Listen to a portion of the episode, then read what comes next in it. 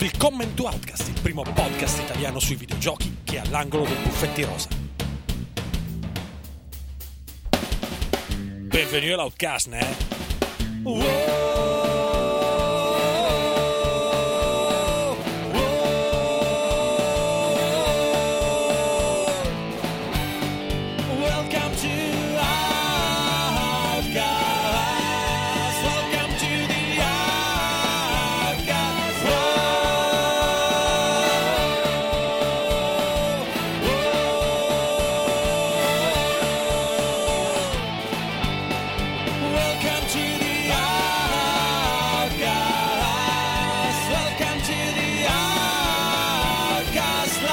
Ciao a tutti e benvenuti ad Outcast Magazine 31. Io sono il solito Andrea Maderna e oggi con me c'è un- una valanga di gente, faremo un casino senza fine, comunque proviamoci. Abbiamo Alessandro De Luca. Ciao, ciao, buonasera. Ah, avete già, abbiamo già cominciato? Eh sì, ti ho appena presentato. Ma Ok. che cazzo, eh? ciao. Poi abbiamo Marco Calcaterra, Ciao a tutti. Ugo Laviano, Oila! Stefano Tarico Ciao a tutti. e Lorenzo Baldo con la sua telescrivente. Ciao a tutti, buona Dalla telescrivente. fredda Siberia. Da, da- dalla sede del KGB, eh, da, da- da- una- da Odessa. Una località eh, segreta, una località segreta. da Posillipo. Eh, telescrivente, eh, Per fortuna ci in, sono in provincia di Odessa, sì. Beh, per fortuna ci sono stati un paio di pacchi, quindi eh, finisce qua la, la- la gente. Abbiamo un po' di giochi di cui parlare. Prima, però, devo fare un annuncio che in eh, questi giorni sto facendo a reti unificate su tutti i podcast, podcast che pubblichiamo, e quindi faccio anche qua perché magari vai a sapere, uno ascolta solo, che ne so, Outcast Sun Shower e poi non lo sente. Che cos'è? Una cosa che riguarda la nostra presenza su iTunes e in generale come, come podcast nei motori di ricerca. Siccome ultimamente. eh, Ormai da qualche mese eh, stiamo buttando fuori una valanga di podcast con cadenza più o meno settimanale in cui non parliamo di videogiochi, parliamo di, non so, di cinema, di zombie, queste cose qua. E, mm, un po' di gente ha fatto presente su iTunes, in messaggi privati, e comunque alla fine ci stavo pensando anch'io, che magari uno vuole sentirci parlare solo di videogiochi, brutti, cattivi che siete, e, e si è visto il- l'abbonamento su iTunes o quel che è invaso da questi podcast. Quindi non sono andato a modificare quello che già c'era perché avevo paura di far casino e comunque non mi andava di cambiare le cose a chi magari era contento come era. Ma scusate, lo zero sbatta come scelta assolutamente comoda per tutti. Se no, eh, eh, beh, eh, lo è. Esatto. No, beh, no, e poi comunque sono andato a vedere, su- ho cercato su Google una cosa tipo cosa succede se cambi il feed che hai già dato da iTunes ed è apparsa tipo una bomba atomica. E quindi ho lasciato stare. Quello che ho fatto è stato creare altri due podcast, come se non ne avessimo già abbastanza. Ehm, adesso ci sono due nuovi podcast che trovate su iTunes, nei motori di ricerca, eccetera, e ci sono, vabbè, i feed sul sito, che sono Outcast Podcast Videoludici, che mi sembra chiaro, sono tutti i podcast in cui parliamo di videogiochi, quindi ci sono tutti i vari Outcast, Magazine, Sound Shower, la qualunque, c'è il podcast del Tentacolo Viola e ci sono i The Walking Podcast in cui parliamo di videogiochi, ogni tanto succede. E poi c'è Outcast Cinema e TV dove invece ci finiscono Outcast Popcorn, i The Walking Podcast in cui non parliamo di videogiochi e il Tentacolo Viola perché quello è cerchio bottista e quindi sta sia di qua che di là. Così è una scelta in più, chi vuole scaricare solo i videogiochi o solo le altre cose può farlo, chi li vuole tenere separati, non lo so, uno è ossessivo compulsivo, ci tiene all'ordine. eh? Ma se uno ci tiene solo alla musica non può scaricare solo Sound Shower. Certo, sì, ogni singolo podcast ha il suo feed, però Ah, ok, c'era ok. chi voleva scaricare tutti i podcast sui videogiochi e solo quelli, e quindi adesso lo si può fare. Se non avete capito quello che ho appena spiegato, affari vostri, comunque potete scriverci e proverò a rispondere. Aspetta che ti scrivo un attimo. Va bene, dai, allora cominciamo a chiacchierare dei giochi giocati. Abbiamo un po' di roba di cui parlare, come nostro solito, visto che l'ultimo episodio l'abbiamo registrato credo boh, due mesi fa, no, a fe- sì, a febbraio, quindi sostanzialmente sono due mesi. Abbiamo novità, ma anche qualcosa di un po' più vecchiotto. E comincerei però con una novità. Eh, Marco, stai giocando, anzi, sei al boss finale a livello hard, sottolineiamo, di Axiom Verge. Una cosa nuova comunque. Coadiuvato devo dire anche da, da mio figlio Stefano in parte È perché più bravo di te. Cioè, No, fammi capire, se- hai messo hard, però ti fai fare i boss da tuo figlio? Ma lui, no, diciamo gli faccio fare dell'esplorazione laterale che può essere utile ogni tanto. Per esempio, ha scoperto lui una sorta di autobus che ti porta rapidamente da una zona all'altra che io non avevo per niente capito come funzionava, quindi Ah, può ok, essere quindi molto utile. non è che gli fai fare i boss, gli fai fare le cose un po' più intelligenti, quelle quando non ci arrivi gli chiedi. Esattamente. Il famigerato bastone della vecchiaia. Allora, Lo- comunque, Tocca parliamo di- ragionare, non solo avere la coordinazione occhio-mano, si passa al figlio. Allora, eh, questo Axiom Verge è un gioco per eh, PlayStation 4 eh, che in futuro dovrebbe uscire anche nel- per PlayStation Vita, non credo che sia ancora uscito. Eh, Eh, c'è per- su Steam, no? No, no, sicuramente No, è uscito su no, PS4, cavolo. credo sia in cross anche su Vita, no? Sì, c'è. però non so se è già uscito. Ah, ok. Sicuramente non è ancora uscito su PC, esiste su PC. Esatto. Io ho, ho- esatto. ho una versione tipo alfa PC che mi avevano Sì. passato, però ancora non c'è. Probabilmente hanno fatto un accordo in esclusiva temporale con Sony quando gli hanno tirato fuori, gli hanno scucito i soldi per svilupparlo. Eh, lo sviluppatore è mm, Tom Happ, un, ce- un qual certo Tom Happ che mm, naturalmente prima di questo gioco non avevo assolutamente sentito nominare, eh, che in realtà ha lavorato per ehm, Electronic Arts, vedo con eh, ANFL Street, Tiger Woods, eccetera. Sì, è l'ennesimo Ehm, che ha mollato il grosso publisher. che ha mollato, l'ennesimo che ha mollato. Che cos'è questo Action Verge? Eh, se ci immaginiamo, diciamo, Super Metroid fatto con la grafica un po' meno Super Nintendo e un po' più NES, direi che possiamo anche smettere di parlare qua del gioco. Eh, Beh, dai, possiamo anche dire altre due robe. A livello Però possiamo anche di dire stile altre- e fantasia del mondo, molto Allora, meno, no, a livello aspetta, di armi, molto di più. Aspetta, la prima cosa da dire è che Ugo Laviano è il più simpatico del mondo. Questo- Poi la seconda, possiamo mai raggiungere qualcosa anche su Action Verge, ma soltanto se Ugo Laviano è d'accordo. Allora, ehm, Bambini, fate i bravi. Allora Verge ehm, indubbiamente eh, prende tantissimo eh, dal, dalla sopracitata serie futuristica eh, con ehm, protagonista Samus Aran e ehm, eh, lo sviluppo è esattamente con tanto di mappa praticamente identica proprio nella- a livello di visualizzazione, eh, con tanto di tunnel eh, che portano da una zona all'altra praticamente identici a livello di visualizzazione. Le, po- le fortuna- porte anche sono cioè, è, è molto Sì, uguale. esatto, diciamo, è, è- è evidentemente ispirato. Naturalmente, se non ci fosse nessun elemento originale, si potrebbe parlare di clone spudorato. Così per fortuna non è, eh, perché se da un lato naturalmente prosegue la classica esplorazione Metroidvania in cui devi prendere eh, il- l'oggetto bonus che ti permette di accedere alla- all'area che hai visto che avresti potuto raggiungere ma che non potevi ancora raggiungere, quindi molto classico da questo punto di vista.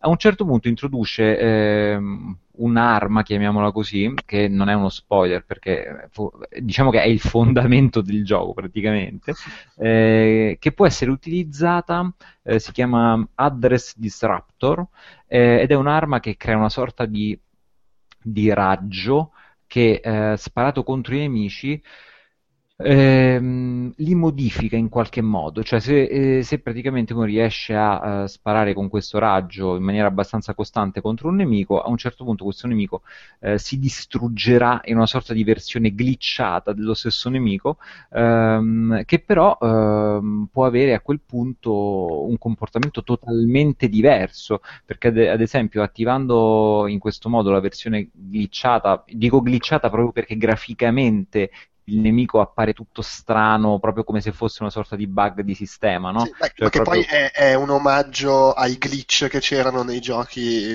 a 8 bit che erano Sì, sì, così. Sì, poi lo inizia a vedere nei fondali, se non sbaglio. Sì, anche, È sì, quella sì, sì. roba un po'... È quell'hack and slash dell'hack, dell'hack C'è tutta slash. una trama ovvi- ovviamente insomma assolutamente incomprensibile in cui si parla di ehm, non si capisce bene no, se tu sei qui o sei in un sogno di un androide, tutte queste cose qua in pratica. Alla fine insomma però è un classico Metroidvania, quindi al giocatore non è che interessa molto, anche perché obiettivamente la trama non è ehm, secondo me mh, trattata in maniera molto sensata, ecco, non, non l'ho, non l'ho trovata troppo organicamente connessa al gioco, anche se comunque devo dire non manca mh, da questo punto di vista una sorta, una serie di documenti eh, che sono diciamo degli, dei mm, oggetti collezionabili, diciamo così, che ehm, aumentano un pochino ecco, la conoscenza sul mondo di gioco, però ecco, siccome non mi sono ancora messo a eh, decifrarli tutti, leggerli tutti perché mi sa un po' di cosa da New Game Plus, fra virgolette, allora mh, sto rinviando diciamo, lo studio approfondito della trama più che altro perché volevo andare avanti, avanti nel gioco. Però ecco, magari ecco, studiandola un po' meglio su, su, quei documenti potrebbe essere interessante. Comunque, ritornando un attimo al discorso del, um, eh, dell'address disruptor che modifica i nemici, eh, per esempio un nemico che eh, spara dei proiettili in maniera molto veloce, eh, nell'altra versione, nella versione glitchata, magari li spara molto più lentamente e ha anche magari molta meno vita, quindi ti conviene prima eh, modificare il nemico col, con l'address disruptor e poi eh, colpirlo con una delle altre armi. Altre armi che sono comunque sia, se non sbaglio, una decina, eh, sono abbastanza varie, eh, ci sono le armi che passano attraverso i muri però hanno portata ridotta, ci sono le armi che invece hanno portata molto ampia, però magari sono imprecise perché ogni volta che spari eh, diciamo, il colpo viene un po' deviato. Insomma, devo dire che a livello di varietà di armi direi che ci siamo. Um, I glitch, sì, come diceva Ugo prima, um, avvengono anche nei fondali, cioè i fondali hanno delle parti eh, appunto con dei glitch e anche lì con l'address disruptor si potrà um, o aprire un varco in questi glitch oppure comunque sia trovare dei secret, quindi è un gioco che come, come da tipico del genere premia molto l'esplorazione. Uh, parlando dal punto di vista a questo punto, ecco, mh, diciamo, eh, il, um, il, gioco è suddiviso in varie zone che mh, possiamo chiamare mondi, ma in realtà non sono esattamente mondi perché sono abbastanza contenute. Um, non ho trovato, ecco, un'incredibile varietà grafica, devo dire, cioè è un gioco che si mantiene abbastanza monocorde, ecco. Cioè, è un po' troppo omaggio a Metroid per NES. Eh, forse, forse, a un certo punto sì, nel senso non, non ti dà esattamente le, quell'aspetto da NES per il fatto che ogni tanto ci sono delle zoomate, eh, ci sono un po' più di colori del NES, le animazioni sicuramente il NES non sarebbe riuscito a farle, diciamo che è una sorta di via di mezzo fra un Super Nintendo e un NES da un certo punto. Ma anche oltre, perché ci sono tutti quegli effetti un po' di rotazione, sì. moltiplicare robe che a schermo non ci sarebbero state. È quell'omaggio o non omaggio. Io quello che vorrei sapere da te, sì. perché io ne ho visto poco, ho visto filmati, recensioni, sì. roba del genere. Cioè, proprio quel fatto, non l'ho giocato. Mi immagino una roba che sia godibile da giocare in quel ripercorrere il Super Metroid, il Metroidvania, quella roba là. Quello che mi è sembrato è che a livello stilistico fosse una merda. cioè che il senso di mondo sì. no, no, sono andato piano così volevo andare un attimo a fare un tiro d'effetto e è venuta la cannonata che sfonda la rete la puntata cioè, quello che mi sembra è che stilisticamente il senso del mondo, dei fondali, della roba sia una roba senza gusto e che non racconta un cazzo. Allora, allora n- c'è solo un cioè, senso allora. estetico di recuperare il retro o c'è una voglia narrativa di descrivere un mondo con poco? Beh, ma c'è anche, c'è anche O è un il cazzo del cane del retro hipster? C'è anche un sacco di Ansuru di Geiger. Sono, sono sì, c'è il male. faccione. Cioè, ma più che altro a me sembra. Io ho giocato, credo, le prime ore di gioco e poi un pezzo più avanti. Mi sembrava molto. un, un po' monotono come fondai tutti sti cubettoni appunto che, che Mm. richiamano un po' come era fatta la grafica del primo Metroid e un po' più interessante magari il design dei, dei grossi boss di certi elementi che trovi dentro la schermata non so come dire Cioè, ti sembra di vivere in un mondo o ti sembra di vivere in un insieme di, ti sembra di vivere in un mondo di merda di tile a cazzo di cane, capito che voglio dire?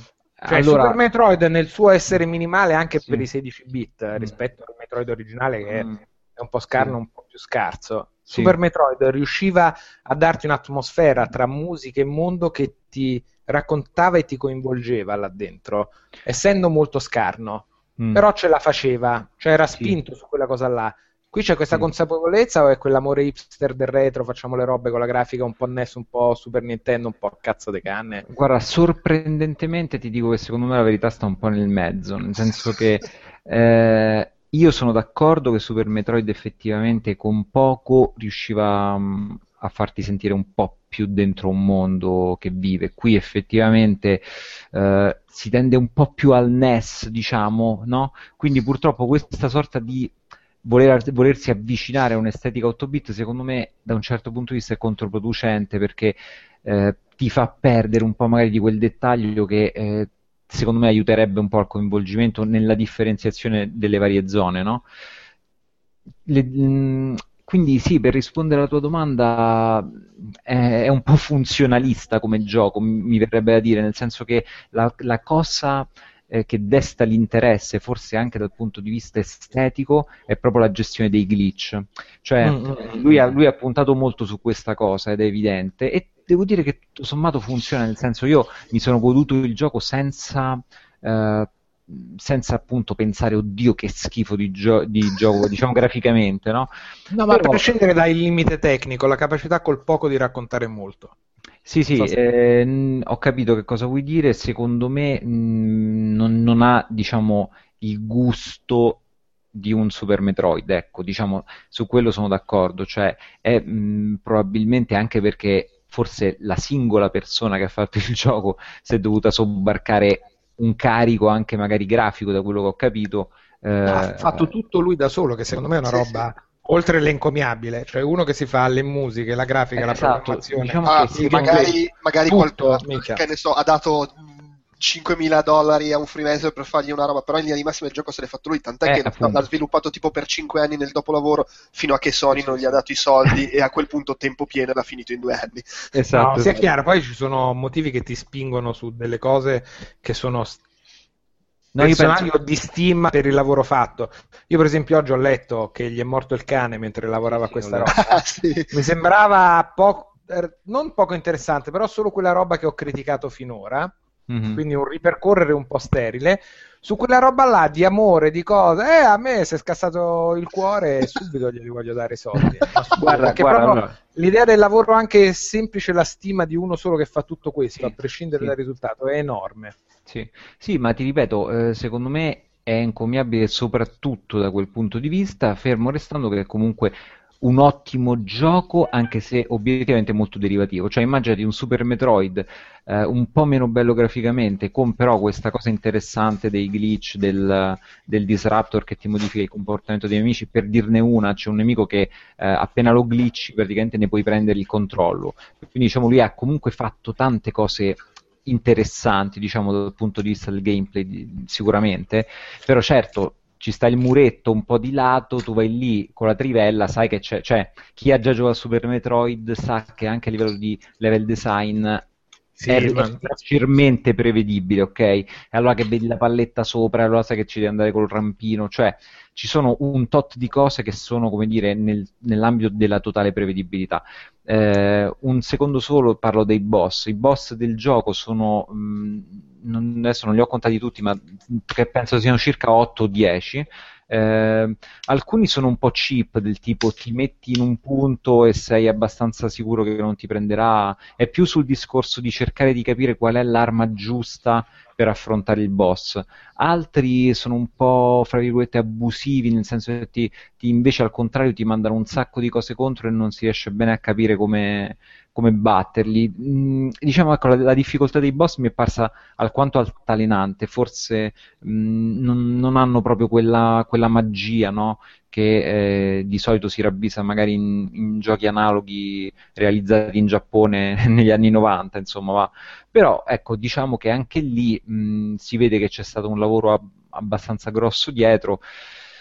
Diciamo, ecco, niente di particolarmente trascendentale, però è un gioco che sicuramente merita, secondo me, un 8, diciamo così. Cioè, mh, oh è un gioco che non mi ha, oddio, stupito, capito? Non penso che sia il messia. È più che altro, è da 9, fra virgolette, a livello Ma di... per quale scala? Cioè, a me già che hai parlato di voti mi è esploso un po' il capo. No, Però... ma l'ho fatto apposta, ovviamente. Vabbè, eh, è un eh, gioco che, se, che un, un, appassionato di, di Metroidvania probabilmente sì, però, ecco, però, io vorrei anche però fare presente il fatto che, che Symphony of the Night, sistema, che Symphony of the Night è uscito scolastico.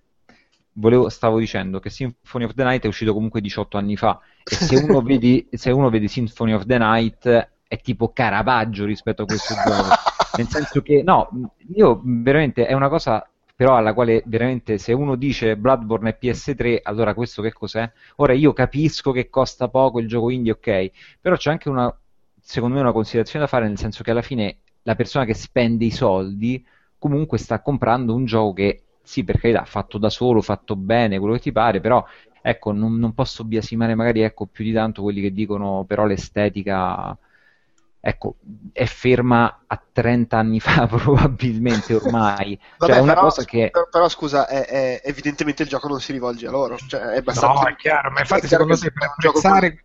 uno ha fatto The Artist, eh, però il film in bianco e nero, è vaffanculo, è fatto apposta così. Sì, sì, lo so, Sono lo so dimenticati che... i colori, no. ah, oh, è tutto No, lo so, scolato. lo, so, lo so che è fatto apposta, però ecco, però ritornando al discorso che diceva Ugo, eh, non ci ho visto quella magia realizzativa di, fare, di trasmettere tanto con poco dal punto di vista grafico, quindi se ho visto magari ecco, una ricerca anche fra virgolette più originale in giochi che magari avevano anche meno grafica di questo, in questo caso ho proprio visto sì, vabbè, lui si è messo lì a fare i tile, un po' magari ricopiandoli da, da Super Metroid, cambiando qualche pixel, non so se mi spiego, cioè Sì, è una sì. questione che... No, beh, secondo me c'è un recupero, c'è una ricerca di volere, Sì, sì. perché non è che le eri costretto a farlo con quei colori là, no, o con quella risoluzione là, No, no. certo, certo. Vuoi giocare esattamente su quella cosa, poi ci metti gli effetti in più, le rotazioni, le cose che per l'epoca erano impossibili e che lo rendono quel postmoderno interessante anche oggi.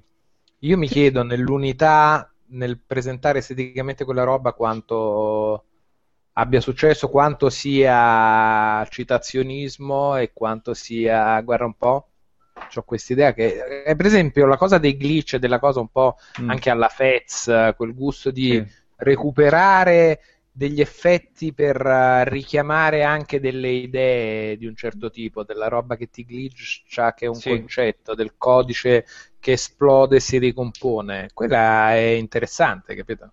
No, no, e quanto riesce a costruirci un mondo su quelle cose là. Sì, ecco, il- secondo Quanto me ha c'è- senso per chi non ha giocato gli originali giocare questa roba qui, per dire. Secondo me c'ha senso, anzi, volendo da- da- eh, per certi Ah. punti di vista pure di più, nel senso che siccome in alcuni punti sembra proprio di giocare a Super Metroid, chi ha già giocato a Super Metroid, tipo me, ehm, dice sì, vabbè, nel senso cioè, ci sarà un 20% del gioco, pur forse anche 25-30, in cui tu comunque fai le stesse identiche cose che facevi in Super Metroid, capito? Trovi gli stessi identici bonus quasi, capito? Quindi, eh, cioè sì, non trovi la palletta esattamente di Metroid, ma insomma trovi una cosa che fondamentalmente la, la ricor- la- la ricorda molto, capisci? E quindi quando aggiungi questo, aggiungi quest'altro, poi è un gioco che riesce ad avere una sua identità, però ripeto, paradossalmente potrebbe addirittura apprezzarlo di più. Anche chi non ha giocato mai un- a un Super Metroid, anzi probabilmente adesso ho visto anche, non, non mi ricordo se Super Metroid è scaricabile da qualche parte, da qualche store della Nintendo, però eh, è sicuramente... Da tutti! No, ok, no, no, no, me lo- è stato ripresentato No, almeno no, 18 no, no. volte più o meno. lo che non sia messo- uscito su DVD in qualche modo. Probabile, però intendevo dire, non so se Super Metroid era, era- era fra, fra i famosi titoli resi disponibili su, su Wii. Mi dici di sì, va bene. Da de- su Virtual Console, perché comunque non l'avevo, cioè, l'avevo già finito non mi sono messo a cercarlo, ecco.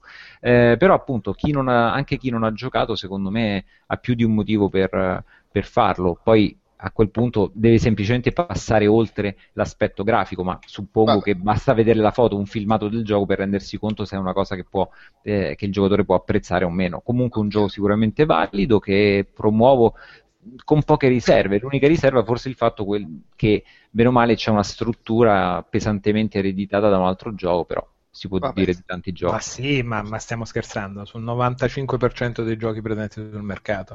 Poi questo, eh, questo poi è più dichiarata di così. Oh ragazzi, sto a fare Metroid. Dice sì, omaggio. Cioè, era tutto contento quando alle 3 gli è arrivato coso, Reggie Fils-Aime davanti che ha guardato lo schema e ha detto minchia, sembra proprio Metroid. Quindi voleva fare quello e c'è perfettamente riuscito, Sì, sì. diciamo. Pensa se arrivava lei e diceva sembra Quake. Allora non capisci un cazzo, cioè, che stiamo parlando qua? Vabbè, comunque, dai, ah, per, per, eh, per precisare, effettivamente è uscito solo su PS4, uscirà su Vita, però c'è il cross-buy, quindi chi l'ha comprato su PS4 poi ce l'ha anche su Vita e arriverà anche su, su PC prima o poi, si spera. E costa eh, 17,99€. Eh sì. Oh, andiamo avanti. Quindi Eh, la pazzia di Nintendo che questa roba non esca. Lì sopra è fuori. Cioè va bene Castlevania, quindi PlayStation va benissimo. ma magari, magari ci hanno anche parlato. è perché hanno eh. Sì, sì, sì, sì, sarà se il, hanno- se il hanno solo terzo per perché bisogna essere. Sì, sì. hanno Super Metroid in casa perché hanno bisogno di farsi concorrenza da soli. Voglio No, dire, perché esattamente a quel pubblico che si rivolge, quindi è un po' cretino non essere già lì. eh, No, ma cretino da parte di Nintendo, hai capito? Ma Non magari- ma se- fanno ma- bene così. Ma via, magari cioè, secondo me ci hanno parlato e ci ha parlato anche Microsoft e che a un certo punto magari è arrivata prima Sony e lui da solo ha detto ragazzi non è che posso prendere i soldi da, da tre diversi e poi devo mettermi a fare il gioco per tre console, ma voi siete scemi. Soprattutto la differenza tra una che vende e una che non, quindi... sì, tra l'altro, mi ha mandato i soldi Sony, io sto a posto così, poi magari ne riparliamo dopo. Buona, ciao. Pocotto, già che sei intervenuto, eh, Sì. ho tre Miami 2, è vero che è un po' una delusione? La butto lì subito così. Per certi versi eh, lo è. Non credo nella misura in cui l'ha definito Edge, che è la Vabbè, ma bassa- loro esagerano No, sempre. no, io vorrei Ma- saperlo nella misura in cui l'hai definito tu, non Edge. Ma volevo, ma, cioè, eh, parliamoci chiaro, eh, io Edge voglio bene, quindi punto. Eh, e co- voglio- come, come- come voglio bene a Scaruffi, voglio dire, è lo lo stesso livello di, di- di amore, così quando, quando dicono a loro e argomentano in maniera precisa, gli si vuole sempre bene. Allora, facciamo questa premessa. Eh, qual è il concetto di base? È che eh, in primo luogo Hotline Miami 2 è vittima del suo stesso hype e del clima di aspettative che fondamentalmente è stato creato nel corso degli anni da Devolver Digital e alimentato nel corso del me- dei mesi anche a causa di polemiche del tutto stupide e pre- sì, pretestuose che non avevano senso di esistere, cavalcate dalle solite riviste feccia che speriamo chiudano domani mattina. Ciao Kotaku, se muori mi fai un piacere, Polygon se chiudi i battenti domani mi spara una sega e via discorrendo. Mi accontento di poco, fallite male, crepate, stronzi. Eh, ora, eh, il- sì, perché la famosa, il famoso prologo è veramente, è veramente, bisogna mettersi veramente d'impegno per dargli quella rilettura becero femminista che gli è stata data che non aveva assolutamente senso di esistere. Si voleva cavalcare l'onda della stupidità aberrante e di fatto è stata cavalcata di sana pianta. Oh, Pocotto, ora- ma io non voglio sapere cosa ne pensi di quello che ne hanno pensato gli altri, vorrei sapere di quello che ne pensi te, il porca discorso madonna. è lungo, bisogna, bisogna fare un discorso lungo, bisogna arrivarci al discorso. Oh. È vero che Sbaglio, vabbè. nelle prime battute Hotline Miami 2 è un titolo che per certi versi scontenta perché pare ruffiano. Il primo Hotline Miami è stato un fulmine a ciel sereno che fondamentalmente non si aspettava quasi nessuno. Come è giunto, come è arrivato, eh, il clamore che ha suscitato, eh, io per esempio che l'ho apprezzato tantissimo, in principio non, eh, non, eh, cioè, lo guardavo come un attimo con sospetto, mi sembrava la classica hipsterata di, da, da, da quattro soldi. Poi quando ci ho messo la mano, effettivamente, ma, ma questo è una, cosa che mi è capitata molto spesso, anche con Demon Souls che ho amato e che amo tutt'oggi, all'inizio lo guardavo con sospetto, complice, complice soprattutto il fatto che su internet ogni puttanata viene idolatrata, ogni più sospinto e poi sono veramente poche le cose che meritano veramente di esistere. Ora, eh, Hotline Miami 2 all'inizio comincia in maniera ruffiana perché sembra un montaggio eh, voluto di citazioni spicciole fatte soltanto per richiamare eh, alla memoria il primo capitolo, senza averne i titoli, quasi come se solo un datadisk. E Beh, il discorso tra è che inizialmente credo fosse nato come espansione, poi l'hanno trasformato, cioè hanno detto poi deciso più seguito. grosso. Sì. Eh sì, non, non ricordo con precisione, è possibile che sia andato così a questo punto. E la questione è che come il primo 3 Miami è qualcosa così di molto difficile da definire perché è un gioco in cui la somma delle parti sostiene l'intero insieme e ogni elemento, a partire dalla direzione artistica fino alla colonna sonora, ha un senso di esistere nel, eh, sia singolarmente sia nel quadro tout court. Hotline Miami 2 sembra per certi versi volerlo copiare e sembra com- volerne ricercare la stessa formula, ma come, come se fosse sintetizzata, intanto per incidere a tavolino, non più frutto di una geniale intuizione, ma come costruita ad arte per essere così. Eh, che so, i bumper a fine capitolo sono molto molto simili, la musica inserita quando c'è il calcolo del punteggio è veramente veramente un richiamo ruffiano.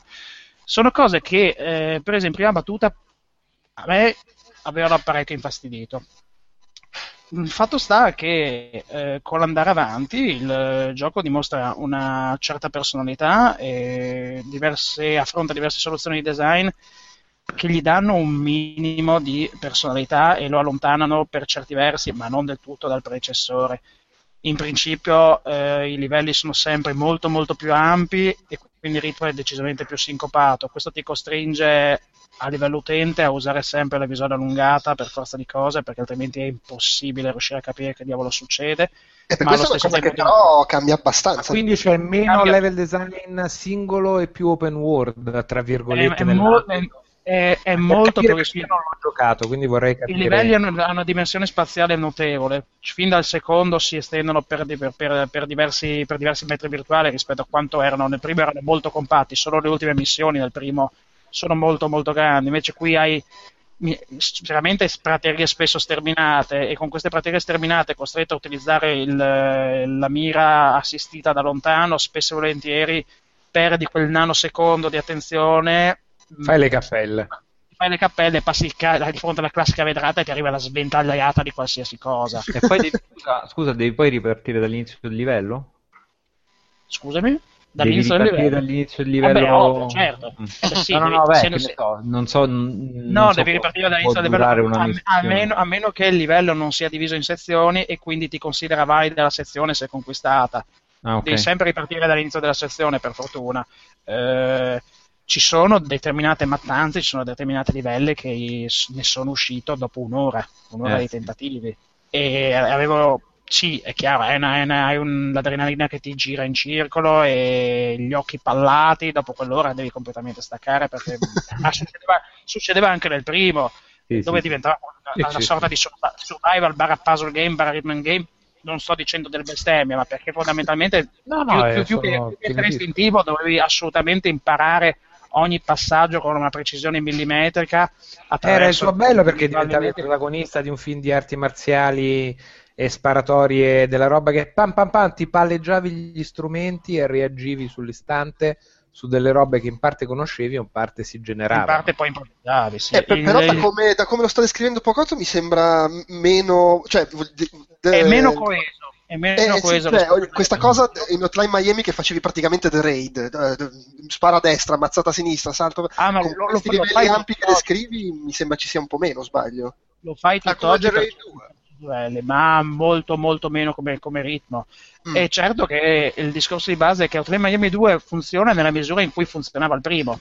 Mm. Non funziona perfettamente nella medesima maniera e questo è il problema fondamentale, questo è il crucio. Eh, non, è, non, è, allo stesso livello, ma forse anche perché il primo era assolutamente irraggiungibile per certi versi. Mm-hmm. Eh, ed è questo, mm, cioè, è, io comprendo perfettamente la direzione che hanno voluto prendere perché limitandosi solo ai semplici confronti ne sarebbero usciti con le ossa frantumate. Hanno avuto il coraggio di cercare una strada alternativa con le quali però sono finite sempre nel medesimo punto, perché non sono riusciti a, alla fine a trovare la, la stessa quadratura del cerchio e lo stesso bilanciamento che effettivamente il primo capitolo aveva. È vero che Hotline Miami 2 alla fine ti apre un hard mode che se uno vuole veramente diventare psicolabile lì trova cioè o, oltre, oltre, l'inferno e, e l'infinito Nel, nell'hard mode praticamente taglia, defalca i numeri di proiettili eh, presenti nelle pistole, che sono shotgun invece di avere 6 colpi ne ha 3, con tutti i danni del caso. Cambia la fisionomia dei livelli a livello, a, soprattutto per la presenza dei nemici. Se per esempio la classica, il, il, classico lobesone, come lo chiamavo io, il tizio strafatto che poi tira giù soltanto a cannonate, compare soltanto verso almeno un quarto del gioco, lì te lo trovi dopo il secondo livello aggiungo tanti proiettili, quindi devi, devi ragionare in com- maniera completamente diversa. Ci sono anche delle tipologie di mostri molto infami che praticamente, a parte quelli che scrivono tutti i proiettili, che, che Dio li abbia in gloria, ma eh, ci sono quelli girati praticamente di schiena che, e non hai, non, sai, non hai idea di cosa siano.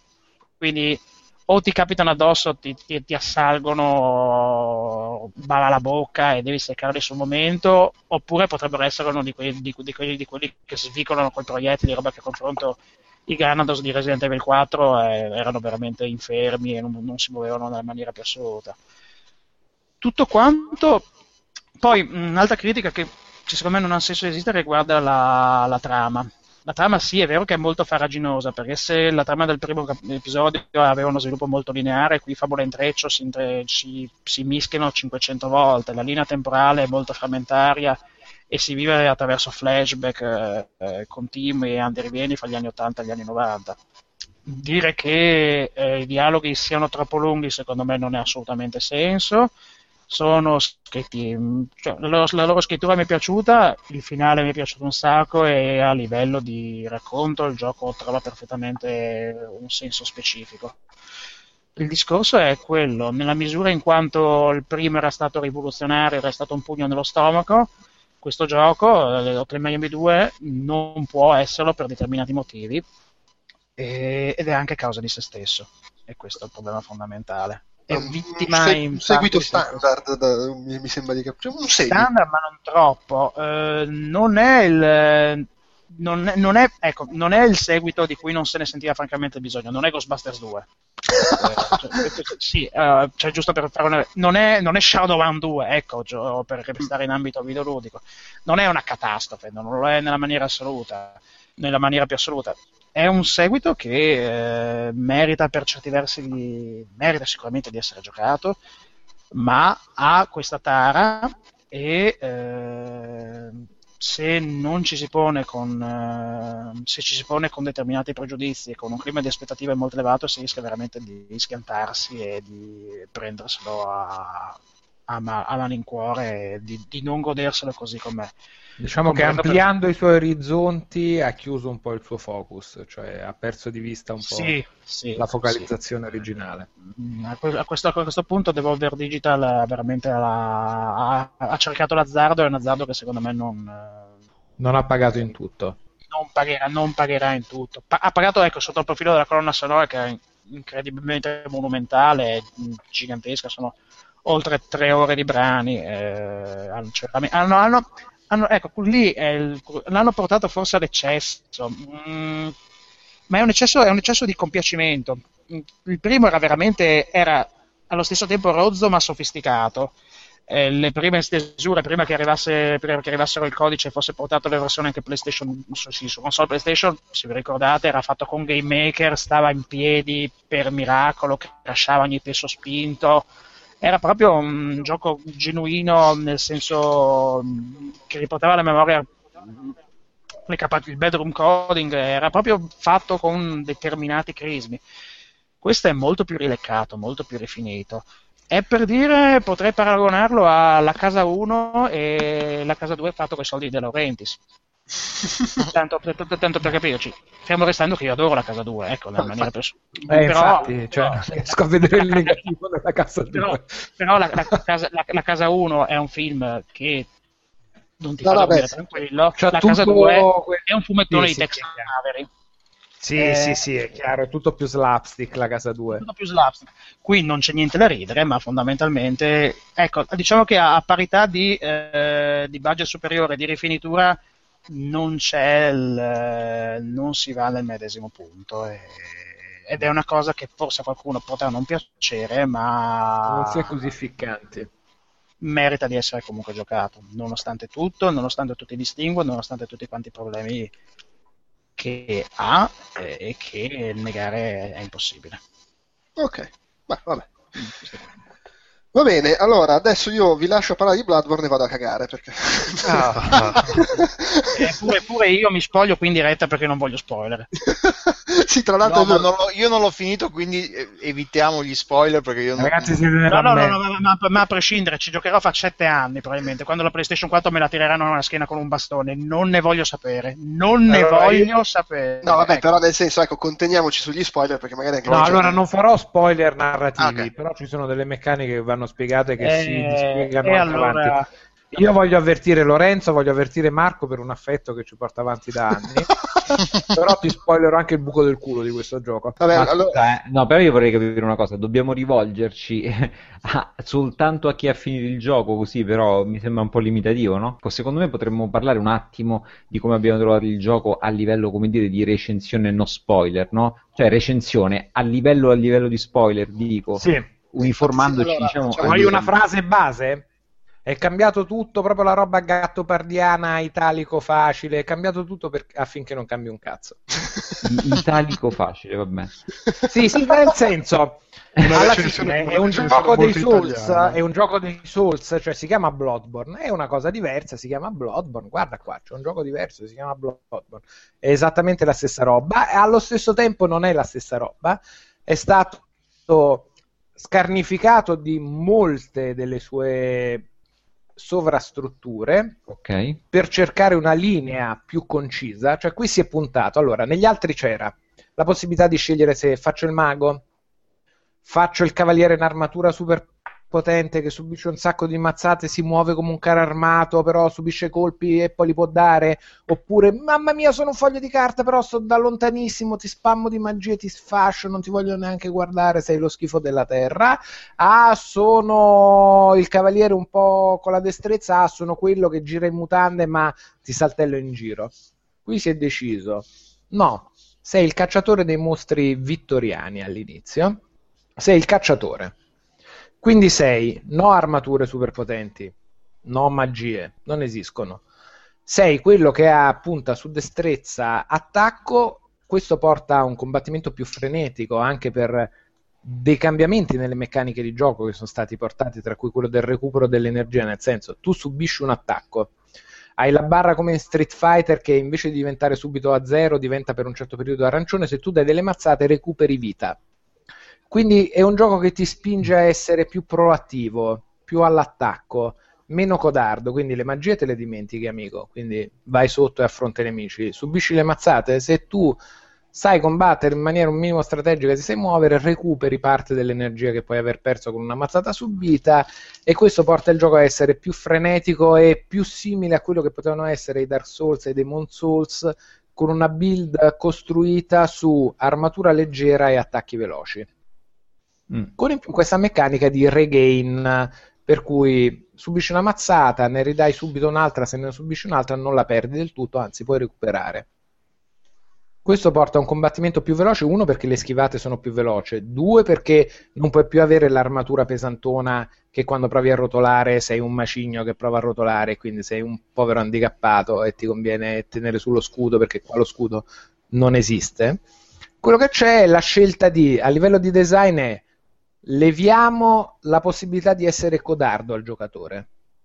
Cioè, da lontano con le magie mm, non esistono. Ah, qua però ci sono le armi da fuoco che fai da lontano. No, amico, le armi da fuoco sono per farti iniziare ad utilizzare realmente i contrattacchi, cioè quelli che erano i ripost nel precedente, per cui se nel momento giusto fai il frame, interrompi un attacco di un nemico, di un nemico e lo contrattacchi. Qui è arma da fuoco, il nemico ti sta attaccando, io la uso, lo stanno, non gli faccio danno, lo stordisco e grazie a quel frame di stordimento gli posso infilare in corpo un attacco molto più pesante.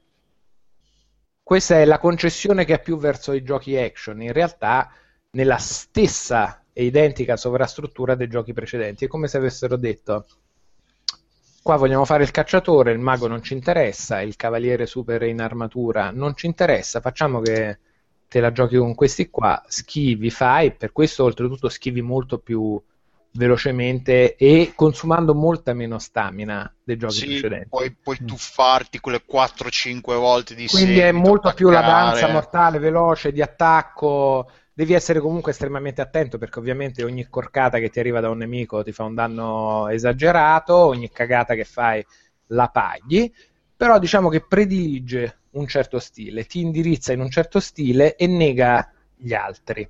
Mm. Questo Sì. è quello che fa.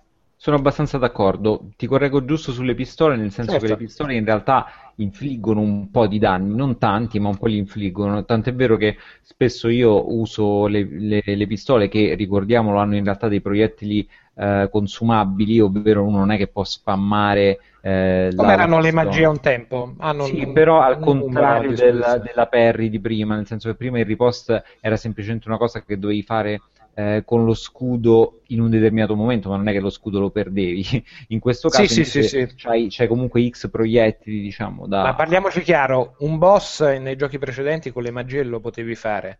Qui con la pistola puoi tirare giù un boss e basta. No, no, no, no, È uscito un video di uno che, face- che fa la, la gun run, eh? C'era Sì, vabbè, ma c'è anche- solo col cannone con- Non lo so, non- non- l'ho visto, l'ha, l'ha linkato a uno, a Tommaso Valentini. diciamo che non è la maniera ortodossa con cui si Sì, può sì. giocare questo gioco. Via. Tra l'altro, quello, il discorso delle build, a me il combattimento è piaciuto un sacco. Dopo che, che entri un po' nelle- nelle- nell'ordine di idee che, le- che funziona in maniera mm, diversa rispetto ai giochi precedenti, a me piace perché comunque gio- ho sempre giocato quel genere di, di personaggi. Alla fine non è che ho dovuto cambiare ge- brutalmente, drasticamente il. il- il mio, il mio personaggio ho dovuto interpretare qualcosa che di solito non interpreto però se do- fossi uno che magari gioca al mago, magari a me è sempre piaciuto giocare comunque l'arciere anche, e non, poter, non avere questa scelta un po'... Non, non è che... però se fossi stato uno che gioca, ah, gioco sempre al mago, non so come avrei preso la Mm. cosa. Eh, chiedilo a Eh, Waluna. Eh sì, sarebbe, cioè, perché poi alla fine la, la- la build arcane la puoi fare, nel senso, perché comunque eh, quando trovi il lanciafiamme, il lanciafiamme che io ho trovato dopo ore e ore di gioco, e invece tipo all'inizio, se lo c'è, non è che sia tanto infognato. Eh, però ci sono tante limitazioni, perché comunque il lanciafiamme, il lanciafiamme colta come un'arma da, da fuoco, la tieni sulla sinistra, e ti ritrovi nella situazione in cui ci- alcuni boss non possono essere stannati, quindi eh, ti ritrovi in questa cosa che tu hai una build che si basa tanto su- sul danno dell'arma da fuoco e con i boss ti trovi a dover buttare all'aria un ta- cioè questi sono un po' i commenti di gente che si lamentava un po' di questa di certe scelte di design da parte del- degli sviluppatori. Eh, a me non è pesata sta cosa. L'aver puntato così tanto comunque sugli attacchi fisici sul- su un tipo di combattimento eh, non lo so, d- non lo so, le armi però sono un sacco varie. Devo dire Mm. che se tecnicamente puoi dire che siano poche, perché non penso che siano tantissimissime. No, sono sono, estremamente, no, sono di più, ma sono estremamente di Sono meno t- di quelle de- Allora, nei Souls Ecco, c'erano sì. un fottigliardo di armi di cui poi utili erano un tot, eh, a seconda delle build che avevi. Qui devo dire che c'è un lavoro di design fatto su ogni singola arma che è estremamente superiore e più raffinato perché Sì, sì, sì, no, no, era quello che volevo dire anch'io. Sono un sacco vario, il fatto che hanno comunque la, diciamo, la, la- la- la forma normale poi la forma trick che attivi con l'R1, l'R1 giusto? Che attivi con l'R1 e quindi la cambi. L- L1. L1, sì, L1, scusa.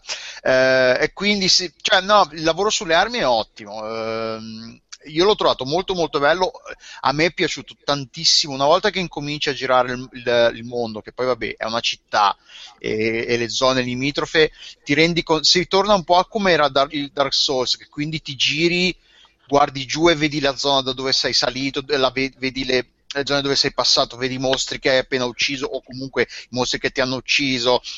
L'organicità del mondo è favolosa, che era un po' dei- uno dei, dei difetti di Dark Souls 2, che invece il mondo era un po' disconnesso, c'erano queste cose che non avevano Mm. senso, che scendevi e poi ti ritrovavi in alto, queste cose un po'. Invece tornano a quell'organicità del mondo in cui st- sens- sai che stai andando da qualche parte, quando ci arrivi sai benissimo come ci sei arrivato perché ti ricordi la strada, sei salito, sei sceso, cioè, la direzione è, è quella, è giusta.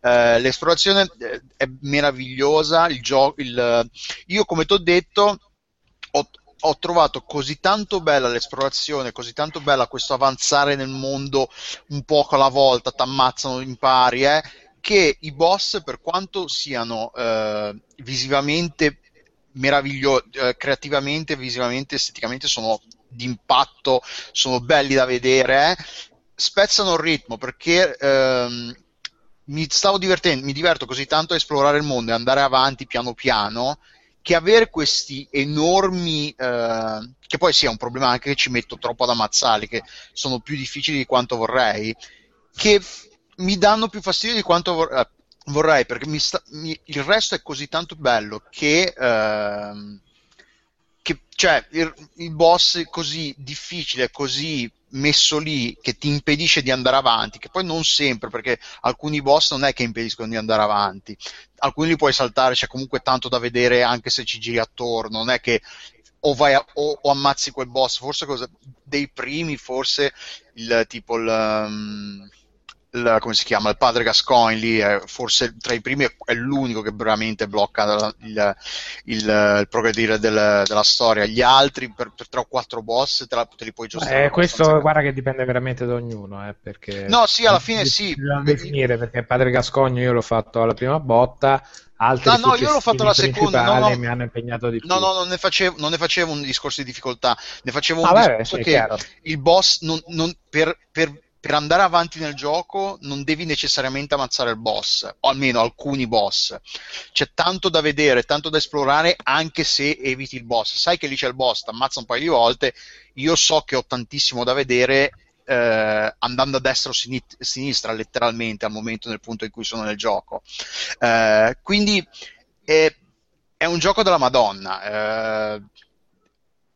C'è un lavorone dietro, il, si può discutere sul discorso dei combattimenti, sul discorso la, la mancanza o meno eh, percepito reale di, di, varietà di build, di, di, personalizzazione dei personaggi, se le armi siano belle, tutte belle, tutte valide o no, però eh, come gioco secondo me è un gioco della Madonna. C'è un problema che forse eh, manca un alcuni contenuti si sente la mancanza, tipo co- i Covenant in, quest- in, questa, in, questo terzo, in questo Bloodborne sono abbozz- appena abbozzati. Sì, sono pochi e appena abbozzati, ma quello che, su cui posso, vorrei intervenire un attimo, di cui hai parlato, io me lo sono spolpato tutto allora, voglio dire che il, il, design dei singoli livelli è effettivamente clamoroso e come le scorciatoie ti riportino ah, sì, queste le... cose, ti danno un senso di unico e allo stesso tempo di progressione quando riesci a sbloccarne una che dici, ah vedi adesso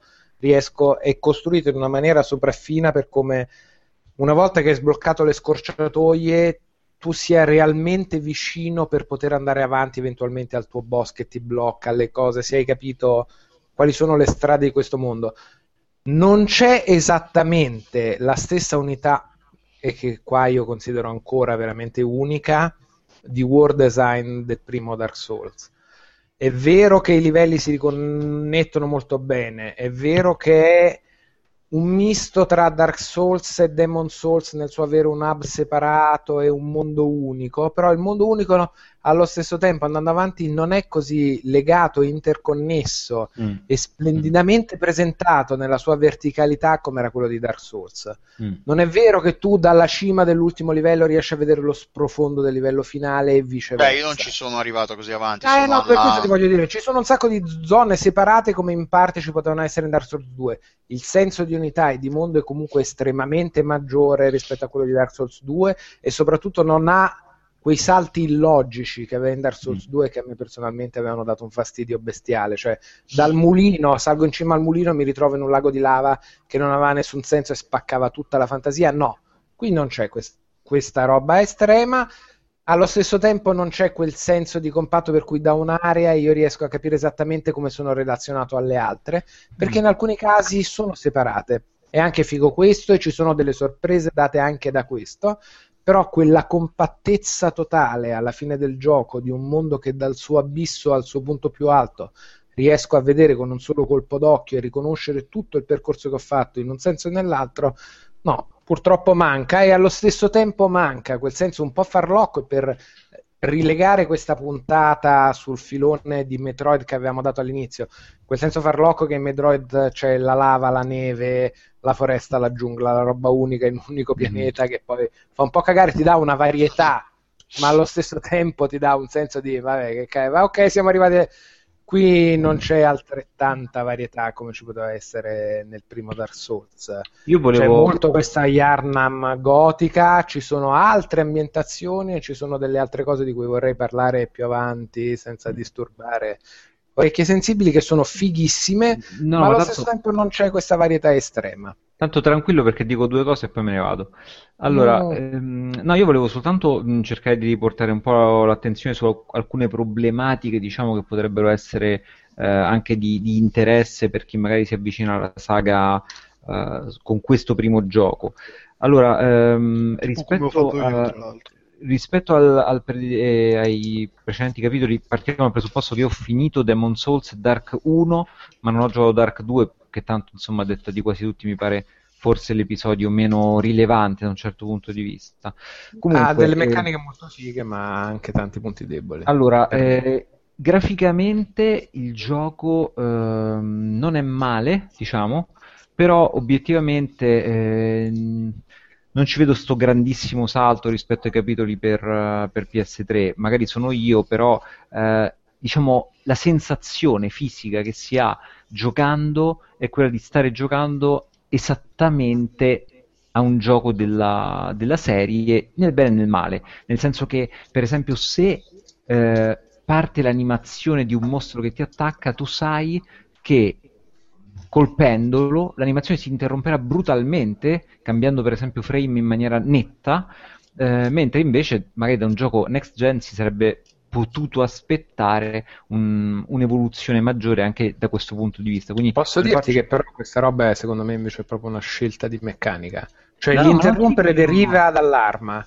Cioè Sì, se hai però- un'arma più pesante e forte interrompi un attacco nemico, in altri casi no, e questo No, dà non ti dico, non ti dico diverso. che non interrompe l'attacco, però anche, anche come viene visualizzato, i frame d'animazione, eccetera, l'ho trovato veramente molto simile a, mm, ai precedenti capitoli, proprio a livello di impatto visivo correlato al feedback dato dal, dal pad, che ripeto, da un certo punto di vista fa trovare subito a casa, dall'altro non ti fa percepire magari il fatto, ah ok, adesso gioco un Dark Souls, oppure un, gio- un Souls, diciamo così, ehm, totalmente trasportato nella next gen, non so come spiegarmi. Magari da un, da un futuro, dal prossimo Souls forse potremmo vedere qualcosa di in questo senso, magari no, non lo so. Io quello che dico è che... che vedo che- l'interruzione dei frame che tu dici una caratteristica del gioco più che un limite tecnico, cioè il limite tecnico è nella qualità della texture, nella qualità dello zoom da lontano col binocolo, tra virgolette, per guardare, negli eventuali cali di frame rate,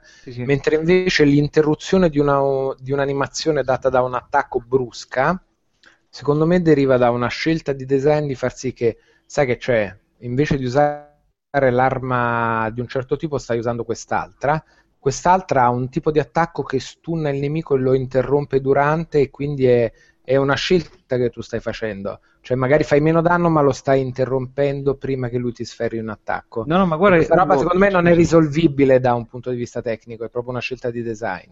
Non lo so, sistema. diciamo che n- non ne volevo fare un discorso del tipo questa cosa è così quindi è brutta, ne stavo più che altro facendo un discorso del tipo chi eh, diciamo magari ecco si aspetta un gioco next gen da tutti i punti di vista, fluidità delle animazioni, eh, qualità delle animazioni eccetera, come magari può essere da un certo punto di vista un The Order, ma non non è che voglio paragonare i due, eh, sto parlando soltanto di impatto come dire anche di Sì, feedback sì. proprio Di resa esatto, di resa complessiva diciamo che secondo me non c'è diciamo, questa sorta di eh, step, fra virgolette, eh, verso l'alto. Certo, certo. Però vabbè, non- eh, ripeto, il gioco resta comunque un piacere da giocare, ma ripeto, sarebbe stato un piacere da giocare anche con la grafica un po' meno bella su PS3. Questo era, era il concetto che volevo dire, insomma, cioè Sì, un sì, gioco sì, che comunque era fattibile su PS3, sicuramente sacrificando molta magni- magniloquenza grafica, ma insomma, Sì, diciamo, per è, i è un dettagli, gioco, però, esatto, è un gioco che comunque magari non cascavano milioni di libri nella libreria quando davi la spada, ne Sì, cascava diciamo che le idee di design non erano impossibili da realizzare in Eh, esatto, diciamo precedenza. così. Poi una cosa forse fondamentale che ho trovato più che brutta da, da amante della saga, l'ho trovata abbastanza insensata, è il fatto che l'inizio del gioco è molto difficile. Ma per molto difficile intendo che per essere Bloodborne un gioco su cui Sony ha investito così tanto in termini di ehm, appunto exposure, come si suol dire, cioè è un gioco che non è che è il gioco di nicchia, cioè è stato comunque pubblicizzato come un gioco ehm, diciamo di punta anche della console, no? Cioè come un AAA, non dico qualsiasi, però eh, Eh, l'esclusiva è importante. Esatto, come un'esclusiva roba- importante. Però quello che voglio dire io è che secondo me eh, tutta la parte iniziale con poi Chierico Belva o Padre Gascogne, Mm, mm, mm. comunque secondo me nel giocatore qualsiasi lo fanno cioè veramente lo. Nel spaventano e lo mandano via. mi- mi è sembrato un inizio quasi macchiettistico da un certo punto di vista, nel senso che io so che prima o poi il gioco sarà difficile, ma perché tu devi pormi subito quelli che forse potrebbero essere gli ostacoli più grandi che io incontro fino alla fine del gioco. Cioè, questo è il discorso, perché è, è, un po' quello il problema che mi pongo io, nel senso che da amante della serie io so che la, la curva di apprendimento di difficoltà è totalmente a cazzo, quindi lo so e, e diciamo è anche un fascino da un certo sì, punto sì, di sì, vista. sì, sì. Però, però voglio dire, nel momento in cui ti stai avvicinando ai giocatori, stai cercando di ampliare il pubblico, secondo me, fa, diciamo, un inizio del genere, secondo me, espone un pochino eh, a delle, secondo me, giuste critiche, perché anche la possibilità di non dare la possibilità di eh, eh, fare il level up del personaggio prima di aver raggiunto, se non sbaglio, il chierico belva, è una no, cosa no, che... no. No, Vabbè, il punto intuizione. In realtà no, appena hai un punto intuizione che può esserti dato anche da un item che sono Ah, quelli ok, della sì. follia del cazzo, così è assolutamente enigmatico Sì. e basta. Sai cosa ok. posso dirti io? Sì. Allora, sono d'accordo da un certo punto di vista con te, dall'altro invece apprezzo, secondo me questo era presente estremamente in maniera simile anche in Demon Soul, volendolo prendere come pi- primo capitolo programmatico della nuova era e Miyazaki ed eliminando i Kingsfield. Cioè che l'inizio sono, sai che c'è? Eh, sono cazzi sulla faccia. Subito, cioè non ti voglio prendere Eh, però, per il culo per quattro ore e raccontarti che invece qua è tutto tranquillo. Sai che Ugo. all'inizio non ci capisci veramente un cazzo e sono le pizze Sì. in faccia. Io ti posso dire realtà- che l'ho finito Bloodborne e non c'è niente di più difficile delle prime frasi, delle prime fasi di gioco che ho avuto.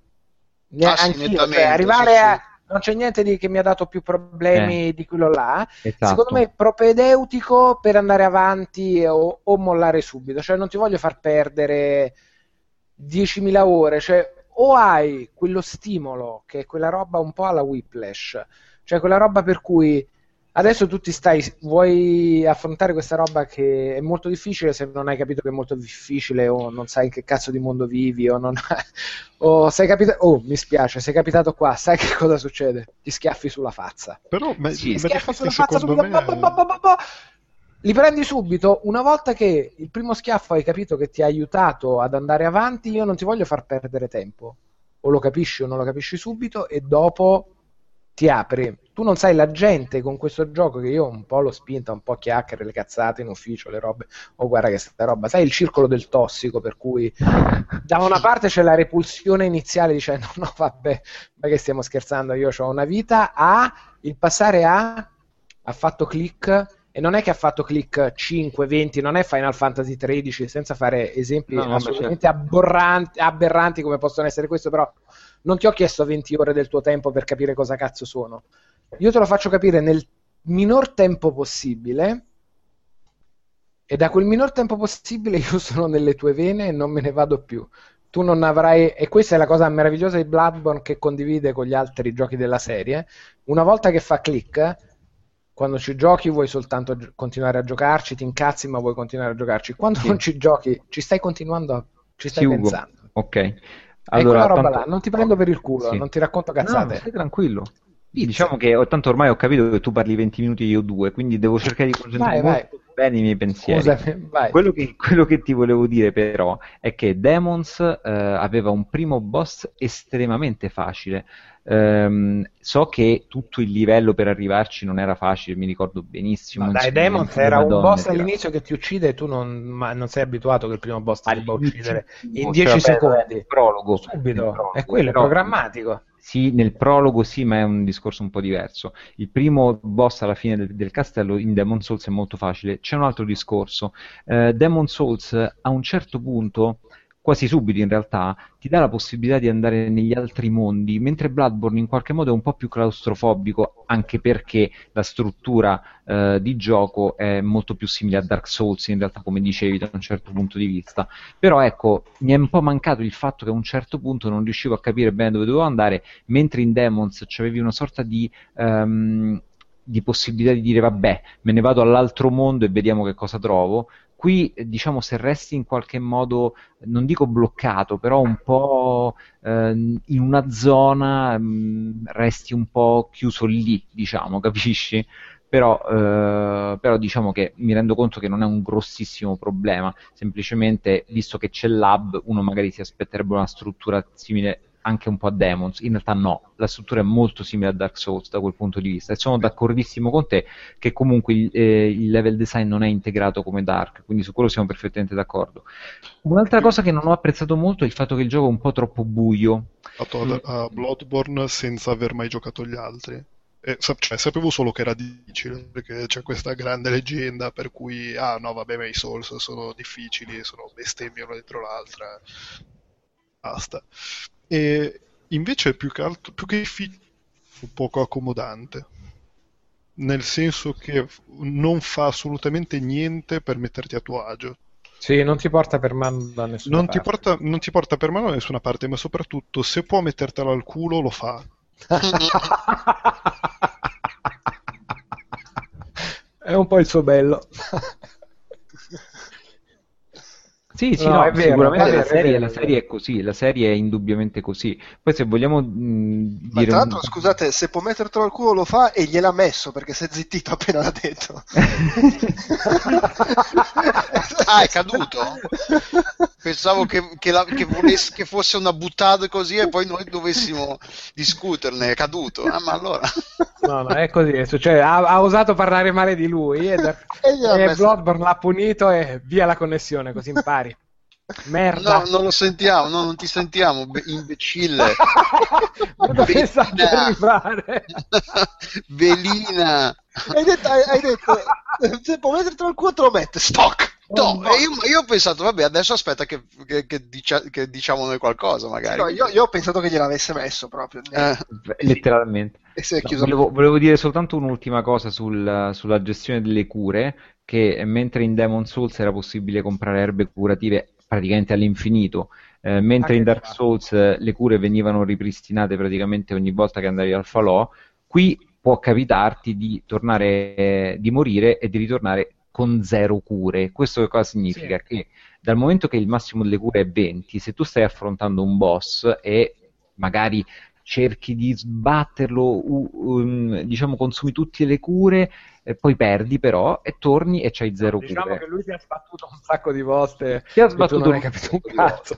ok e puoi ritrovarti senza cure. purtroppo, purtroppo sei costretto a farmare delle cure. Ora questo sicuramente può essere una cosa un difetto relativo, però devo dire che nella serie non era mai capitata esattamente una cosa del genere. Cioè, questo è, mi è sembrato un passo indietro abbastanza netto, nel senso che mentre in Dark Souls tu comunque avevi questa sorta di loop continuo, eh, fra virgolette quasi all'Outline Miami, in cui tu andavi a rigiocare il boss finché non lo ammazzavi, io penso che sarei terrorizzato a pensare di dover fare Orstein e Smog di Dark Souls, eh, dovendomi fra uno scontro e l'altro, fra una prova e l'altra, andarmi a rifarmare 20 cure in giro. Cioè, penso che ave- lì avrei abbandonato veramente il gioco. Per fortuna finora in Bloodborne non ci sono ostacoli del genere. Se dopo Però... un po' che farmi le zone eh, diventano no, più difficili, no, sì. smettono di darti roba, se non sbaglio. Ma insomma, allora io posso dire una roba.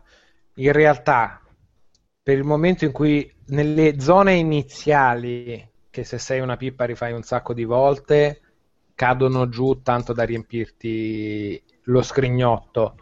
Se per caso più avanti ti ricapita, arrivai nelle zone iniziali e tra anime che guadagni, cioè consideriamo che queste cure le puoi comprare nello shop del gioco con la currency base di punti esperienza, robe del gioco, tra zona che hai capito che le droppa e currency che puoi spendere per ricomprarle, cioè, sono 5 minuti per farne 20. Cioè, mm, tra gli ostacoli che ti mette no. il gioco mi sembra veramente uno dei minori. No, no non, non, possono essere 5 minuti perché il caricamento ne dura 6. Sì, quello sì. Diciamo anche questa cosa. Ne dura 40 secondi, ma io capisco l'amore della polemica. Allora, è vero che tecnicamente ha questa rottura di coglioni infinita che non avevano gli ultimi due perché da una parte l'altro ti permetteva di resettare il mondo e rifarmare in tranquillità aspettando a zero, dall'altra esatto. in quell'altro ti venivano ridate comunque di partenza delle cure base.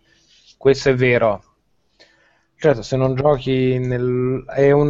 una rottura di coglioni tecnica che il caricamento sia lungo e Anche che ci sia un caricamento tra hub e mondi e il reset dei mondi è assolutamente cristallino. Insensato. insensato che se giochi cristianamente non ti dovresti ritrovare al cazzo di reset ogni 5 minuti, è altrettanto vero. Sì, ecco, più che altro mi è parso semplicemente un passo indietro dal punto di vista del game design, poi alla fine si gioca, è, il gioco resta abbastanza divertente, però comunque sia tu devi comunque ipotecare magari quei 10-12 minuti di gioco a fare una cosa che veramente non aggiunge niente alla tua esperienza, che è una cosa che effettivamente prima non c'era, per questo dico, non è che sto paragonando una serie con un'altra serie, sto paragonando no, no, no, sono d'accordo, proprio sono dagli, d'accordo. dalle stesse persone. No, no, la, la rottura di coglioni dello stacco. Allora, da una parte ti aiuta a calmare i nervi, dall'altra è una risoluzione mm. di base perché io non voglio stare davanti a una schermata nera. Almeno nel Cristo del primo Demon Souls c'era una cazzo di schermata che mi raccontava una cagata sull'ore del mondo.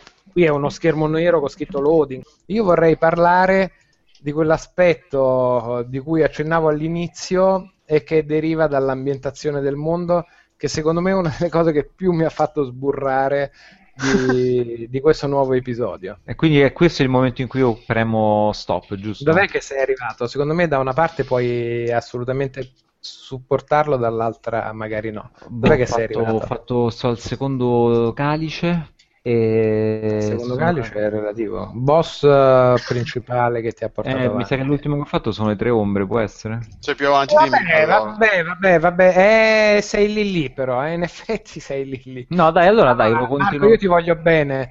Quindi no. te lo dico subito, no, c'è una, c'è, c'è una parte c'è di una, svolta. C'è una svolta, sì, sì, sì, sì. sì. Eh, sì no, parte che è Lupi aspetta, Mannari... Aspetta, Ugo, aspetta, calmati. Non, non, si, non, si, non, puoi, non puoi metterlo a tacere stasera, è inarrestabile. Ah, Hai pippato prima di iniziare. No, mezza bottiglia di whisky. Vabbè. Se vuoi venire a casa mia la connessione no, non c'è. un po' lontano. R- ricordo a chi ci ascolta che se non volete sentire quello che sto per dire, sulla descrizione dell'episodio ci, ci sono i minuti di, di, quando iniziano gli argomenti e saltate all'argomento successivo, così state a posto. Sentiamo Ugo.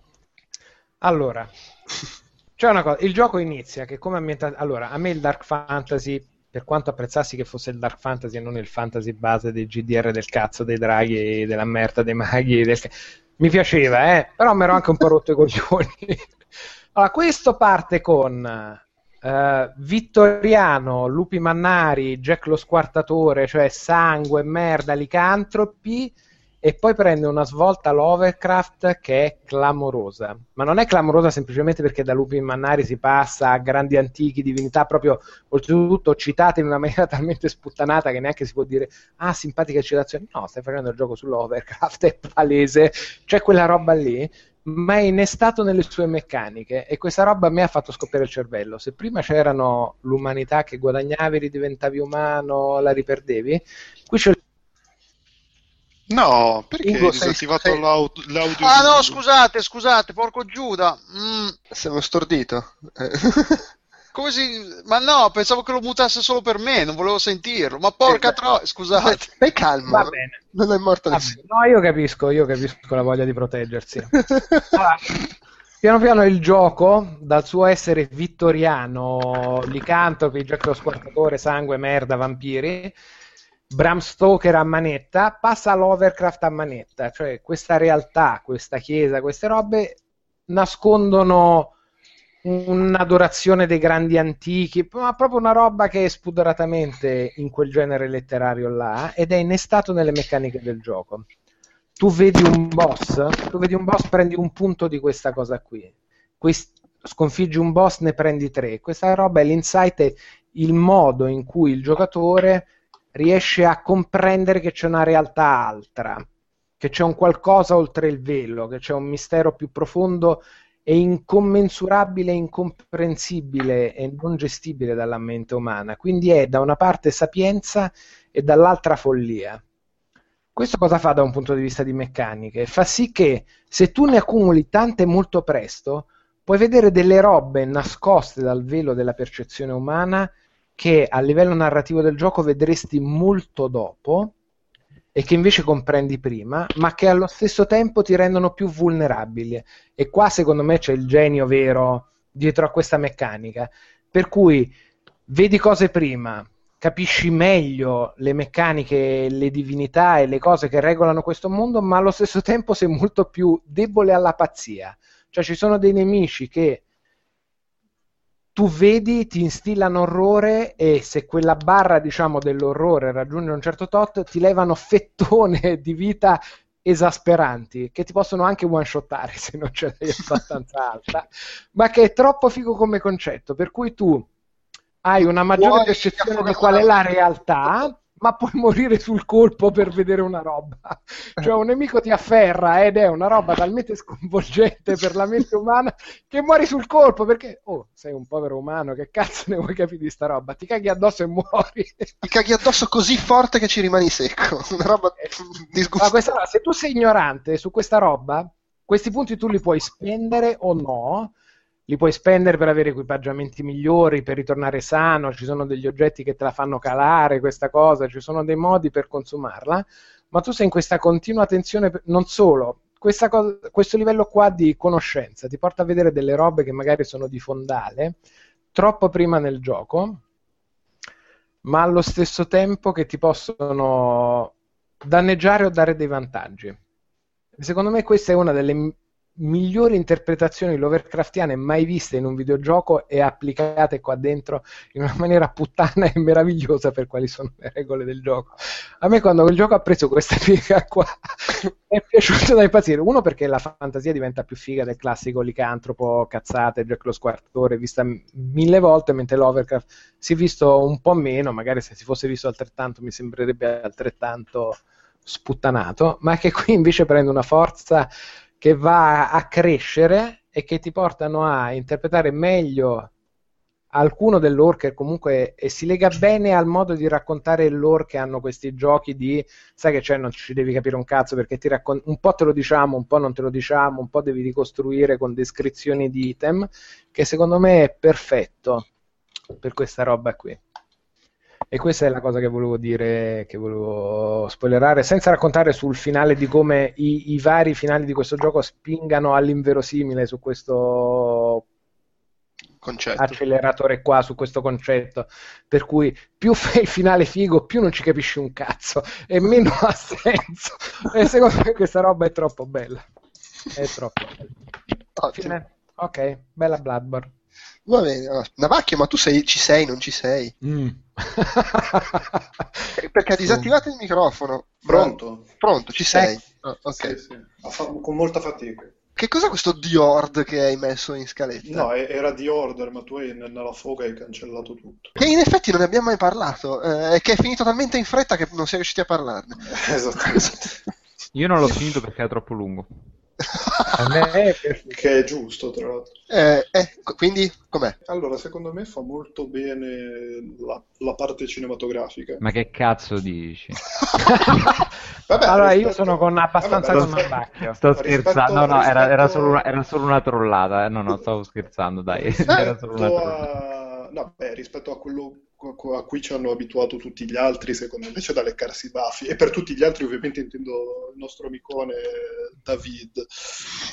Eh, secondo me fa molto bene quella parte e soprattutto fa molto bene la parte in cui la cinematografia finisce e si collega con le prime parti del gioco. Il problema è che poi c'è il gioco, che è il third person, shoot, third person shooter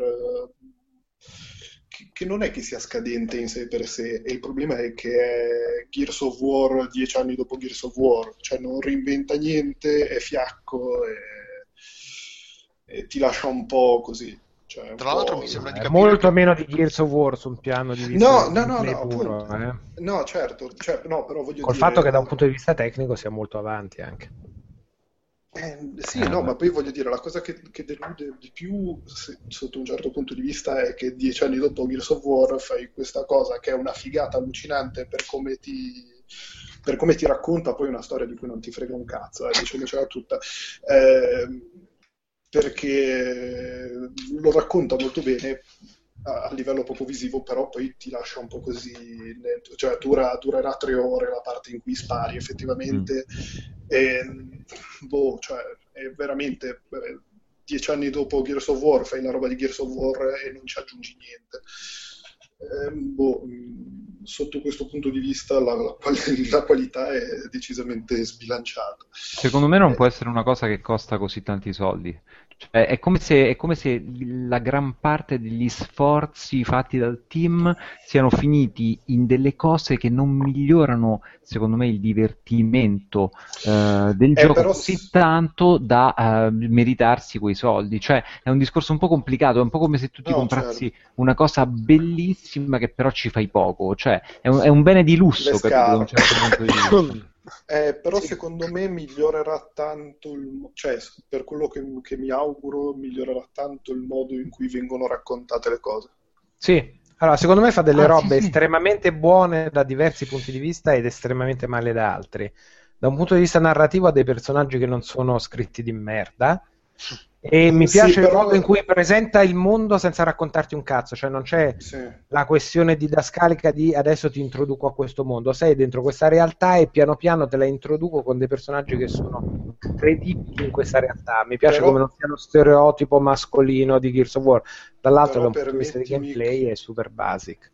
Però permettimi che secondo me la storia mette veramente troppa carne al fuoco che non c'entra un cazzo l'una con l'altra. Solo, no, per, il gusto, solo per sì. il gusto di ah vabbè ma siamo in Inghilterra del 1886 eh, di, un, di un'altra linea temporale quindi perché non metterci questa cosa?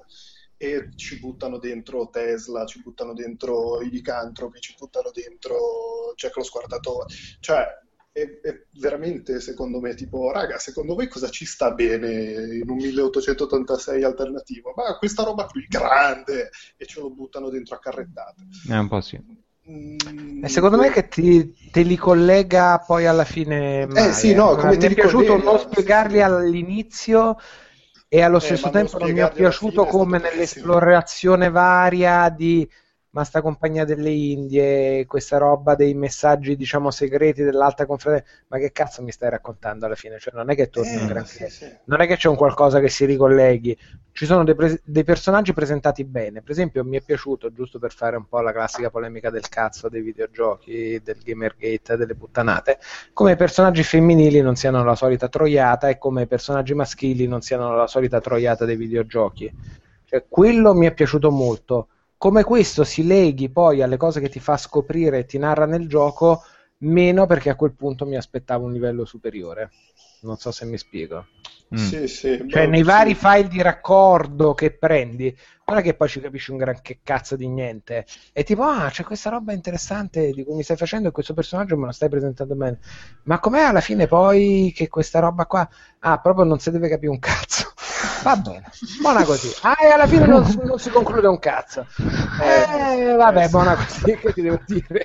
Sì, Comunque è, è, affascinante che, a parte una breve parentesi, ne state parlando come se fosse un gioco di Telltale. Cioè, state parlando solo della storia. Eh beh, perché il gioco è veramente estremamente third person shooting in corridoio estremamente costretto, basic. Sì, sì, e tra parentesi corridoio deludente, perché come scrivevo in una recensione, il povero Ugo me lo sono immaginato che piangeva mentre giocava a questo gioco, perché è il corridoio piccolo in cui giri l'angolo e non c'è niente. No, non c'è niente, non c'è niente però devo dire, la mia stima va a un lavoro di... Uh, una volta che decidi di fare l'heavy rain senza bivi narrativi, perché bivi narrativi non ce ne sono, sì, ce ne. Fai l'esperienza cinematografica raccontata un po' a cazzo, però meglio di Heavy Rain nel suo concludersi, perché comunque è meglio di quella merda di Heavy Rain che secondo me è scritta col buco del culo, però partendo da questo punto, mi racconti dei personaggi bene in un mondo che non capisco estremamente bene, che è anche figo che non me lo racconti bene, però alla fine non concludi un cazzo, tecnologicamente, da un punto di vista proprio tecnico, di sai che c'è, ti voglio dare un filtro visivo di aria, di robe, di zero scalette su PS4, sti cazzi che non c'è un terzo dello schermo perché te l'ho eliminato per fare l'immagine cinematografica. La resa tecnologica, cioè il motore tecnologico che muove sta roba è veramente da, da seghe bimani. Guarda, cioè, io non, cre- credo di non esagerare. Non c'è un cazzo. Non esagerare se ti dico che ho passato almeno 10 minuti delle mie 6 ore di gioco a, a vedere l'animazione del polso. Ma non è solo l'animazione, è la resa proprio video. Cioè, tu hai sì, una sì. scena in cui ci sono le linee diagonali date dai cavi di un dirigibile. Cioè, un dirigibile fatto tutto da cavi tesi in diagonali e non c'è una cazzo di scaletta. Ma non è la Sì, cazzo di sì. scaletta come intende Quedex, è la cazzo di scaletta data in un ambiente di fuoco, di luci, di fumo, di aria pesante, di resa che non fai fatica a distinguere tra filmato e quello che ti mostro in real time. E secondo me tecnologicamente, proprio da un punto di vista developer, è clamorosa e ineguagliata oggi. Vabbè, Sì, è anche perché è un corridoio. Cioè, Metti quello che vuoi, quello che vuoi, Eh, però la capito. resa che io mi muovo a giro non c'è resa migliore oggi in un videogioco. È il Rebel Assault Vabbè, del nuovo millennio. Sapendo che dopo, che dietro i muri non c'è più manco mezzo poligono, è facile però, no? Cioè, o facile, non Eh, voglio no, il cazzo sminuire. che è facile, il cazzo che è facile. Ci sono giochi che non hanno un cazzo uguale, però non sono altrettanto belli. Non è Ah, facile, vabbè. beh, però è da vedere se una grafica del genere la puoi fare in un gioco aperto. Immagino tu stia Esatto, questo stavo intendendo. Cioè, No, nel secondo senso, me no, è, è una detto- scelta di compromessi, ma nessuno ha fatto altrettanto come resa No, no, finale. Va bene, è Con tutti vero. i limiti del caso del gameplay. Ho eh, sì. capito, ma se, ma se il trade-off è fare un gioco che dura tre ore, magari anche no. Cioè, Eh, ma secondo senso- me non dura tre ore, secondo me se l'hai finito in tre ore dici cazzate. No, dura tre ore di gameplay, sto dicendo, no? Nel Eh, senso, comunque, Io ce ne ho messe 12, to. va benissimo, Ma va benissimo. sei- eh, però gi- Stiamo, stiamo parlando di un gioco dove comunque non puoi esplorare, che per carità magari anche in Uncharted che non ho giocato era, era più o meno così il discorso e va benissimo così. In realtà basta che The Order avesse avuto un gameplay più interessante magari e non ci sarebbe nessun problema, però non avendo trovato il gameplay interessante, quindi magari... Eh, Però infatti comunque sì, il problema è quello, cioè che ne tecnicamente parlando molto- di un gioco Telltale, ma non è un gioco Telltale, in teoria sarebbe uno sparatutto. Eh, esatto, esatto. Il problema, Sì, sì, il esattamente. è quello lì. Poi anche la trama Allo non è tempo ha molte robe più dissonanti a livello di gameplay di quanto non abbiano i giochi Telltale. C'è un gioco molto confuso in quello che ti Esatto. vuole dire sul momento. Esatto, esatto. Cioè ci sono delle situazioni in cui tu da third person shooter ti aspetti e puoi fare tipo le capriole per passare da una cover all'altra Mm, e questo ti viene concesso dal gioco con dei comandi appositi mm. e altre situazioni in cui la stessa cosa tu te l'aspetti e invece Esatto. il gioco decide che no, sai che c'è, qua invece stai facendo il quick time event e Mhm. oppure stai facendo la via di mezzo tra il third person shooter e il quick no, No, comunque volevo dire, volevo dire che Ugo ha perfettamente ragione, è proprio una sensazione bruttissima, padda alla mano, nel senso tu stai per dire camminando, poi il personaggio si, eh, come dire, si bisce in una sorta di, di animazione scriptata su cui tu non hai il controllo, poi riprendi il controllo, poi fai due passi, spari, poi c'è un quick time event, cioè è molto frammentario ed è bruttissimo non capire, oppure anche ci, ci sono dei quick time event in cui ma ti danno un pugno e non puoi farci niente. Il secondo pugno puoi schivarlo, il terzo invece te lo devi beccare per forza. Cioè, Sì, sì, veramente Non, non c'ha ha un senso. alfabeto di gameplay un po' schizofrenico a seconda di quello che hanno deciso che poteva essere una scena di quick time event o meno,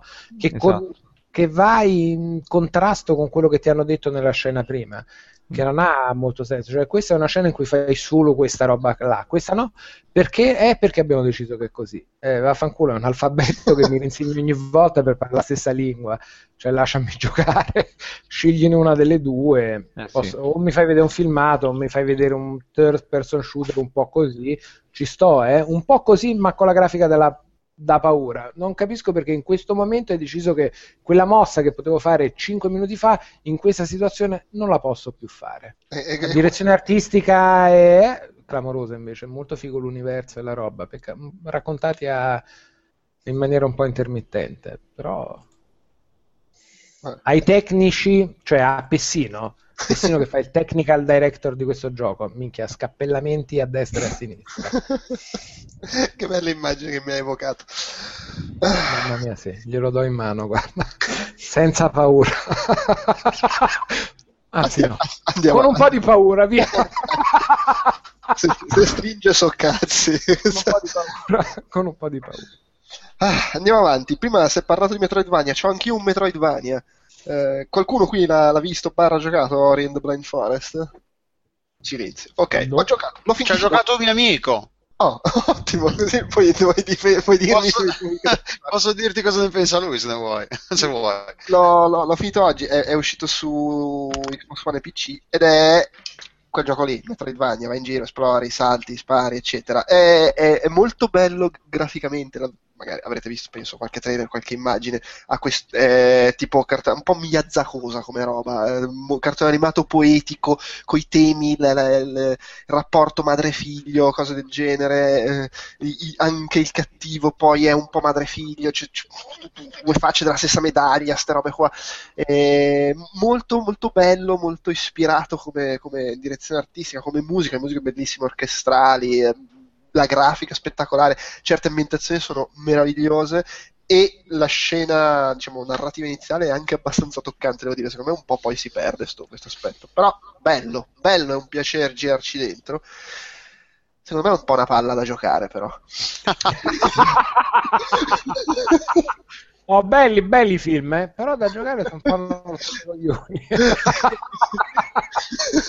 no, non è una palla in senso... So- allora, è Metroidvania. Palla e mezzo. È che, cioè, è quel gioco lì, no? Tu vai in giro, esplori, poi torni indietro, hai le nuove mm. abilità, e secondo me è un po' un genere che tende ad essere nei momenti di di gioco spicciolo, cioè quando ammazzi il nemico base, difficilmente c'è sto gran divertimento. Ah, c'è un altro scheletro di eh, Castelvania, gli tiro una frustata e me lo levo dai coglioni. Sono sempre così, no? Poi c'hanno Eh, però sì e no, eh. Cioè, No, quella no. roba figa là, quei giochi quando sono fatto bene sono che il nuovo potere che ti do per affrontare quel nemico fa sì che uno sia più veloce farlo, due sia più figo farlo, Eh, tre ma- ma infatti- questa zona che sto esplorando con quel potere diventa più veloce e più figa e quindi è un piacere riesplorarla grazie a quel nuovo potere. Ma infatti adesso ci arrivo. Perché c'è comunque questo elemento. Soprattutto ci sono un paio di abilità che sblocchi più avanti nel gioco che sono molto, eh, molto fighe e rendono un po' più viva la situazione. Anche se poi in realtà alcune cose che si incontrano sono solo specifiche per le zone in cui le trovi, mentre al- ci sono due o tre abilità che poi ti porti dietro e puoi usare, eccetera.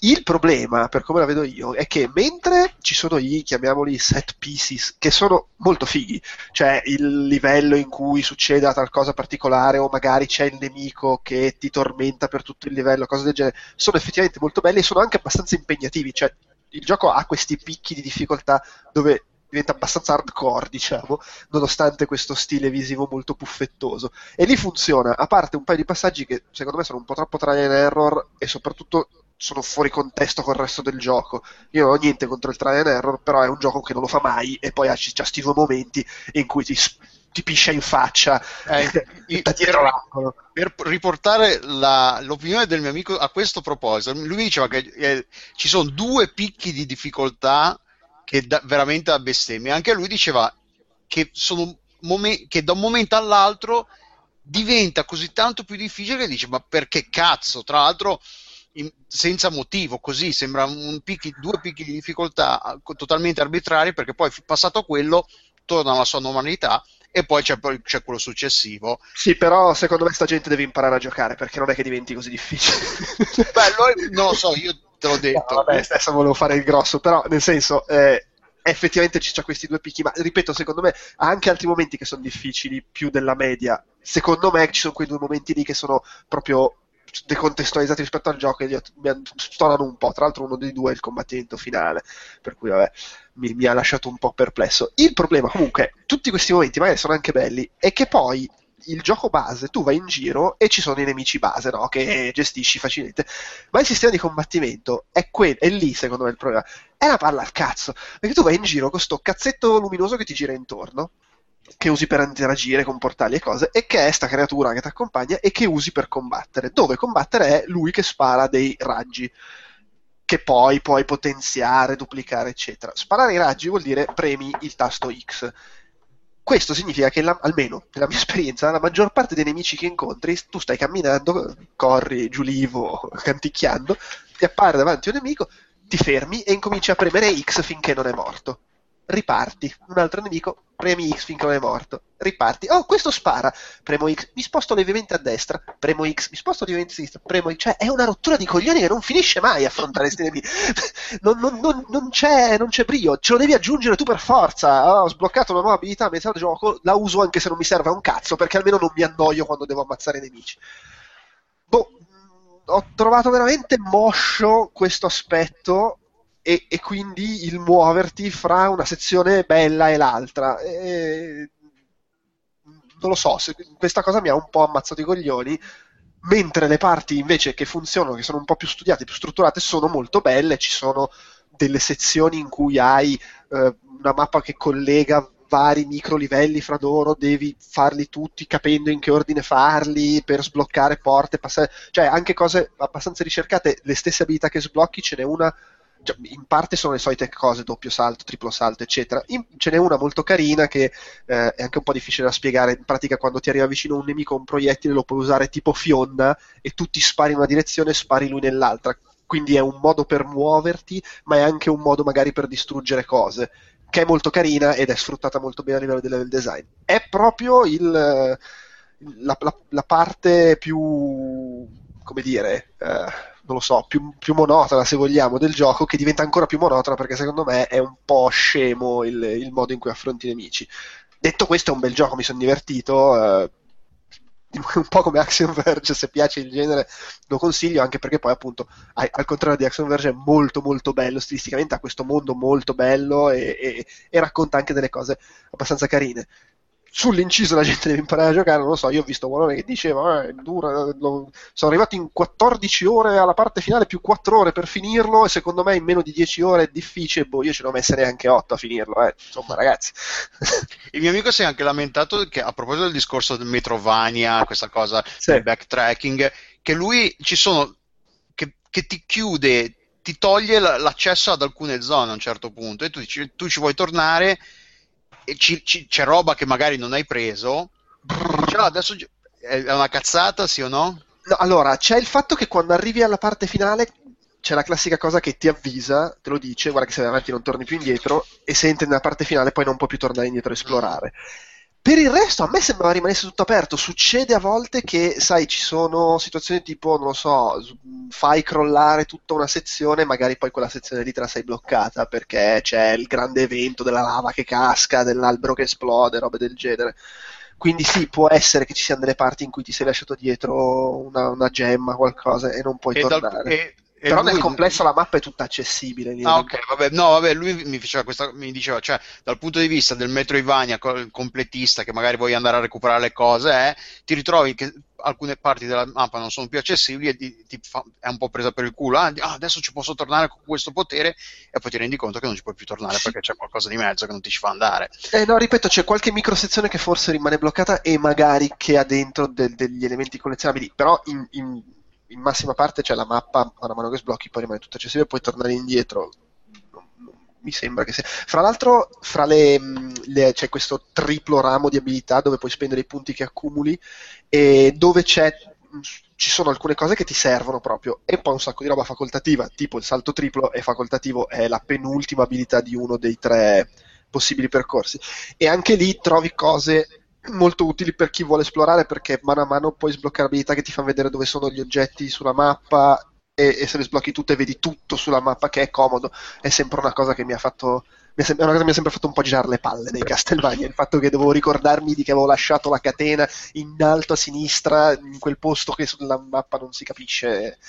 Eh, quindi da questo punto di vista è anche abbastanza amichevole. Uh, bello, con, lo consiglio tutto sommato, però questa cosa mi ha lasciato un po' perplesso. so anche che vado un po' controcorrente perché in realtà ho visto un tripudio di, di amore per questo gioco, a, a, parte l'8 di Edge, perché l'8 di Edge a quanto pare è un voto basso per Ori and Blind Forest. In che mondo viviamo? Come? Un, vo- un 8 di Edge come fa a essere un voto basso? Eh, eh, eh, perché Ori ha preso 9, 9,5 dappertutto. Ah, affanculo, però la Ma gente è mongoloide che non sa capire un cazzo. Ma tra l'altro, cioè, sullo stesso numero in cui ha messo 5 per la gente mongoloide, eh, sia chiaro. No, cioè, ma è sullo stesso numero in cui hanno messo 5 Hotline Miami 2 e Titan Souls e 10 Bloodborne. Dice, eh, però 8 poco, ma come? ha messo 5 a giochi che hanno preso motori, che cazzo ti lamenti di 8? Vabbè.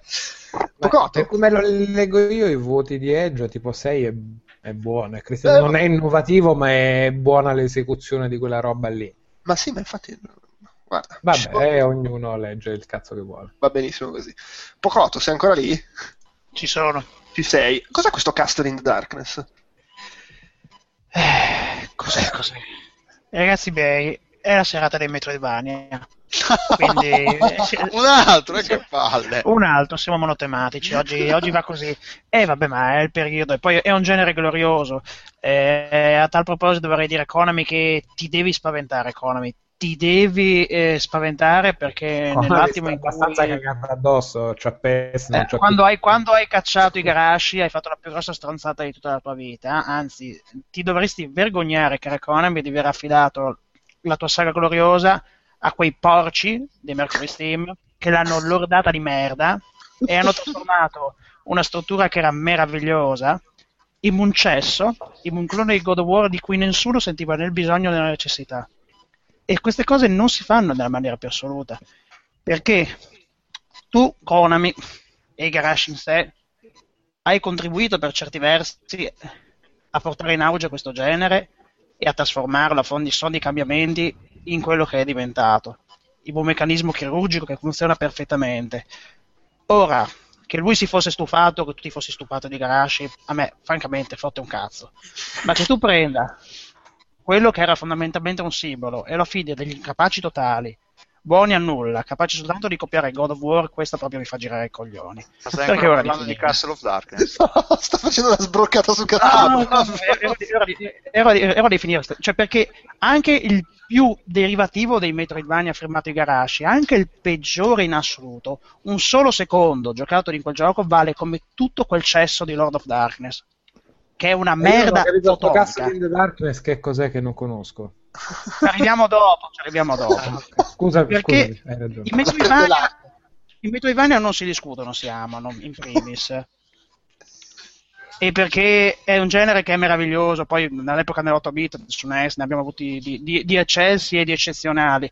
Eh, a partire dal mistico Euforia di Sunsoft che trovate nella Virtual Console di Wii U eh, che fu pubblicato, se non ricordo male, soltanto qui da noi in Europa e negli Stati Uniti e che è uno dei primi giochi, se non addirittura il primo, vado a memoria, in cui nasce la, la mascotte di Sunsoft, che è Erebecche, Berecche, sì, comunque il pulcino con il cappellone di lana, 180 grammi di bontà in olio d'oliva, eh, lumino coi baffi ed è un Metroidvania splendido nella maniera più assoluta. Quindi io, io a questo genere sono particolarmente legato e Konami crepa. E quando mi è capitato fra le mani Castle in the Darkness, che era un progetto che ho seguito per un certo periodo, ne sono rimasto molto lieto. Un po' come Action Verge, anche Castle in the Darkness nasce mh, nei ritagli di tempo, in diversi anni di stesura, ed è l'opera di eh, Matt Cap, che è un artista che ha collaborato spesso e volentieri con Nicalis Ah. e che ha curato per esempio la direzione artistica o ha contribuito a, a formare la direzione artistica del rebirth di The Minding of Isaac, del remake recente. Quindi non è assolutamente uno sprovveduto. Cosa ha fatto? Ha fatto nei ritagli di tempo, ha eh, condensato tutta la sua esperienza passata eh, da, da, videogiocatore, l'ha frullata e ha fatto questa sorta di zibaldone in cui ha messo pensieri e parole e ha creato un, uh, un Metroidvania fatto e finito, ispirato ai classici del, del passato, con una curva di difficoltà anch'essa degna di, di quella del tempo. Quindi il gioco è assolutamente impegnativo, ma ne vale perfettamente la pena. Come eh, Metroidvania ha un backtracking eh, non invasivo, cosa che farà piacere a chi francamente io il backtracking l'ho sempre adorato, quindi non, non, ho mai capito per inciso le lamentele in tal proposito. Cioè, sai, sai, che il genere prevede questo, è inutile che stai a lamentarti. Non è che vada a rosicare perché gli FPS usa una pistola e sparo. Cioè, che stronzata è? Dati la pelota basca se ti dà fastidio il backtracking. Solo Castelli dà fastidio il backtracking, ma quello è baccato nel cranio, quindi non è colpa sua. È solo perché Metroid non è su Xbox. Fosse su Xbox domani mattina ne parlerebbe benissimo Calma. e non avrebbe problemi. Quando tiro le rosicate su Super Metroid, ma no, su Metroid Prime ma non ne parliamo, ma via. Ma quante stronzate ho dovuto leggere sotto i su, su Metroid Prime? Ma porca di quella puttana di una Eva Sgualdrina. C'è, c'è gente, ah, oh, lo paragoniamo a Aloba, vatti a paragonare tua madre come una puttana.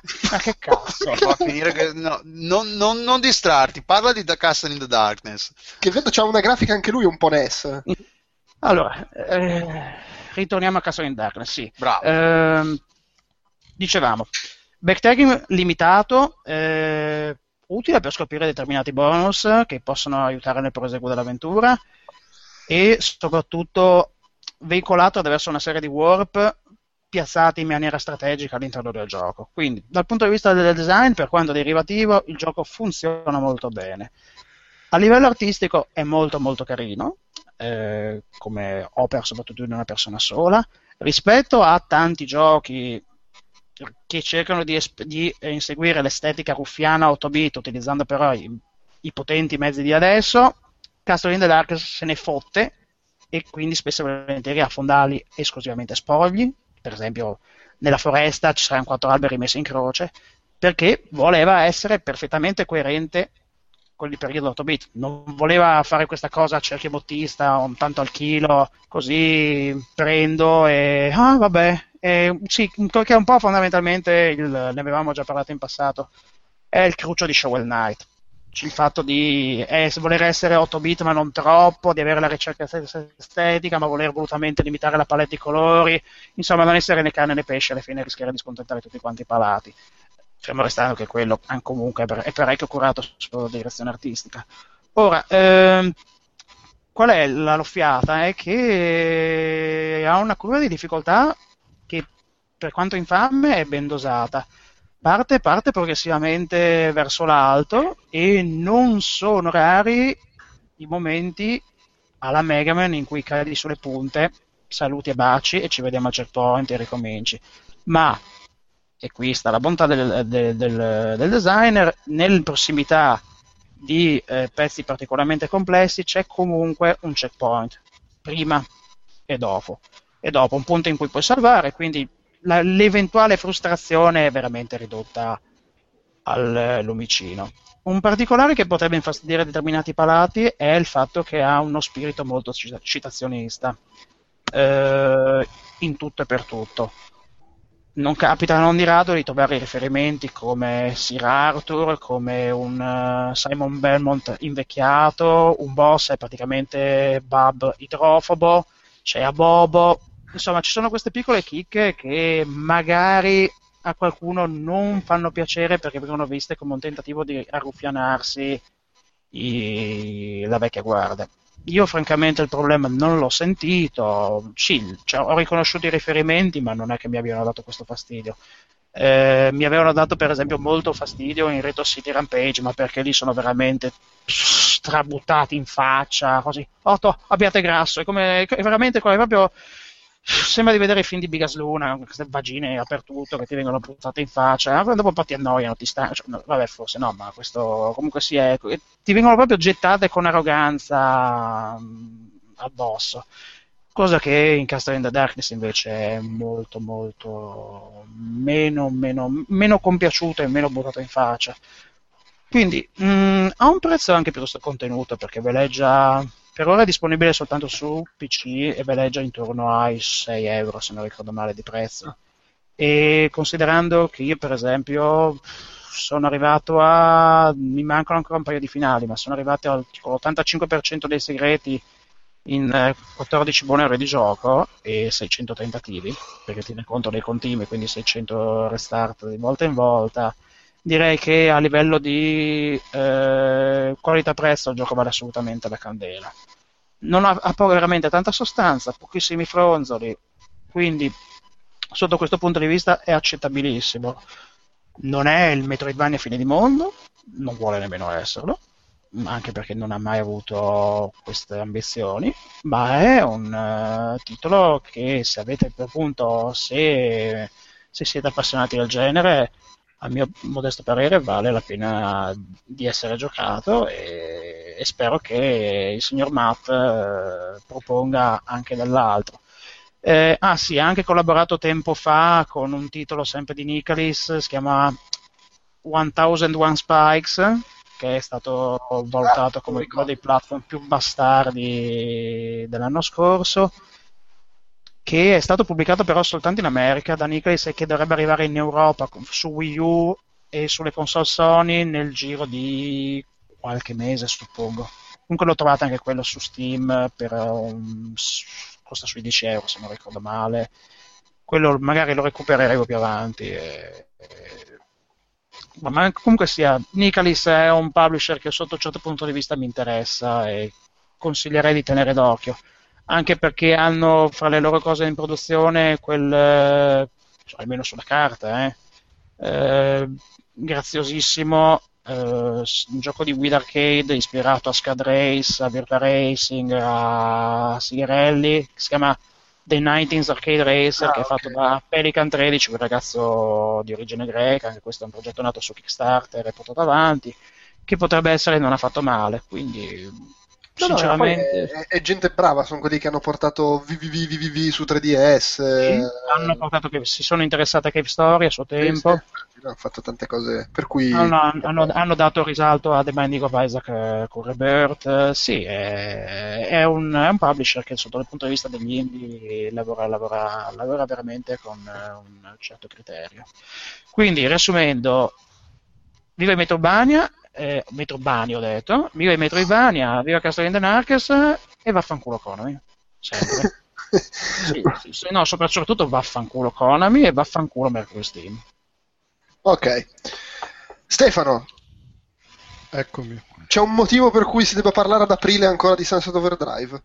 Ci ho giocato ieri due ore, sono state due ore così, che non, cioè tipo, ah sì dai, ci gioco dieci minuti, faccio quell'achievement che mi ero lasciato indietro. due, Secondo più... me Materna non ha capito bene la domanda. Eh? No, no, no, no, era una domanda sincera la mia. Sì, no, no, no, la tua sì, la risposta. Ho messo una virgola male. vabbè, comunque è, è sempre. Vabbè, poi è, è, è, l'unico motivo per. Vabbè, ma tu hai parlato mezz'ora di Bloodborne. Eh, con Luca cercavo di parlare, tra l'altro, e la connessione mi ha lasciato in panne. Ma io, infatti, vorrei sapere cosa ne pensi tu da novellino di Bloodborne piuttosto che cosa ne pensi cinque mesi dopo di Sunset Overdrive. Per vabbè, fare Sunset Overdrive è l'unico motivo, assieme a Forza Horizon 2, di comprare eh, l'Xbox One. E infatti spera, spero sempre che esca per PC, così me lo rigioco. È un buon motivo. Ma perché l'hai venduto l'Xbox One? No, no, pe- pe- no, no, perché voglio rigiocarmelo da zero. No, no, ma, ma la, sai, che, sai, che, puoi, se vuoi, cancellare i salvataggi e ripartire da capo? Sì, vabbè, no, no, ma, ma l'ha, l'ha venduto mi... perché sta arrivando la bella stagione, non ha più bisogno di Esatto. no, è perché... Poi, ma invece i tuoi momenti scusa, persi scusa. di Bloodborne... No, scusa, no, no, ma io questa cosa la voglio capire. Cioè, tu hai un gioco per Xbox One e hai, ti serve che esca su PC per rigiocarlo, quando puoi semplicemente rigiocarlo su Xbox One quello che ce l'hai già, invece di comprarlo di nuovo su PC. Vabbè, ma è una frase fatta, moderna, eh, non è che devi stare Ma è uscito su PC. Non, non è che siccome no, no, frasi fatte bisogna usarle. Eh, vabbè, però non è che bisogna stare no, anche potrebbe... Ma esce su PC senza No, non esce... Esce appena si rendono conto che ha venduto un cazzo. Potrebbe perché era uscito praticamente un leak in cui nel, nel, portale ufficiale si faceva riferimento alla versione Xbox One e a fianco alla versione PC. Ah, eh, ah, considerando che le presunte esclusive di Xbox One, eh, gran parte, hanno fatto eh, ma c'è il Panzer Dragoon, eh? eh beh, direi che ti sei riso addosso da solo adeguatamente. In, effetti, se un gioco non esclusivo Xbox è abbastanza lecito attendersela su ah, PC. Ma guarda che dopo Dead Rising non uscirà mai su PC, urlavano e spergiuravano in quelli di Capcom. Guarda che c'è il Master Chief Collection che non è niente male se non li hai giocati quando funzionavano otto anni fa. Esattamente. È, che, vabbè, vabbè, è, è, Comunque... è, lo spirito di Microsoft, è così, magari muoiono. Eh, scusate. Comunque Sunset Overdrive è bello, è un bel gioco, beh, è, diverte- è molto divertente, no, divertente no, io però, ancora adesso. Tu che l'hai giocato tutto, io una domanda ce l'ho, perché io quando l'avevo provato mi sembrava potenzialmente figo saltare sui binari, sparare, ma anche mm. potenzialmente mi spacco il cazzo dopo 10 minuti per continuare ad andare a destra e a sinistra come un coglione. Eh Ah, non hai tutti i torti perché sulla, no, perché sulla carta è così. Il fatto è che il gioco. Great endorsement, Barna Bocchio. No, ma il fatto è che il gioco. Quindi no, vabbè, ma perché se, vabbè. è una killer application per vabbè, allora andate a fanculo. è una killer application per i coglioni. Sì, eh, ma, insomma, hanno dimostrato che gli Insomniac erano dei poveri pagliacci vabbè, che buonanotte, solo perché lavorano sotto Sony e adesso Basta. sono diventati. Fuse, ma, scusa, quella merda di fuse che hanno fatto prima, ma sono dei cani. The Naughty Dog. abbiamo parlato non stiamo parlando del Fuse, però. Eh. Eh. Lasciatemi parlare il povero Napoli. che Sony è felice con Naughty Dog, voglio dire, 30 anni di merda anche loro, ti è uno Oh, vi butto fuori eh, dalla chat. No, no, vabbè, ma l'ho, l'ho mutato, ho fatto prima. Ehm... Tu non puoi saltare. Basta. eh, scusa, rifammi la domanda. No, non è una rottura di palle, perché il gioco è, è, è, sempre divertente tanto, a parte forse tipo la prima mezz'ora, che è un tipo un tutorial, ma è un tutorial talmente... perché tutto il gioco è scemissimo e sa di essere un videogioco, quindi continua a prendersi per il culo da solo, a prendere per il culo gli altri videogiochi, a prendere per il culo film, eccetera, eccetera e lo fa non venendo mai a noia, che è una cosa abbastanza rara della gente che prende per il culo altre robe. Non so se mi spiego. Cioè, no, non lo fa mai con tipo la retorica o comunque no, no, non stufa mai. E, e, quindi no, cioè fondamentalmente tu grindi tu, tutta, tutto, tutto, il periodo del gioco, tutte, tutte le oh, 12 ore che dura e non ti stufi mai perché c'è sempre qualche stupidata nuova da provare o da vedere o da fare e quindi ti diverti e basta. Sì, beh, poi c'è anche da dire che, che giocando la campagna vai anche cioè, avanti. Io avevo provato la, la modalità Horde, la modalità Horde è ovvio che stai di fermo su, ah, vabbè, sì. a, a, difendere la base. Sì, sì, no, no e anzi, cioè, tutti i pretesti stupidi che ti mette in fila per, per, per andare avanti nella trama e per giocare sono, sono tutti piuttosto divertenti e poi hai veramente una miriade di, di robe da sbloccare. Vesti- il personaggio è completamente customizzabile in tutti i modi, tipo puoi farti pessino col tutù. puoi e... farti pessino col tutù non è una bella cosa da dire. No, infatti, vabbè, ma tanto. okay. e... No, figo, figo, divertente, bello. Va bene, vuoi farci l'angolo del novellino di Bloodborne? No, sti cazzi. Okay. A parte che lei, lei cioè, mi sembra che comunque dire quando vuole sbattertela al culo lo fa era un bel sì. riassunto. Eh no, il no? fatto è che no, sì, sì, perché cioè, fondamentalmente non, non, l'ho trovato difficile, l'ho trovato piuttosto poco accomodante e soprattutto quando vuole quando vuole essere quando vuole sbattertelo al culo sì, no, no, no, più che altro è, è difficile non, cioè non è difficile, è poco accomodante ed è talmente poco accomodante che io personalmente per diversi motivi ho dovuto smettere di giocarci tipo due, un giorno e mezzo, quando mi, e, e, avevo fatto due boss, quindi non, non, ti dico che ero andato avanti, però comunque fare due boss... Beh, è buono, eh, cioè è buono, è buono, è buono. Cioè è buono. Eh, eh, eh, eh ho dovuto smettere di giocarci per un giorno e mezzo, quando l'ho ripreso in mano e dovevo fare il terzo boss, mi ha fatto il culo talmente tante voglie... Talmente il terzo tante boss volte, quale?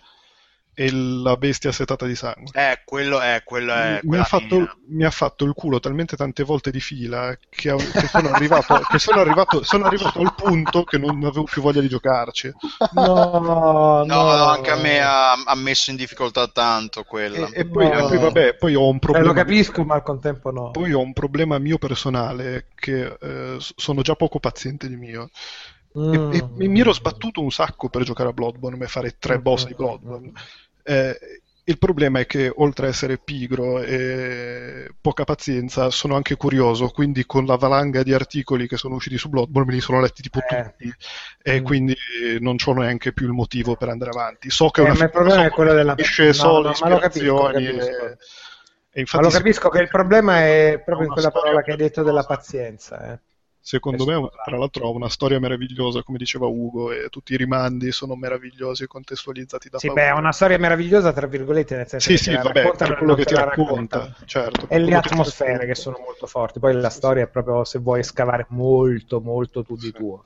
Sì, sì. Vabbè, ma Effettivamente, se manca la pazienza, se manca la pazienza, purtroppo è no. quello, secondo me, è l'unico scoglio perché la calma e la pazienza è l'unica cosa che realmente insegna quel gioco. Eh, ti dico, è, cioè, è, è affascinante ed è, e non è neanche così difficile, ripeto. Il fatto, che, il fatto è che è talmente poco accomodante che o hai la pazienza per andare avanti e sì, metterti sì, di buona lena e stare lì, tanto te, cioè stare lì il tempo che ti richiede per scoprire tutto quello che ha da dirti, perché ne ha veramente un stacco o se no, o se no cioè, fai prima veramente a leggerti la, le 4.000 miliardi di articoli che sono usciti in questo mese e sai vita, morte e miracoli meglio di uno che ci gioca. Sì e no, è sì. quella roba là del maestro di Kill Bill, no, certo, roba vabbè, poi, poi, eh, poi, che devi cioè avere la, quella voglia che ti devi mettere, non c'è niente da fare. Cioè, eh no, chiaro, poi, vabbè, poi è chiaro che ti perdi tutto il piacere della scoperta perché io sì, per, le, per le 4 ore che ci ho giocato era, ho capito perché la gente, ho capito perché il gioco piace alla gente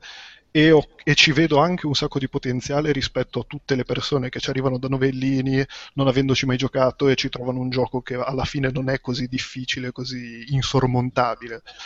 però io non ci riesco. Cioè, eh, nel, nel, senso, pur con tutta la buona volontà, non, eh, non, ho, ho, dovuto vivere due giorni e mi sono fottuto l'esperienza. Così. Va bene. Eh, Alessandro. Dimmi. Magari, visto che è già mezzanotte... Sarò che... breve. dici un po' questo... No, vabbè, tanto Ugo aveva già parlato un sacco l'ultima volta, se non ricordo male. Eh, quindi infatti sì, ne avevate parlato... Avevamo, avevamo parlato un po', volevo parlare sapendo che, mi, che, ne avremmo parlato di Monster Hunter, volevo parlare un po' dell'endgame, perché io continu- sto continuando a giocarci. Scusa, stiamo parlando di Monster Hunter, cos'è? 4? Uh, uh, Monster Hunter 4 4 Ultimate, 4 okay. Ultimate. Per 3DS, giusto? Per 3DS, sì che è uscito in, insieme al New 3DS, quindi sfrutta il gira meglio sul New 3DS, è più fluido, ci sono le, le texture che vabbè, per quanto si possa yeah, vedere, sono leggermente meglio. Sì, e... Ma tra l'altro, scusa, appena hai iniziato a parlare di texture su 3DS è entrato Quedex nella conversazione.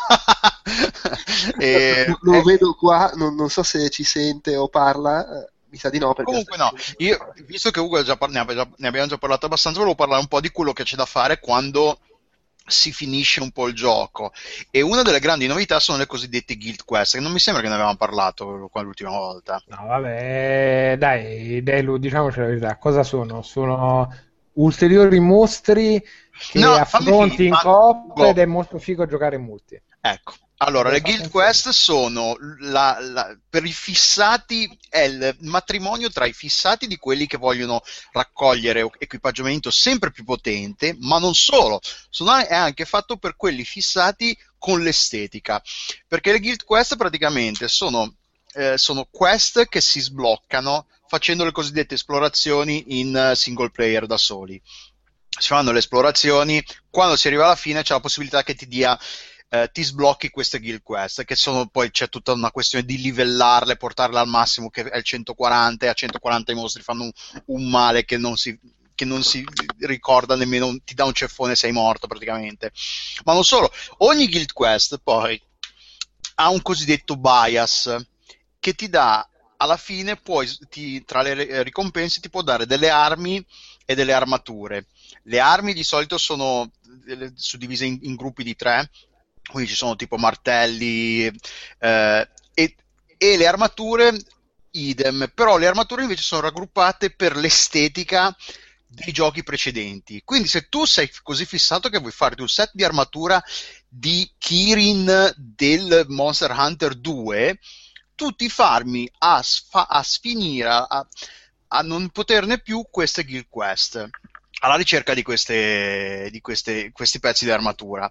Poi le, le, nelle Guild Quest è l'unico modo per trovare certi talismani particolarmente rari, con eh, eh, abilità particolarmente potenti, una cosa altra. Quindi per i fissati, secondo me, io non sono così fissato con l'estetica, io sto, le sto facendo perché comunque sono divertenti i giochi, ci sono i mostri più potenti di quelle, ci sono versioni più potenti dei mostri già potenti che trovi a livello massimo del gioco. Uh, e poi è un, è un, modo un po' diverso di affrontare il, i mostri, perché poi si, ci, ci, sono varie modalità. Um, c'è tanto da fare nel, nel, però vabbè alla fine si torna sempre lì eh, la solita cosa di trovare l'equipaggiamento farlo sempre più potente farmare i, i, materiali cioè il gioco è quello. Però hanno introdotto questa cosa delle guild quest che è una cosa carina e aggiunge un po' di varietà e un po' di fissazione. Poi c'è l'arena, chi vuole volerle fare, che sono queste mo- missioni super difficili, magari due mostri in questo. Hai presente l'arena dove volevamo fare quelle con, eh, per Zelda? Sì, sì, sì. Ecco, non, so se hai presente, ci sono le missioni in cui ci sono due mostri grossi lì e tu devi premere eh, un... Uh, c'è un interruttore per fa- tirare su una una parete di ferro che divide l'arena in due, quindi ti, tu ti stai da un lato con un mostro e tu devi tenere il mostro e devi ammazzarlo abbastanza in fretta che, prima che venga giù di nuovo la, la, la parete. Eh, ci sono una marea di cose da fare per chi ha tempo e voglia di dedicarsi, eh, miliardi di pezzi di equipaggiamento. Conf- confermo quello che aveva detto l'ultima volta, che è un gran bel gioco, un sacco vario, la, me- la meccanica del saltare in groppa al mostro, è divertente, time è troppo bello. È, è, è ben implementata. Il, l'implementazione delle, dei vari livelli di altezza eh, nelle varie mappe nei, è, è, ben implementata, aggiunge un sacco di varietà al, al combattimenti, aggiunge anche un sacco di difficoltà perché a volte non sai dove cazzo sei, perdi il, il, senso della direzione, della prospettiva, quindi è anche disorientante da quel punto di vista. Uh, quindi sì, non, tanti ho letto in, tanti in giro che dicevano che è il Monster Hunter più bello, più bilanciato di tutti. Uh, io il 3, la, il 3, a me non era piaciuto soprattutto per la discorso per sti cazzo di combattimenti su, subacquei. Questo qui è molto molto molto molto bello. E io ci sto giocando sul New 3DS, quello normale, tu ci stai giocando su quello grosso. Sull'XL. No, io su quello normale. Ah, anche tu ancora, quindi non... No, no, io non amo l'XL perché è la stessa risoluzione su uno schermo più grande che significa pixel più grandi. Ah, ok, va bene. Eh, graficamente è bello, eh, eh sul 3DS, sul New 3DS a volte si nota proprio che, che gira a 60, non, magari non a 60 fps, FPS, però si nota in alcuni momenti che il frame rate è più alto e quindi è più fluido. Uh, quindi sfrutta il, l'hardware a dovere, uh, il, lo stab lì, quel cazzillo che, che, analogico sulla destra non è comodissimo. All'inizio io ho fatto un po' fatica ad abituarmici. È buono solo per gestire una telecamera, telecamera e neanche FPS. così tanto bene, giusto cioè si fa di necessità virtù, non è così tanto meglio del, clo- del cosiddetto gancio che, che, che si no, faceva aspetta, col dito. Aspetta, adesso stai cagando fuori dal vaso. È estremamente meglio della posizione granchio di merda su una PSP classica non è una telecamera da gestire come potrebbe servire in un vero, che ne so, un FPS in cui gestisci la telecamera con precisione, no, ma per quello che ti chiede di fare dentro un Monster Hunter è 18 volte meglio e meno anchilosante della cazzo di posizione del granchio dei Monster Hunter classici, per chi capisce di cosa stiamo parlando. Con la PSP. Eh, però no, sì, è un gran bel gioco. Confermo tutto di, quanto di buono aveva detto Ugo l'ultima volta. Le, l'endgame c'è un sacco di roba da fare, una tonnellata di pezzi di, di set di, di, armatura che si può fare, una, una marea di armi. Le armi nuove sono un sacco divertenti. L'unica cosa è che eh, i mostri nuovi sono un sacco più mobili e dinamici e veloci nei movimenti e anche i mostri vecchi, alcuni dei mostri vecchi sono stati un po' aggiornati. Quindi le armi nuove sembrano più adatte a questi combattimenti di altri, in particolare tipo il martello, che è una delle armi che non, che non ha avuto particolari novità nel set, nel, nel set di mosse disponibili, mm-hmm. si ha la sensazione che sia un po' obsoleta rispetto ai mostri nuovi. Quindi ci Beh, dovrebbero... però fa quel suo bravo danno secondo eh, me è stata no, no, resa più palese la sua utilità i suoi punti deboli e forti. Nel senso che se sai quando caricare eh. e fare fa un danno esagerato. Se la usi a cazzo di cane sei più svantaggiato che un tempo perché essendo più mobili mostri manchi più volte passi, passi il tempo a corrergli dietro. E, e da solo è una cosa che magari il, gio- il, mostro lo controlli, lo puoi manipolare. Quando sei in gruppo a volte sei lì che corri perché il mostro va dietro agli altri e tu sei lì dietro come un imbecille. Mm-hmm. Che, eh, però no, bello. Eh, se poi per chi, a, a, chi piace questa cosa del collezionare pezzi di armatura, l'estetica o comunque potenza e tutto il resto, c'è di tutto c'è tutto quello. Poi sì, ma anche proprio a chi non ha mai provato il gioco è proprio quello Ah sì, no, no, sì, è, è, più bello avere una serie di boss fight con la possibilità di scegliere c'è quella roba un po' alla Bloodborne volendo. Mm. Uno di difficoltà di imparare a capire quali sono i pattern dei nemici per non farti squagliare di mazzate, se no sei fottuto. ma allo stesso tempo quella roba di non hai un set infinito di armi, ma quelle armi che hai sono differenziate il giusto, uno per applicarsi a diverse tipologie di giocatori e di stili di gioco, e due in quell'ambito lì studiate molto me- bene per darti le giuste soddisfazioni se impari a sfruttarne punti deboli o di forza. Cioè, se tipo vuoi un gioco cominciato... veloce, agile, tanto danno poco ma concentrato nei momenti giusti, Ho quelli più acrobatiche, a, quelle meno, quelle di gruppo. La Inset Glaive, che non so come sia in italiano. Mm. E anche il bastone quello- insetto. È il bastone insetto, è un sacco divertente anche quella lì. Sì, sì, sì. Questa meccanica nuova dell'insetto che lanci contro il mostro che, ti, che gli succhia i succhi per poi ti potenziano. eh, a seconda di dove lo colpisci te la danno un colore diverso. No, no, eh, no, comunque sì, basta, dai, se no eh, facciamo troppo tardi. È bello, bello. Potremmo parlarne per consigliato 18 tutto. Sì, infatti. ore, ma è veramente estremamente godibile. Io e Delu, diciamoci la verità, raccontiamo Ah, un po' sì. quello che abbiamo fatto, a prescindere di quello che è il gioco. Quello che abbiamo fatto noi è stato, io ci ho iniziato a giocare prima più lentamente, per quando è arrivato Delu me lo sono portato, poi abbiamo giocato in coppia un sacco parlando su Skype, perché ovviamente figurati se, se su Ah, l'interfaccia Nintendo- online è terribile del gioco, nel Cioè, senso se che parli con quel mongolismo che non No, è tipico di aspetta, Nintendo, mamma mia. perché se aggiungere qualcuno alla lista amici è inutile, perché io, se- io ti ho in lista amici, però non so cosa, non c'è modo di vedere cosa stai facendo, so che stai giocando. No, puoi vedere cosa sto facendo se sto giocando online. Se Ecco, è e basta, una aperto però mi vedi, sì. Se Però sto non- giocando per i cazzi miei non mi vedi. Se Non non, vedo attraverso quel fatto esterno al gioco, cioè quelle robe di nippo-mongolismo tipicamente Nintendo, ma Noi è, tipicamente è stata una bella esperienza perché poi noi eravamo appunto su, eh, cosa eravamo, su Hangouts su Skype, chiacchieravamo, quindi era un po' questa cosa del- come se fossimo uno di fianco all'altro. Però il gioco, la l'infrastruttura online è, è ottima perché ti permette di giocare online con tre altre tre persone molto facilmente. Però per assurdo è molto più, molto più complicato riuscire a giocare con, con i propri amici. Perché o ci si appoggia a, un me- a un metodi di comunicazione esterni oppure il gioco è, Sì, sì, è sì. terribile da quel punto di vista. Per limitazioni della console, non so quanto siano limitazioni No, no, no, no, dell'infrastruttura e quanto sia il gioco. No, no, no, assolutamente perché ci sono giochi che ti permettono di Ah, chattare, ok. di fare robe. È proprio questione di giappo minchiottudine. Allora, ha un sacco di possibilità aperte più di altri giochi e un sacco di limitazioni. In realtà, se apri la tua stanza ed entra qualcun altro, ce la fai, ti puoi regolare. pa- Hai un sacco di opzioni, tutte spiegate di merda. Sì, vero. tutto limitate in qualche modo, ma che puoi circumnavigare per avere un'esperienza in realtà veramente fighissima. Tra peschi altri arrivano, fai e puoi fare realmente proprio cronometrate centinaia di ore di gioco differenti. Io sono a 200 ore di gioco al momento. Vede, vede. Puoi fare l'inferno ed è figo perché in realtà poi lo studio del singolo mostro, della roba, di quello che cerchi, di quello che vuoi fare con gli altri è comunque sempre utile a qualcosa di divertente. Ok, basta direi. Va bene, tra l'altro si è inserito così da, da dietro le quinte Quedex ed è subito stato accolto da 10 minuti di Monster Hunter 4x3DS, sarà contentissimo. Stavo, stavo di- pensando di andarmene. Giusto così. Ma adesso passiamo a un argomento che sono sicuro a te interesserà molto di più. Eh, lancio la sigla Racconti dall'ospizio. È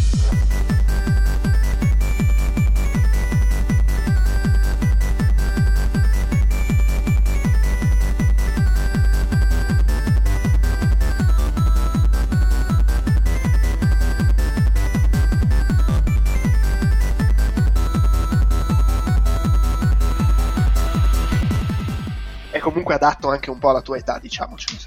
Sei un... Io alla tua che È tanto mia. che non venivo, ma proprio eh, non mi siete mancati per un cazzo.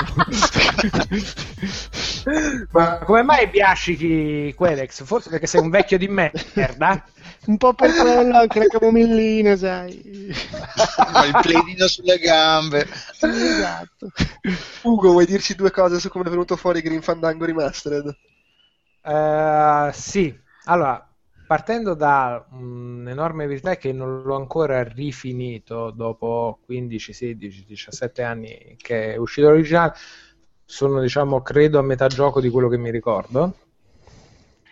Come remaster, come operazione, cosa hanno fatto di, di buono, cosa non hanno fatto, cosa non era possibile fare?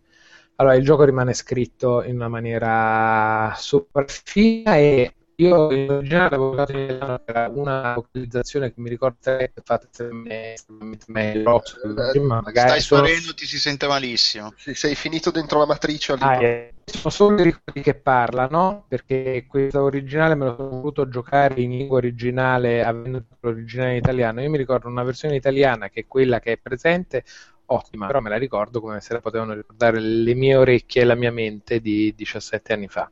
Chiaro. Quindi me la ricordo come nel mio cuore una delle migliori localizzazioni di sempre, quindi magari è rimasta così, magari invece non è vero niente. Me la sto giocando invece in lingua originale adesso e c'ha tutto un accento cubano, messicano sì. che è estremamente gradevole.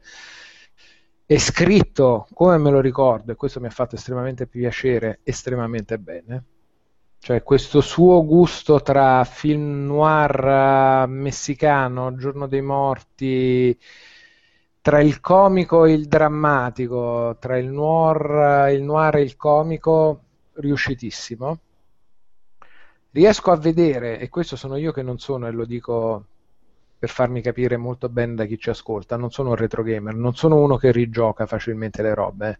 Mi piace giocarle quando escono, poi se le rigioco molte volte mi fanno cascare le palle perché vedo tutto l'avanzamento che c'è stato su altri fronti e qui lo vedi eh lo vedi da un punto di vista di struttura del gameplay di enigmi che sono a volte poco chiari, l'inventario che era effe- effettivamente infelice già al tempo quando è uscito, ma era talmente sopra l'aspetto narrativo visivo che ci passavi sopra, invece qui l'inventario veramente un po' rompecoglioni e la chiarezza delle cose, di quando usi, vedi una descrizione i tank control che sono stati invece rivisti per essere usati in maniera più cristiana e con una metodologia più umana. C'è una cosa molto bella che ha questo gioco e che secondo me i giochi di un tempo riproposti oggi dovrebbero avere, che è il commento durante di...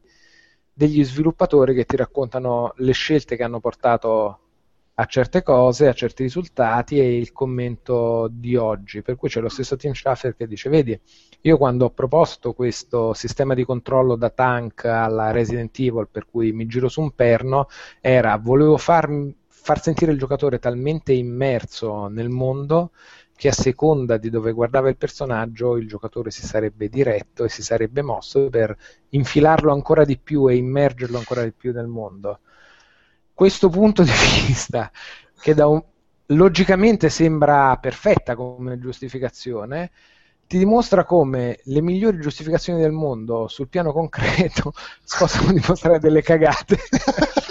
e per cui poi alla prova del fatto tu puoi dimostrare una roba parlandone, avere le migliori argomentazioni del mondo, che però contrastano poi col risultato. Quindi tu spieghi una roba, hai tutte le tue ragioni, e alla prova dei fatti hai detto una cazzata. Ma eh, Schaeffer eh, ne ha, ne ha parlato di sta, eh, ne ha riparlato. No, no, è lui il primo che dice che adesso le migliori giustificazioni del mondo secondo me ah, sono okay. una puttanata per cui puoi avere le migliori ragioni del mondo poi ti rendi conto che invece anche con la migliore giustificazione del mondo alla prova dei fatti puoi dire una cazzata. Con tutta la logica del mondo essere chiaro in un'esposizione non significa che tu abbia ragione. Avere ragione in un argomento non fa sì che tu abbia ragione e quindi c'è un nuovo sistema di controllo. Quello che non hanno fatto è da un punto di vista grafico di espandere, migliorare e fare, hanno semplicemente reso i modelli 3D non scalettati, le texture ripulite da eventuali artefatti, ma i render dei fondali in 3D riproposti poi come sono in 2D, cioè sono dei fondali, delle renderizzazioni statiche riproposte qui sono le stesse, si vedono gli anni in questo Mm. ma non tanto nella scelta dell'inquadratura quanto nel fatto che vedi quella roba brutta dei render dell'epoca, questo lo dico proprio per onestà, cioè vedi tutto il valore artistico che c'è dietro certe scelte rispetto alla tecnica dell'epoca e tutto l'orrore che vedi in quelle illuminazioni di un modello poligonale di un certo tipo, di un certo tipo di effetti di luce. Vedi Rubacave, la foresta nel diciamo, secondo livello del gioco, che è quella roba poligonale brutta orrenda dell'epoca, certi colori sgraziati che un po' impoveriscono il design di partenza. Mm-hmm. Resta il fatto che a livello narrativo la complessità di alcuni enigmi e lo sviluppo della, lo sviluppo della storia rimane clamorosamente bello. Mm. Uh, il gusto noir commedia e momento tragico, cioè il fatto che muori e nella morte ci possa essere un'ulteriore morte. È morto sulla morte. È morto, è morto di, mo- di morte, è morta. Niente, proprio abbiamo perso. Eh, ma qua sono chiaramente i poteri forti in azione. È, la, è l'afflato, Eh, gente l'afflato poetico della morte nella morte, ci ha lasciati così, con dei puntini in sospensione. Per puoi immaginare, presente qualche dirigente di Ubisoft che in questo momento dice: Ma non è che per caso la butta lì che potevamo, potevano rifare i fondali? No, che poi spassa sta cosa. Zittiamolo. sì, ma tra l'altro non, non, non, non E credo- E l'ha lasciato in 4 terzi, tra l'altro, quindi se, se lo giochi in 16 noni te lo spalma artificialmente, però non è che l'hanno rifatto. Sì, no, sì, si allarga. credo ci sia la funzione per far allargare allarga. in 16 none, però la, la grafica rimane in 4 terzi. Vabbè, che poi da un punto di vista di in- studio dell'inquadratura ci sta anche, è che io mi chiedo un gioco, cioè è veramente una roba solo per Ugo. Mi chiedo uno, uno di 15 anni che compra sto gioco e vede la grafica, ma aspetta, c'è qualcosa che non funziona. Poi inizia a giocare e ci sono gli enigmi del 1998 che... Io l'ho comprato e non ci ho ancora giocato. Eh no, ma c'è gli enigmi del 1998 nel 2015, cioè... Sono bestemmie. eh. Eh, cioè, è che all'epoca noi eravamo, am- am- eravamo abituati a giocare a questi giochi che... Di merda. No, è che ci trattavano male, non gliene fregava un cazzo di noi, questi giochi qua. Com'è che che uno viene traumatizzato, cioè si ritrova davanti a un enigma che, non- che richiede veramente dello sbattimento per essere risolto. Sì, sì, no, ma poi ma al di là dello sbattimento, robe tipo appunto, non so, eh, come la apro questa finestra? Ma pff, eh, prendi l'anello e mischialo col salame, eh? Salame che peraltro per prenderlo devi probabilmente andare al mercato del pesce e pagare usando una spugna e cose così. Comunque, vabbè. Tutti enigmi perfettamente logici. Sì, sì, assolutamente. Beh, nel- nella mentalità distorta del gioco. Comunque, Ugo, secondo me l'abbiamo proprio perso a questo punto. non sta più del tutto proprio. Quindi andiamo avanti con una velocissima, giusto così per far ascoltare la sigla. eh, giochi da 4 soldi, sigla che però non abbiamo. Vabbè, comunque lo stesso, ce l'abbiamo la rubrica. Giochi da 4 soldi. Segnalo, c'è questo giochino che costa 2,99 euro, quindi proprio da meno di 4 soldi. Si chiama Gun- Gunman Clive 2. Seguito di Quedex. Eh, non ne ho idea. Eh, Gu- Gunman Clive se si chiama Gunman Clive 2. Ah, beh, ok. Gunman Clive. Ah, il Clive è il nome del, del pistolero. ok. Esattamente, sì, perché è un gioco stile Mega Man però ad ambientazione western fatto da un singolo sviluppatore che a giudicare dal nome direi che è nordico perché si chiama Bertil Horberg con la dieresi sulla O. Ah. E è una roba da Mega Man con questa grafica un po' stile mh, disegno su carta stropicciata, una roba stranissima che però c'ha un bel effetto, specie poi con il 3D attivato. E, ed è quel gioco lì, cioè piattaforme, eh, muori ogni due secondi, ogni tanto ci sono delle sezioni un po' diverse che spara tutto, che voli, co- oppure a bordo di, di bestie strane, veicoli, cose del genere, però fondamentalmente è quello, un gioco di piattaforme d'azione sparatori, molto carino, si finisce in un paio d'ore, direi così a occhio, è piuttosto vario, anche se non ha di Mega Man l'elemento che trovi poi armi extra in giro combattendo i boss, e, e, e di nuovo via via 3 euro lo trovate sulle shop del 3DS. Chiudiamo la puntata con la gente ci scrivono.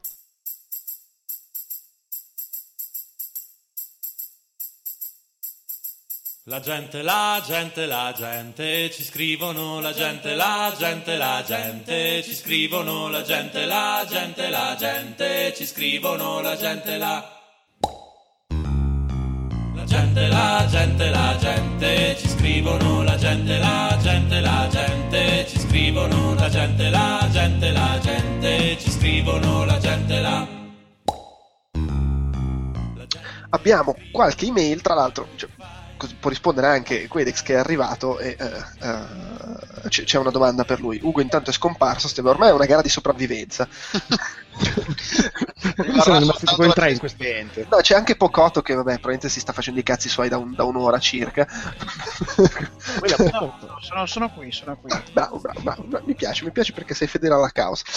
Ehm, allora, ci scrive Stefano Ishun Orso, eh, che sostiene di essere uno dei 10.000, dei credo 10.000 Ghost e di Outcast che non si fanno mai sentire, ascoltano e basta. Sicuramente siete in tanti, non so se siete in 10.000. 10.000 mi sembra una stima un po' ottimistica, ma Vabbè, intanto ci fa sapere di apprezzare Outcast Popcorn, grazie, quindi non è per te separare i podcast come dicevamo all'inizio su iTunes. Ehm, Pocotto, tra l'altro, parla anche con, si rivolge anche a te, quindi Allora, a parte il fatto che ti chiama Pocotto con la K, però vabbè, capisco l'equivoco. Eh, vabbè, succede. Dice che la te- apprezza che la telescrivente sia diventata meno invasiva delle prime volte, che immagino sia un caso perché non so. Assolutamente, è il fatto cinico e baro. Non, non, ho spostato niente, non ho aperto il case, non ho spostato i cavi, non, ho, non lo so. Eh... Ok, eh, però ci tiene a dire una cosa, ti fa una critica.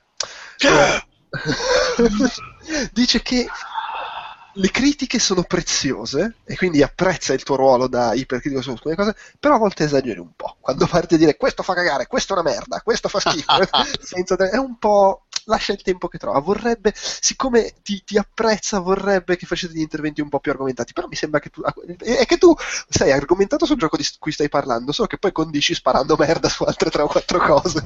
Eh, sì, Come eh... Castle of Darkness prima. no, è tipo allora, pensiamo un po', no? Ecco, eh, Magic Pockets, ma quanto faceva cagare Magic Pockets? eh, che cazzo c'è? Tipo per, così per dirne una, ma, ma quanto doveva bruciare l'amiga? Eh, subito, immediatamente, fatto comodo, boom boom. Eh, e vedi, mh, ci sono dei momenti, caro lettore, ascoltatore, in cui eh, vale la pena argomentare. Con l'amiga non c'è bisogno di argomentare, basta andare a accendere, accendere la Internet Dating Machine e andare così sul sicuro. Quindi, Eh, però vedremo di argomentare per quanto possibile, mai, mai contro l'amiga, amiga merda, basta. Vabbè, poi chi- chiede se. mh, vabbè, chiede una cosa a, a Luigi, poi gli inoltrerò, inoltrerò, vuole il testo di una vecchia sega mentale. Chiedeva a Ugo, però possiamo ribaltare su, su Delu in mancanza. Sei un po' sei il bidello, il, il sostituto di Ugo, il supplente. Eccomi, ci sono. Mi Oh, sento- oh, attenzione, eh, Ugo, c'è Stefano Orso che chiede se è possibile organizzarsi e fare una partita Monster Hunter 4. Eh, assolutamente sì, ho tirato su fior di gente quando Allora, allora, ti giro il, il contatto dopo, eh, lo Delu così almeno ci sono due. E Quedex, Però volendo ci si può anche organizzare sulla, sulla pagina su Facebook, se qualcuno gioca mettete un Ah, messaggino, assolutamente. qualcosa. E Io si- e Delu facciamo da trascinatori o ci facciamo trascinare tranquillamente dai nostri ascoltatori verso nuovi GC. Ehm, Quedex ci sei? Sì, ci posso dire che ho incrociato Pocotto in un podcast da 30 secondi già mi sta sul cazzo. Ma non è colpa tua, perché hai sempre scelto il cavallo perdente, cioè l'amiga. Ah, ah, per No, non è colpa tua, vedi, eh, noi, noi Elite... eh, Tu avevi magari- la Atari ST, fammi capire. No, no, ma ancora con questa storia della TRST. No, eh, no, no. eh, eh, allora, il il discorso è sempre quello. eh, è che poi quando sono arrivate le console, il Super Nintendo era talmente così avanti in tutto e per tutto che io dell'Amiga non ne ho mai sentito né il bisogno né la necessità. Mi direte, è uscito 5 anni più tardi. Ma d'accordo, ma benissimo, tutto quello che desiderate. Ma il problema è che amando io il gioco giapponese, soprattutto quello che esce da lì, su Amiga non è che avessi grandissima scelta. Le conversioni delle robe arcade erano curate dallo Gold ed erano dei disastri senza precedenti, salvo rarissime eccezioni che si contano sulla dita di una mano per giunta monca. Quindi per cui, poi, voglio dire, alla prova del tempo i presunti grandi capolavori dell'Amiga di cosa, cosa ne restano? Niente. Voglio dire, la lista dei giochi più amati di sempre, cosa c'è sopra in cima? Nintendo, c'è Ocarina of Time, c'è Mario 64, non c'è mica l'Amiga. Ragazzi, avete scelto sempre il tironzino. È la storia che lo dice. Stace, è così. Quedex, non, non- non- non- andare a molestare il cane. No, che- no, no, no, ma infatti non non rispondo neanche a sta roba. Rispondi invece al nostro ascoltatore che ti chiede se te la senti di consigliare l'Alienware Alpha o un'altra Steambox a uno, cioè lui, che vorrebbe iniziare col PC gaming, ma in maniera meno invasiva possibile, dato che ha già console e altre cose in stanza e gli serve una roba compatta. Eh, no, digli di prendersi un'amiga a sto punto. Ma, eh, ma gli piace il termine invasiva al nostro... Com'è che si chiama l'ascoltatore? Stefano. Eh, Stefano. Eh, effettivamente invasivo lo usa si vede che ti Due piace l'invasione. Eh, Stefano, cioè, sta roba, che cazzo vuol dire invasiva? Cioè, eh, non, non ci siamo capiti. Il- il- la, la Steambox poco invasiva. Quello che deve succedere è che tu ti compri un cazzo di PC, sarà una Steambox o quello che vuoi, e il resto di, che- di elettronico che hai in quella casa legato ai videogiochi lo prendi ad accettate, lo, gli dai fuoco con la, con la benzina. Che cazzo vuol dire invasiva? Invasione è quella roba di merda che ti ritrovi adesso. Comunque, eh, no, non ti consiglierei di prendere l'alfa. L'alfa è comoda perché insomma è già preconfigurata, c'è la sua interfaccina di Alienware che la rende eh, ancora più semplice da utilizzare con, con un joypad, ma in realtà non serve veramente a niente. C'è su, c'è su Windows eh, 8.1, ha questa interfaccia fatta da loro, però se tu eh, ti, ti fai un PC e co- ci colleghi mh, un joypad del 360 e premi il pulsante del- del- de- dell'Xbox, eh, ti parte Steam con Big Picture, quindi non ti serve nulla un'interfaccia aggiuntiva. Da- L'alfa c'è un po' di configurazioni, quella base che è quella da 499 euro eh, è, è stata fatta appositamente per, ehm, per mettersi in concorrenza con le varie PlayStation 4 e, e, si difende bene nei giochi, per carità. Il problema è che monta dei componenti da portatile che non sono sostituibili e quindi ti ritroveresti a spendere quei soldi e non poter, cioè dover cambiare tutto nel momento in cui ti ritrovi con un gioco fra un, due o tre anni che non gira particolarmente bene. Eh, anche le versioni che costano di più in realtà ci mettono su un processore più veloce, però il problema è che la GPU è una 860M, che è l'equivalente eh, di una GeForce 750 Ti. Stiamo parlando di, di- di- una scheda da 90 euro per desktop. Quindi quello che ti consiglio io è di, farti un, di prenderti un case ITX, i componenti ITX, spendere un centinaio di euro di più per ottenere le stesse prestazioni dell'alfa di base, però con la possibilità di- in futuro di cambiare anche soltanto la scheda video e tenerti aggiornato spendendo 100 euro per due anni senza cambiare tutta la baracca. Eh, anche per questioni anche mh, banali, perché ehm, non hanno ancora specificato se la memoria è espandibile. Nella, nella versione base sono 4 GB che sono veramente pochi, quindi bisognerebbe almeno prendere quella da 600 euro e con 600 euro ti fai un PC molto migliore dell'Alienware Alienware Alpha. Ma poi eh, la- l'Alpha ha eh, una, una uscita HDMI 1.4A presaldata sulla scheda madre, il che vuol dire che se ti compri un televisore 4K non puoi neanche usarlo a 60 Hz, devi usarlo a 30 Hz. Insomma, sono dei limiti che secondo me uno che si fa una Steam Machine adesso potrebbe anche evitare. L'alfa lasciamola proprio a chi non ha voglia di, di farsi fissare quattro viti per montare un PC TX. Veramente quei case che vendono adesso eh, con le schede madri apposta sono leggermente più grandi dell'alfa quindi- e, e- e soprattutto più silenziose dell'alfa che in un paio di, del- delle prime prove ha dimostrato di farsi sentire nei- durante le partite serie. Basta, tutto qui.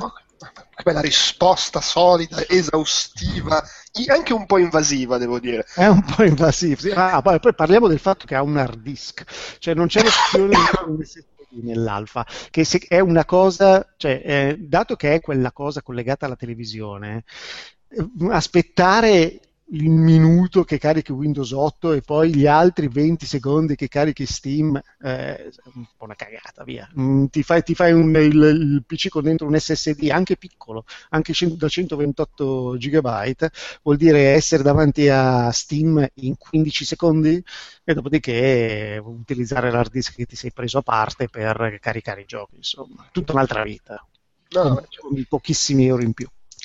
Sì. A, tal, a tal proposito, su Digital Foundry, come linkavo, hanno fatto un, eh, un, resoconto due giorni fa, è stato pubblicato, no, ieri, è stato pubblicato, mi pare, domenica, in cui loro sostengono che fare un, un PC con un buon rapporto qualità-prezzo in grado di reggere l'aspetto grafico di PlayStation 4, per dire, eh, come punto di riferimento, non è poi così impossibile stando su una spesa di 300 sterline.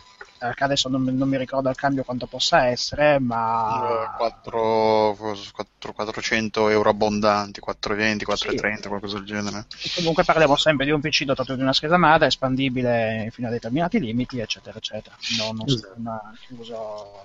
In realtà, in realtà, l'idea di farsi la, la, la, macchina, la Steam Machine collegata al televisore fa sì che tu debba spendere un pochino di più, perché la, devi prendere una scheda madre apposta e un case apposta, il case tipicamente viene 80 90 euro. Se uno pensa sol- esclusivamente all'economia, va a prendersi un qualsiasi PC preassemblato, anche un Dell base, che ha il processore, l'i3 base, che va benissimo per qualsiasi gioco se non vuoi mettere completamente tutto a palla, e su quello monti, monti semplicemente una scheda grafica. A quel punto hai una roba bruttissima a vedersi, perché ovviamente è uno scatolotto nero di plastica inguardabile di fianco alla TV. Vabbè, un Xbox One non è tanto meglio. No, in effetti no. In effetti no. no, no, no, questo è, poco, questo è poco preso. E sicuramente è anche meno utile di un PC. Questo è, sì. è, è, altrettanto, questo è, altre, è, altrettanto, vero. E a meno gameplay i giochi costano di più, insomma, eh, è al cavallo morto è Ronzino. Oh, io ne approfitto per, per, dire che comunque di recente mi sono messo d'impegno per um, gustarmi un po' di giochi in streaming sulla TV utilizzando un PC che riceve dal bestione a fianco e il, il, gioco in streaming, lo dico ancora adesso, è una merda. non, può, cioè, non, è possibile che, che uno stia lì a, farsi, a prendersi il, una GeForce 980 da 600 euro e poi gioca in streaming sul televisore e guardi lo streaming e dici però il video è veramente una merda perché sto guardando un video compresso, è presente. Io cioè, vorrei tutta quella roba super limpida, l'anti-aliasing che ho pagato tanto e invece no, sto guardando una roba che la guardi, che guardi guardi il cielo di Far Cry e dici no, ci sono le striature nel cielo, ma che merda è, ma non si può vedere questa cosa. No, quando, vabbè, quando diciamoci, diciamoci la verità, la roba dello streaming si era capito che a meno che non avessi la super banda della morte americana, giapponese sotto il culo francese di Jopep, anche in quel caso c'è da discuterne, ma solo in quel caso là ci sarebbe da avere i mezzi per poterne discutere, altrimenti è solo letame. Ma scusa, ma qua però Quedex sta parlando di, di rete locale, no? Sì, sì, rete locale. Cioè è una cosa anche legata al fatto che adesso tutti i sistemi utilizzano ancora l'H264, la compressione ah. quella vecchia. Con quella nuova si potrebbe migliorare. La, la a, a, parità di banda tu puoi ottenere una, una, qualità video molto più elevata, ma il problema è che io in casa non, non fisso neanche un limite, cioè gli dico al mio al PC principale e al PC che riceve, gli dico, oh ragazzi, scambiatevi a 300 megabit, che è il massimo valore che puoi impostare in Steam, Glielo dico, gli dico anche di usare l'encoder incluso nella GeForce, quindi lo, la qualità più elevata che si può ottenere, presente. E di là invece gli do un encoder eh, con, con, un codec eh, XIF di quelli org, quelli aperti che sono considerati migliori per la decodifica. Eh, e comunque lo, lo giochi e dici, vabbè, ma è una merda comunque rispetto eh, a quello. cioè, una volta che vai di compressione, cioè che trasformi un rendering in tempo reale fatto su quel momento su quello schermo in una trasmissione dati in streaming video. Cioè vai a fare comunque un'opera di compressione per cui la qualità dell'immagine in qualche modo se ne va a puttane. No? Esattamente. Non capisco male io. No, no, non capisci male affatto ed è una cosa osservabile su, io che, su, sul mio televisore che è una fetecchia perché non ho nessuna intenzione di investirci dei soldi. Immagino con a casa uno un 60 pollici al plasma, si vede sta roba e dice vabbè, ho buttato tutto nel cesso per risparmiare 300 euro invece di farmi un PC collegato alla televisione o, o giocare con la console direttamente. Perché? Perché voglio giocare con un server eh, a, a, 100 km da qua. È veramente una cagata. Nei giochi, eh, in, in, almeno adesso la quantità di giochi in cui la cosa funziona, nel senso che è giocabile, è aumentata aumentata. Su Steam un buon tre quarti dei giochi che ho provato effettivamente, ok, ti riesci a giocare. Non, non sì, sto parlando di FPS, non sto giocando di, eh, parlando di Titanfall, sto parlando di roba con joypad in single, perché già con Titanfall c'è quel, quel lag tale che eh. fa sì che... Sì, sì, è quella roba proprio del tipo, vabbè, tutti gli scontri a fuoco ravvicinati con questi tizi li perdo cioè, ma è quello il punto. Cioè, an- facendo finta che non ci sia il lag di input, che già da un punto di vista del videogioco e non del video che mi sto vedendo un film, che sti cazzi sei in ritardo di un secondo, me lo sto vedendo in ritardo di un secondo, ma tutto in sincrono. solo col fatto di un videogioco che presuppone un'interazione istantanea con delle reazioni di un certo tipo, te lo stai troncando nel culo da solo. Se a questo ci aggiungi la qualità video in ritardo compressa, cioè, ma che, di che cazzo stiamo Sì, parlando? non oso immaginare un picchiaduro quei combo che è tempistiche assolutamente Ah, sì, vai, uno Street cosa ne possa uscire. Un, to- un tournament di uno Street Fighter ad alto livello fatto con un sistema del genere, tipo a prescindere che la resa grafica, ciao, che chi se ne frega, tanto è quella roba lì. No, ma è proprio sull'input, cioè già là hai perso di base il, il- Già, già i joypad in sé hanno un, hanno un- input lag, comunque già- è già presente, volenti o nolenti. Stimato, non, non mi ricordo più quanto, ma comunque benchmark del tempo dimostravano che anche un semplice DualShock 3 o un semplice pad del- dell'Xbox 360 avevano un te- una, una certa latenza fra l'input e il, il corrispettivo a schermo. Era nell'ordine dei 33 millisecondi. mi pare. Andiamo di fantascienza. Pensa Sì. quando sarà la potenza cerebrale a calcolare, a dare risposte e ti renderai conto che giochi di merda perché sei scemo. Ah, e aspetta, e a questo, a questo non abbiamo aggiunto tutto compresso perché sei scemo. E a questo non No, aggiungiamo no, l'input lag- l'eventuale l'input lag del televisore. Magari con sì, tutti i farlocatori attivati possibili e immaginabili a spalmarti il il game mode a 800 ms secondo. Su, ehm, bisogna farsi del male. Io No, penso no, alla no, post hardware di Quedex nel futuro con l'utente che si collega con i suoi cavetti nel cervello e dice oh ma io vedo tutto laggato con i cubettoni come mai? Eh amico mio sei scemo Se mette, se mette Non lì c'è la il potenza di cervello per vedere meglio sei il troppo Comunque io mi sono... A, parte che faccio una- una- un attimo una parentesi, ma la, la telescrivente che sento sotto, quella È che la si mia. parlava prima, ma che cazzo è? Ma sei in una stazione d'arma? Cos'è? Cioè? Sono, sono- sono- sono a Odessa nella sede del KGB e stiamo trasmettendo in codice ASCII l'ultima puntata di eh, Il Trono di Spade Di Game E of questo- Thrones. e questo è quello che ne esce eh, Eh, sì, ma è meraviglioso, ma riesci a stupare, cioè io la spaccherei a martellate una roba che tu fai. allora, io al momento non la sento, la sentite solo voi. Nel caso lavori in cuffia, io ogni movimento che faccio, mouse o qualsiasi cosa, sento la, la vibrazione. Cioè, no, Ah. è una- è una- probabilmente il, ne- il negoziante Balordo SPA eh, mi ha venduto un simpatico case con questo. Con questa Per me è molto bello perché tutte le volte che si sente Pocotto è come ritornare alle stampanti ad aghi del Commodore 64, quelle cose che andavi in fiera e c'era il futuro, cioè la stampante, no? ci sono questi fogli con i buchini intorno, una riga grigia. Ecco. e una morto. E niente, è morto, è lo Ah, streaming sempre. Vabbè, dai, oh, ragazzi, andiamo avanti con queste email. Che Eh, Ho solo una cosa, però che per, dico. per la Ho telescrivente provato- hanno così. No, vai, vai. No, scusa, ho provato una, una cosa scientifica per vedere se fosse soltanto un fastidio mio a pelle dei primi istanti di ogni titolo che provavo e mi sono messo a girare in grid sulla stessa pista da PC e poi collegandomi in streaming sull'altro PC eh, che mi fa da Steam Machine. Eh, e eh, dato che è una pista che faccio spesso, su PC tipo facevo un tot tempo eh, e arrivando costantemente primo. Mi sono messo di là e dopo tipo 10 gare ho iniziato un attimino a prenderci la mano. Il miglior tempo che sono riuscito a fare è stato 5 secondi sopra e sono arrivato undicesimo. Era, cioè, è presente da prima undicesimo ed è quella roba che considerando che poi io ho il televisore tipo a due metri dal PC l'ho guardato e ma, ma vai a cagare ma perché sto facendo questa cosa è presente e quindi niente con- continuate a proporci questa roba dello streaming online come la soluzione del futuro sì sì esatto No, ma è Eh. del futuro, eh, tra vent'anni Ma magari. grazie al cielo on live ha chiuso i battenti, voglio dire, parliamo delle cose belle. Eh, Ma poi se l'hai comprato è caduto.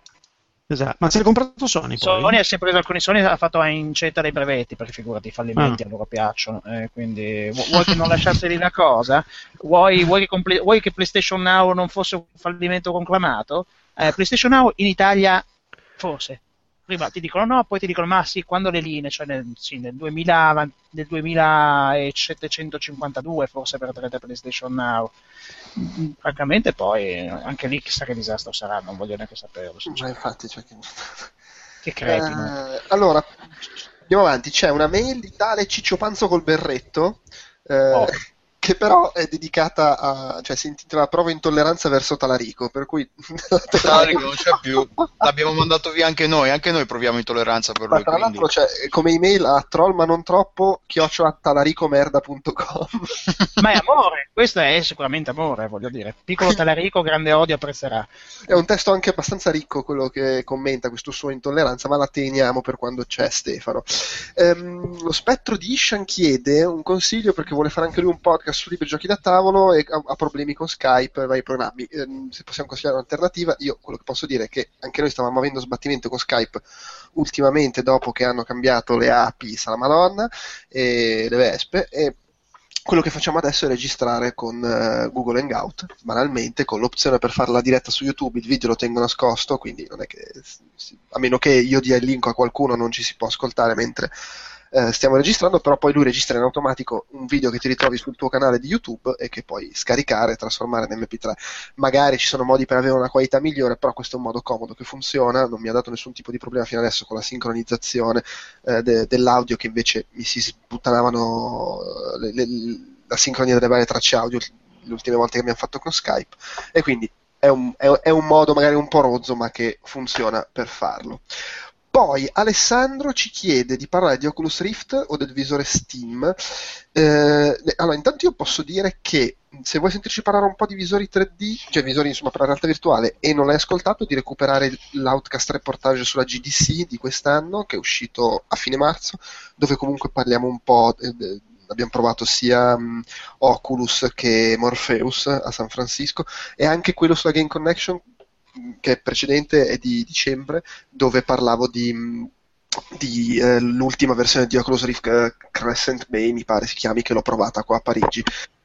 Eh, il visore di Steam io non, non, non, ho avuto modo di provarlo e neanche quello di, di, di Razer, quindi non avrei granché da raccontare. Tu, Quedex, hai, ah, ne, sapete, ne, sapete, più di me, su, nel senso ne avete provate, io ho provato ah, okay. soltanto l'Oculus Rift, la, quello di, di, Valve è l'HTC Vive, ne parlano tutti benissimo, quello sì. di Razer ne parlano tutti malissimo. Eh, che, è quello, che, è quello, open source lì. Esattamente, sì, quello open source, il problema è che pare che abbia una latenza esagerata adesso lo, e ha un pochissimo supporto da parte degli sviluppatori, adesso loro hanno fatto, si stanno sbattendo per fare API e roba del genere, ma l'unico modo che quello di Razer eh, possa stare dietro agli altri è se, eh, dato che è tutto open source, mm, venga adottato in modo universale, ma insomma non, non è una roba probabile in breve tempo, nel breve eh. periodo. Sì, purtroppo quello di Valve non l'ho provato, di, di, Oculus Crescent Bay, che è la versione di mezzo fra il Development Kit 2 e quello che presumo sarà il Development Kit 3, o se no, non credo che si arriverà già alla versione commerciale. Eh, mi è sembrato notevole, infatti sono curioso di vedere quali altri passi avanti faranno. Ho provato anche il Samsung Gear, che è quello per eh, mobile, che comunque non è male per essere una roba cheap in cui infili. A parte che cheap si fa per dire, visto che avere un. Quant'è che costa eh. il Galaxy Note 4? E devi piazzarci il tuo smartphone dentro. Devi, è il modo più veloce per farsi venire una bella metastasi al cervello.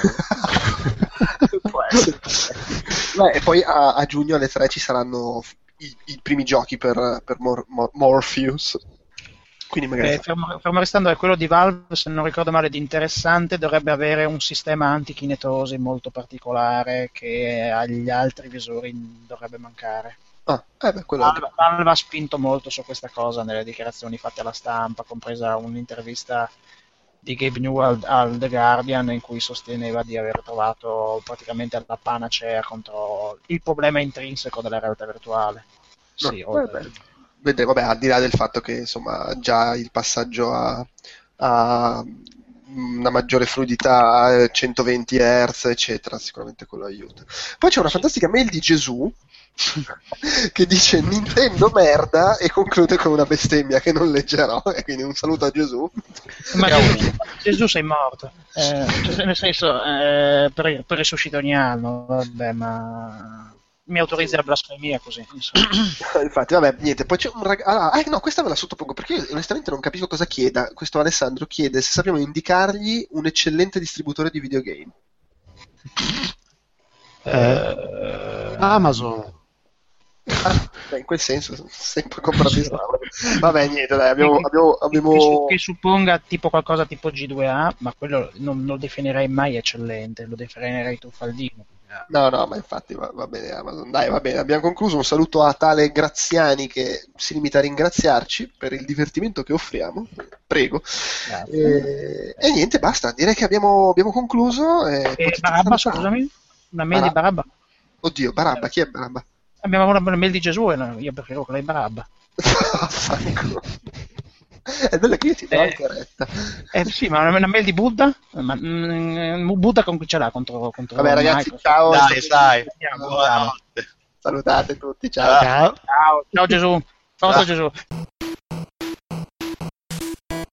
Si chiude qui anche questo episodio di Outcast Magazine. Io vi ricordo come sempre www.outcast.it, il nostro sito ufficiale dove trovate la descrizione dell'episodio con l'elenco degli argomenti, minutaggi, eccetera, e tutto il resto della nostra produzione audio e video e per iscritto anche, oltre ovviamente ai nostri vari contatti, eh, sul sito nella sezione appunto dei contatti c'è il modulo per mandarci dei messaggi, oppure potete scriverci a podcast.outcast.it o ancora ci trovate con le nostre pagine ufficiali su Facebook e su Twitter cercando Outcast Live e su Facebook, ricordo sempre, c'è anche il gruppo di discussione dove siamo dentro noi della redazione e voi che ci seguite, tutti assieme appassionatamente a chiacchierare del più e del meno, il gruppo si chiama Outcast, anch'esso all'indirizzo Outcast Live, perché noi su Outcast arriviamo sempre in ritardo ritardo, del resto ce la prendiamo comoda. Per quanto riguarda i prossimi podcast in arrivo, al momento non c'è nulla di preciso in lavorazione, al di là delle cose che escono sempre, Outcast Popcorn eh, e basta, in effetti. Ehm, dovrebbe arrivare la versione in podcast di Outcast Sound Session, che sarà meno rifinita rispetto all'album che ci avete generosamente acquistato, eh, sarà più proprio una registrazione dura e pura come quella che abbiamo messo su YouTube, semplicemente in formato podcast, così chi vuole può ascoltarsela anche in quella maniera. E vabbè, stiamo preparando altre cose eh, che arriveranno, ma non mi sbottono perché sappiamo benissimo come va a finire di solito quando faccio promesse. Direi quindi che è tutto, vi lascio però a un segmento finale piuttosto corposo in cui abbiamo chiacchierato di Pillars of Eternity, quindi comunque un altro gioco giocato, ci sono tanti tante cose da dire, infatti è circa un'oretta di chiacchiera, quindi buon ascolto e alla prossima. Ciao e grazie. Allora, siamo qua, segmento aggiuntivo, siamo una cosa intima, siamo solo in due, siamo io e eh, Daniele Della Fiore. Ciao Daniele. Ciao Andrea, come stai? Va bene, grazie. Abbiamo appena finito di mangiare domenica, da me c'è il sole, non so da te come va. C'è il sole anche qua, c'è il sole anche qua, abbiamo appena finito di mangiare. Ottimo, poi, poi si esce perché insomma, bisogna un po' sfruttare. Oh, tu torni a giocare a Pillars of the Test. Alcuni escono, esatto, esatto, io torno a giocare a Pillars, quello che stavo facendo prima di mangiare e prima che mi chiamassi tu. Ok, che è il motivo per cui ti ho chiamato, ovvero eh, è uscito Pillars of Eternity che è... E io non sono più uscito di casa invece. esatto, sì, tra l'altro, ecco, diciamolo, chi ci ascolta probabilmente non, non, non, ti conosce perché tu non sei più tanto nell'ambiente, magari qualcuno si ricorda su Next Game che ogni tanto scrivevi qualcosa, però insomma... Era 15 anni fa. Eh sì, infatti, eh, ma sai, ci sono dei pazzi che ci seguono per qualche motivo da così tanto tempo. E, ehm, però appunto sei uno stra appassionato di questo genere di giochi, di giochi di ruolo un po' vecchio stile, diciamo. Uh-huh. E, ehm, e, siccome adesso è uscito Pillars of, the, of, Eternity, tu tipo per tre giorni non hai fatto altro che Pillars of Eternity nelle, nelle ore di veglia, e eh, l'unica altra persona che poteva essere che ne parlasse era Calcaterra, ma non gli ho trovato un codice omaggio e quindi non ci ha ancora giocato perché sappiamo... Beh, in realtà è, è, una scusa, è che lui sta giocando Divinity. Ah, ok. Tra l'altro, quanto, quanto, costa Pillars of Eternity?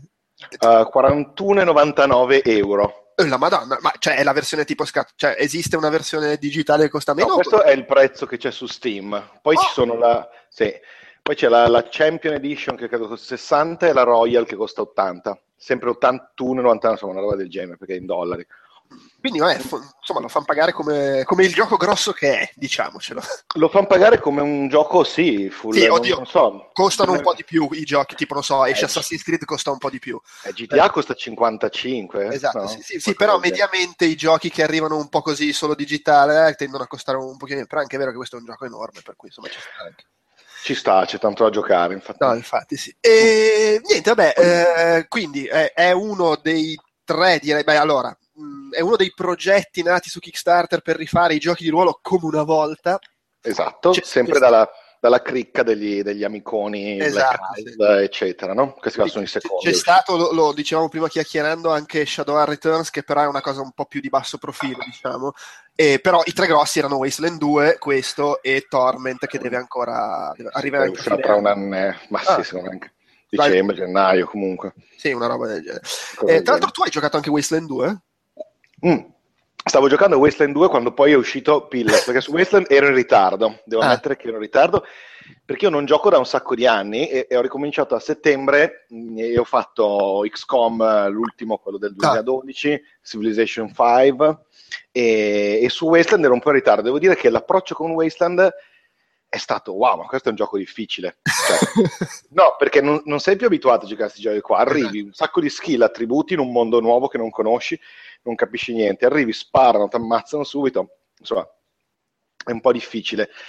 Quindi l'ho rimandato e, e quindi ci ho giocato 20-30 ore, ma poi ho mollato per Pillars, perché alla fine non è che tanto meglio o peggio, è proprio che non ha fatto, cioè Pillars lo stavo proprio aspettando, no? no beh, cioè, anche perché tu eri un backer, giusto? Ero un backer, ero un backer, un backer della prima ora per la, la, la versione full digital download da 100 dollari. Sto aspettando ancora. I... Manca la novella di Chris Avalon, che non è ah. ancora uscita. Manca quella e anche un'altra cosa non mi ricordo. Però c'è tipo la strategy guide, sono 200 mega di PDF con tutta la storia, le robe. Lo leggevo ieri prima di andare a letto. Dopo che alle 5 smetti di giocare, vai a letto per addormentarti, leggi la strategy guide, no? Beh, del resto ci hai investito, giustamente. Eh, sì, infatti. No, negli altri non ho investito non per una questione... Attenzione, neanche lo sapevo. hai messo i soldi? No, e ti spiego perché. perché allora, in Wasteland no, perché non lo sapevo. Eh, sono arrivato molto più tardi, era già finito tutto, eccetera, e quindi ho detto, ma vediamo. E Torment all'inizio mi è sembrato, una... non l'ho capito, non l'ho capito. Questa è la realtà. Cioè okay. ho detto, no, ma questo qua è una semi... Poi mi sono distratto, poi sono andato a vedere, in realtà lo stanno facendo Colin McComb, che era uno degli scrittori originali, quindi cioè è giusto, adesso lo, magari lo beccherò adesso, insomma, lo beccherò. Cioè, questa... sì, magari vado a farlo adesso, insomma, tanto si può sempre, penso che si possa. Beh, Kickstarter era chiuso, però magari puoi dare... Ma no, ma credo che ormai non... Non so, dipende. No, no, guarda, c'ero l'altro giorno, lo puoi fare. Puoi ancora dargli soldi, ok? Perché dipende sì. anche da un po' da come il progetto, tipo le cose tipo Elite, Star Citizen, quelli dei, l'altro filone dei rifacciamo i giochi come una volta, questo quelli spaziali, essendo poi anche impostati un po' tipo MMO, quindi in divenire, mm. ovvio che in qualsiasi momento gli dai soldi loro sono contenti. Certo. E magari questo che è comunque un gioco che finisce, però sai, servono mm. sempre soldi per fare espansioni, robe. Sì. E... Oh, quindi, quindi, niente. Eh, ma tra l'altro, scusa, Pillars of Eternity invece ci, lavora, ci ha lavorato Tim Kane, giusto? Anche, che era quello, ha lavorato Tim Fallout. Kane, che era quello di Fallout. Sì. sì, perché poi alla fine gli studi grossi all'epoca, c'era Black Eyes da cui erano usciti sia Fallout che Torment, no? Sì. E anche BioWare, però BioWare, scusami, i giochi di BioWare che erano Baldur's Gate e Swindale, sì. erano sempre sotto la Black Eyes, però Black Eyes faceva solo, diciamo, un po' a livello più alto, lo sviluppo era BioWare. Poi BioWare è andata per i fatti suoi e i reduci di Troika, Black Eyes, eccetera, sì. adesso sono a metà in questa Obsidian Entertainment, un po' più di metà secondo me, quasi tutti, e qualcun altro in Exile, no? Sì, Obsidian che è diventata famosa come quelli che facevano i giochi che, che piacevano agli amanti del, del, del, vecchio genere, ma erano buggati come la merda. Sì, erano buggati. Sì. È, è, diventata famosa, sì. Anche, anche... Infatti, Wasteland 2 stesso, che in realtà è degli altri. Sì, di, Io sono contento di averlo giocato sei mesi dopo. Mm. Sì, no, che Wasteland 2 è fatto vabbè, da quello che aveva fatto il primo Wasteland, poi alla fin fine. Da quello che aveva fatto il primo Wasteland, con un po' di gente di, di, di questa in Exile, che sono anche, anche lì c'è un po' di reduci, sì. Black Eyes, insomma. Sì, è tutto magnamai. Comunque tutto. lo fanno tutto molto assieme. Una cosa molto bella che ho letto è che mh, con questa storia del Kickstarter, eh, cioè, cioè, alla fine sono developer, non so, li vogliamo chiamare indie developer, indie mi sembra un po' veramente riduttivo, no? Beh, è, è indie nel, nel, nell'accezione del termine che ha magari in ambito cinematografico, cioè il, il produttore esatto. non necessariamente piccolissimo, però staccato Bravo. dai grossi pa- Bravo, che è una cosa che ci è voluto, cioè l'indie degli anni 2000 era un'altra roba nei videogiochi, sì. ci, voleva, ci volevano dieci anni, adesso l'industria è abbastanza grande per cui puoi avere l'indie come nel cinema, no? Sì. Eh, che fai un gioco con 5 milioni invece che con 50, però insomma... E, e che magari poi il gioco trova anche, cioè in determinati contesti se lo fa distribuire dal grosso publisher, però se l'è fatto lui per i fatti suoi è una sua produzione. Esatto. Esatto. E, no, ma ti stavo dicendo, mh, mm, mi sono dimenticato cosa stavo dicendo prima. Che si voglia una storia bella riguardo al fatto che collaborano tutti assieme. Ah, sì, che giustamente loro mh, mm, lav- col fatto di Kickstarter dicono anche mm, è inutile che facciamo queste robe, tipo io ho la mia tecnologia, non ti parlo. Cioè, alla fine sono tutti amici. Infatti, eh, c'erano tante volte in cui si raccontavano di come fai tu il sistema dei dialoghi, no? Uh-huh. Perché fai il sistema dei dialoghi, uno dice, vabbè, ma l'avevate già fatto negli anni 90, non sapete fare, eh, però probabilmente era un casino e, e quindi si mettono d'accordo assieme come fai a gestire una trama multisfaccettata con scelte multiple in maniera che resti coerente sia a livello di insomma, macro sistema che a livello di, livello di design level, insomma, level design. E come fai? E, insomma, quindi si incontra e si mettono d'accordo. Beh, non ultimo invece mh, Tides of Numera, eh, Numera boh, eh, userà, Numenera userà il motore di, di Pillars, giustamente, okay. no? che a sua volta è Unity, però sì, insomma, si, ci lavorano assieme perché ha senso, il genere de- ha perso dieci anni, deve anche un po' recuperare, no? ha perso dieci anni in cui è stato lasciato nelle mani di Bethesda eh sì, ne, no, e, e, e, di Bioware. Nelle terribili mani di Bethesda e nelle mani di Bioware che tutto sommato nelle, Dragon Age Origin una rovina semidecente l'aveva fatta. Delle ven- svendutelle mani di Bio, perché sì, vedi, le vedi che ci mettono le cose belle dentro, però fanno il gioco che alla fine vuole essere quasi un'altra cosa. Eh, ma d'altronde è esattamente quello che, di, che non riuscivano a sopportare Fergus e l'altro, insomma i due CEO e tutto il loro team di queste due aziende. E hanno detto no, vabbè, basta, dai, proviamo in un altro modo. Kickstarter non se lo poteva aspettare nessuno dieci anni fa, però eh, alla no. fine è stato lui, eh? Eh sì, sì, sì, sì. Ma, ma, ma, tra l'altro anche quando è nato Kickstarter, fino a, fino a che non gli ha dato la stura Tim Schafer con la, la milionata del suo gioco, erano cose piccole. Poi, sono... Mm. ah, attenzione, se, se, centriamo il progetto giusto arrivano i soldi. E, e, e, ne sono arrivati parecchi. Poi, fino all'estremo di, di, Chris Roberts che sta facendo Star Citizen lì, nello spazio e cioè, praticamente ha tenuto su abbastanza soldi per andarci lui nello spazio. Beh, così. Comunque era anche il momento giusto. Kickstarter è un'azienda che è stata fondata nel 2009. Sì, sì. Quindi è ovvio che nei primi due anni, a prescindere dal progettone, cioè devi, devi farti, devi, insomma, è un modello talmente nuovo che devi creare certo. credibilità. Non è, non è stato un caso che in quell'anno lì siano successe le cose, no? era anche la maturità giusta per Kickstarter, anzi è stato molto rapido, devo dire. Boh, Andiamo vabbè. avanti, allora, speriamo, di allora, Pillas, speriamo di Pillas. Che... Tu hai, hai, citato il motore e questa è già una cosa interessante perché gioco vecchio stile nel senso che ricalca un po' il, il, quello che era l'Infinity Engine di Bioware, no? visuale, visuale da, dall'alto un po' isometrica, sì, anche se c'è del 3D cosa. dentro. I personaggi sono in 3D, o, o sbaglio? Sì, i personaggi sono in, tutti in 3D e le animazioni, le illuminazioni sono in tempo reale e illuminano sia i personaggi che lo sfondo. Uh-huh e, ehm, e, sono fatte molto bene. Sono fatte molto eh. bene. Poi c'hai lo zoom che non avevi mm, all'epoca. Uh-huh. Cioè, al di là di una risoluzione molto più alta dei fondali. Io l'altro giorno ho installato il Baldur's Gate, la versione originale, non l'Enhanced Edition. Sì. Cioè, non si può proprio vedere, nel senso, c'è un, un, ovviamente uno stacco incredibile, uno stacco incredibile. Eh beh, e, sì. È che Quindi... mi, dà, mi, dà, l'impressione di essere eh, come nei ricordi era Baldur's Gate. Vero? Mm, sì, è un po' sempre que- que- quella cosa lì, no? Tu vedi anche quando fanno i remake, tu lo mm-hmm. giochi e dici, ah cacchio, però è bello, è come me lo ricordavo, poi vai a vedere l'originale e dici, ah ecco com'era l'originale. Esatto, ma guarda che incredibile questa cosa, io l'ho fatto in stato Baldur's Gate apposta perché ho detto, ma dai, non sarà così orribile giocarlo oggi, alla fine era divertente, non ci si riesce. Sì, sì, beh, poi non c'è l'interfaccia. Io ho giocato, non troppi sì. anni fa, ho giocato Fallout 2, che all'epoca non l'avevo... Fallout era ancora peggio. Sì, sì, cioè, allora, ho giocato Fallout 2, dopo tre giorni di, di, di corso d'aggiornamento all'arretramento, sono sì. riuscito a giocarlo e mi è piaciuto un sacco, però è veramente, sì. cioè devi avere proprio voglia. Voglia sì, voglia sì, tra l'altro il, um, è molto difficile, con l'altro giorno mi guardavo i trailer di Homeworld, non so se sai cos'è, sì, sì. Eh, che è un gioco spaziale, a me era piaciuto un sacco, e io guardavo il trailer nuovo e dicevo, eh sì, ma me lo ricordo, è effettivamente così, cioè la grafica era questa, ma non era quella per niente. No, no, no, vabbè, ma è normale, sì, è la grafica che all'epoca ti sembrava il meglio possibile, quantomeno di quel tipo di esatto. grafica lì, e, e, poi dici, ah no.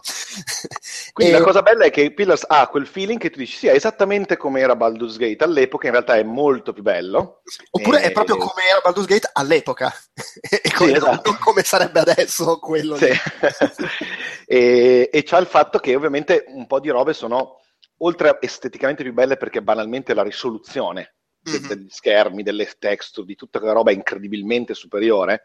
Eh, poi c'è anche un po' di roba in più, tipo è lo zoom, che una volta non avevi, no? Mm-hmm. quindi vedi, puoi vedere la scena molto dall'alto, oppure andare abbastanza nel dettaglio e vederli anche molto da vicini, devo dire. Le animazioni dei personaggi sono molte di più, sono fatte meglio. Le illuminazioni, gli incantesimi, è tutto molto più bello. Mm. devo dirti, Si potrebbe, si sarebbe voluto voler di più? Sì, qualcosina, però, cioè, boh, è, no, è molto buono, è molto buono. Sì, no, ma, ma, fra l'altro ti dico, io no, sia Wasteland 2 che questo li ho visti tipo presentazione in fiera. Sì. E Wasteland 2, pur essendo convinto che sarebbe stato un bel gioco, mi sembrava un po' bruttino a, a livello grafico. Sì. Quando ho visto questo ho detto, cacchio, questo è bello per davvero invece. Cioè, sì. Beh, c'è un motivo nettamente più bello. C'è un motivo semplice, pur utilizzando lo stesso engine sottostante che è Unity 3D, eh, Wasteland 2 è fatto in 3D, mentre mm. Pillars è fatto con gli sfondi bidimensionali e ci ha appiccicato sopra eh, gli omini, gli effetti. E che è questo che ti permette di avere la grafica bella, ah, è quell'impatto certo. che tu lo guardi e dici questo è bellissimo, Western... Mm. Perché per fare una roba in 3D a livello c'è il confronto, che ne so, è Battlefield 4 eh no, è chiaro, sì. eh, quindi non, perde un po' poi quando zoom. Il vantaggio in, in, in Western è che hai un po' più di libertà, cioè puoi girare la camera mm-hmm. e gli scenari sono un pochino più, ti danno l'idea di essere un po' più reali, interattivi. Questo qua, beh, se c'hai gli omini dietro un albero, che è proprio una, un disegno di un albero lì davanti, c'è dietro un albero. Non... no, certo. Però, ripeto, vanta- alla fine va tutto è una questione di stile e, e nello stile, tutto sommato nello stile post-atomico, eccetera, anche se la grafica è un po' meno bella, tanto è, è tutto grezzo, è tutto pensato per essere brutto, no? tutta sabbia, tutto deserto, cioè che è molto più grezzo, quindi non soffri la mancanza di livello di dettaglio. Se, pensaci, Western 2, se fosse anche tutto precisino come i fondali di Baldur's Gate, Baldur's Gate sì, di Pillars of Eternity, sì, sarebbe meglio, ma forse perderebbe un po' di grezzo. Invece mm. Pillars deve essere preciso, infatti è pulitissimo, pulitissimo. Le cascate di Pillars sono bellissime. ok, me lo segno, andrò a vedere le cascate. C'è almeno un paio, sì. E, ok, graficamente è figo. E il gioco? È il gioco bello. Ti ho già gioco... visto particolarmente gasato sulla com'è l'avvio del gioco, o sbaglio? Sì, l'avvio del gioco secondo me che prende, io mm, non so se prende un paio d'ore, diciamo tutto il primo pezzettino, quasi forse tutta la parte 1, che è molto più... Il gioco è diviso in tipo in atti, no? Mm. Però, dovrebbero essere, sono quattro atti, penso. Adesso io sto facendo il terzo. Dopo quante e, ore? E sono a 70, 80 ore, okay. una cosa così. Però facendo anche tante, tante, tante side quest. Cioè okay. l'atto 2 mi è durato veramente un sacco. Cioè l'atto 1 credo che duri 5-6 ore di gioco, mm-hmm. eh, considerato anche il tempo in cui inizi, crei il personaggio, cioè, però è fatto in, in una maniera incredibile perché ha tutto quel modo di introdurti al videogame che ti mette in simbiosi completa con il personaggio. Quindi tu non hai dei momenti in cui tu non sai che cosa stai facendo, oppure le robe ti sembrano ovvie, cioè effettivamente sei lì e più o meno condividi quelle che possono essere le emozioni del tuo personaggio. Questa cosa è fondamentale in un gioco di questo tipo, no? Perché tu dai per, tu, nel senso, il giocatore di questo, di questo tipo di giochi mh, ha un approccio un pochino gioco di ruolo, no? un po' gioco di ruolo, quindi ci tiene il suo personaggio, non soltanto alle statistiche e tutto il resto, che sono importanti, poi il sistema qua è fatto benissimo, poi se vuoi ne parliamo, mm-hmm. proprio un attimino all'immersione, no? devi dire ok, arrivo qua, sono in questo mondo, che cosa sto facendo? E se vieni messo in una situazione che prevede che il personaggio sappia già delle cose che scusami, che il giocatore sappia già delle cose che il suo personaggio sa, ma il personaggio magari lì ha eh, 25, 30 anni o 20 che mm-hmm. vive in quel mondo, le sa, tu giocatore non le sai, quindi devono essere nuove anche per te. E le persone che incontri devono essere nuove, devono essere spiegate bene. I primi sei ore di Pillars sono, sono bellissimi in questo senso. Tu hai sempre una motivazione buona per andare avanti, non hai la sensazione di dire, beh, adesso continuo, perché tanto insomma qualcosa dovrò fare, no? Ho comprato il gioco, cioè, che, che, okay. vado avanti, faccio la quest. No, tu sei messo in una situazione dove tutto quello che ti succede, perché succede tante cose a un ritmo abbastanza non frenetico, ma eh, cioè, sostenuto, diciamo. sostenuto, bravo, un ritmo sostenuto. Eh, I personaggi sono introdotti e rimossi bene e, e tu arrivi alla fine del primo atto e hai, ok, sei arrivato nel mondo. A questo punto ragioniamo, vediamo cosa succede. Ok, perché tipicamente il primo atto, di, di, io, so, il primo atto dei giochi Bioware per me è veramente la morte della voglia di vivere. Tipo io ricordo Baldur's Gate, vai a prendere il libro nel granaio, ma che cazzo? Sì, eh, oh, Mass, Mass, Effect, il gioco di fantascienza, lo spazio, eh, passi tre ore a fare il fattorino sul pianeta e, e c'hai la strada parcheggiata lì a, a 10 metri. Sì. Oh, voglio partire!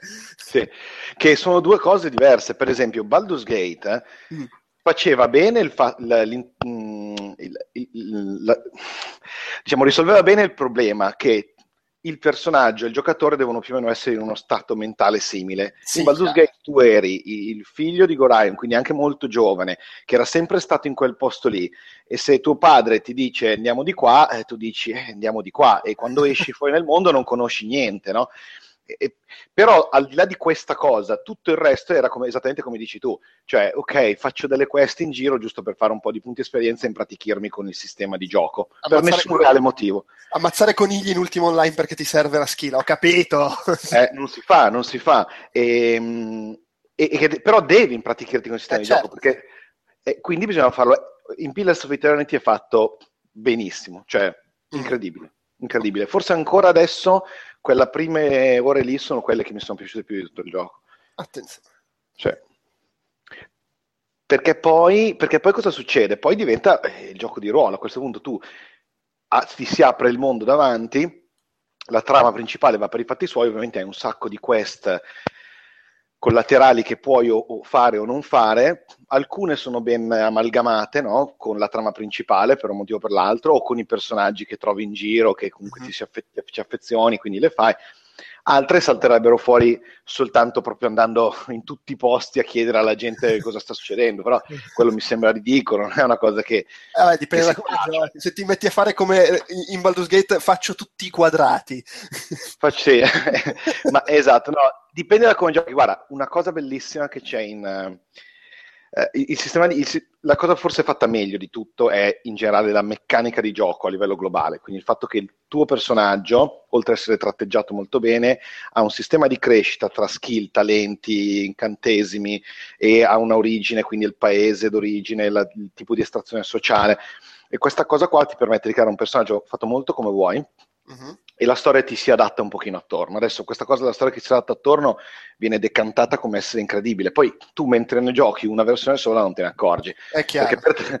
bisognerebbe giocarlo un paio di volte, però io ho nettamente la sensazione che va tutto avanti, no? va tutto sempre avanti e tu non, non stai mai prendendo le decisioni giuste e sbagliate, oh. e prendi solo delle decisioni. Oltretutto, non solo giuste e sbagliate rispetto al, alla parte game, no? mm. eh, ma anche rispetto a alla, cioè, la, moralmente parlando, fai veramente una fatica da Madonna, cioè a dire questo è giusto. Ci, ti giuro, io ho mollato lì alcune queste perché non riuscivo a decidere che parte prendere.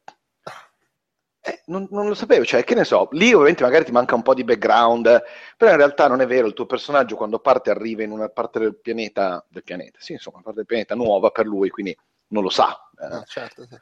E quindi io dico, boh, sapete cosa? Io ci, penso, ci penserò. sì, poi magari anche un po', perché ricordo ad esempio in Fallout capitavano un sacco di situazioni del genere, però il tono era talmente un po', come dire, sarcastico di tutto il gioco che alla fine le prendevi anche un po' così. Ma sì, vabbè, gliela metto nel culo al prete. È verissimo, è verissimo. È verissimo, però eh, perché in Fallout era proprio così, ma ti, sì. perché anche, ti veniva da fare un personaggio così, cioè in un'ambientazione sì. diversa.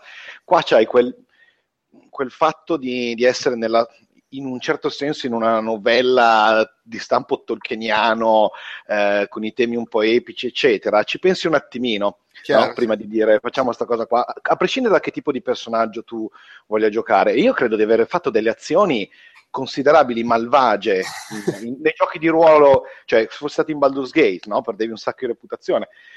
E ho fatto delle cose, erano strane delle decisioni che prendevi, ma, ma vai avanti. E, e, quindi sia dal punto di vista del tipo di personaggio, proprio classe, caratteristiche, eh, anche poi l'inclinazione, la tua reputazione funziona, ma lo, ti giuro, eh, non riesci a metterti lì a dire mm, adesso faccio questa cosa perché voglio essere più buono con questi, a meno che proprio non sia una quest specifica, no? Allora stai cercando di fare questa cosa. Però tutto è molto naturale, non ci pensi.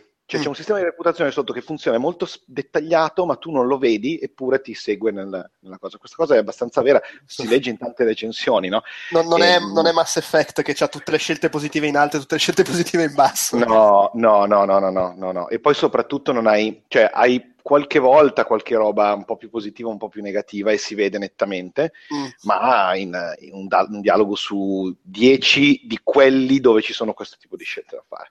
Ma e, e, ci sono mai situazioni tipo in, in, cui è evidente, ok, adesso stai facendo la scelta che determina il destino del mondo e vedrai le conseguenze, cioè con l'evidenziatore e tutto, o è un po'... Guarda, mh, mh, ehm mi, hanno de- mi, hanno detto, non, cioè mi hanno detto all'interno del gioco, è stato detto al mio personaggio che ci sarà a un certo punto adesso, andando uh-huh. verso la fine dell'atto terzo e probabilmente che la cosa che succederà nell'atto quarto, una scelta importante, ah. sarà importante da fare. Ok. Cioè, eh, che, quello che sceglierai cambierà un attimino quello che succede. Infatti questa è una roba che, che può piacere o non piacere. No, certo, sì è un, un po', alla fine il tuo personaggio si trova un pochino a essere al centro della faccenda, però per nessun motivo di predestinazione. No, vabbè, ma poi sai, se, se, se è contestualizzata nel, nel, in quello che sta succedendo, va bene, a me, a me ma oh, poi sono io, eh, cioè, sì. a me dà un po' noia quando è proprio il gioco che tipo si mette in pausa e mi dice, ok, hai appena fatto una scelta importantissima, fra tre ore vedrai le conseguenze, e tre ore dopo. Uh, Ti ricordi no. tre ore fa quando...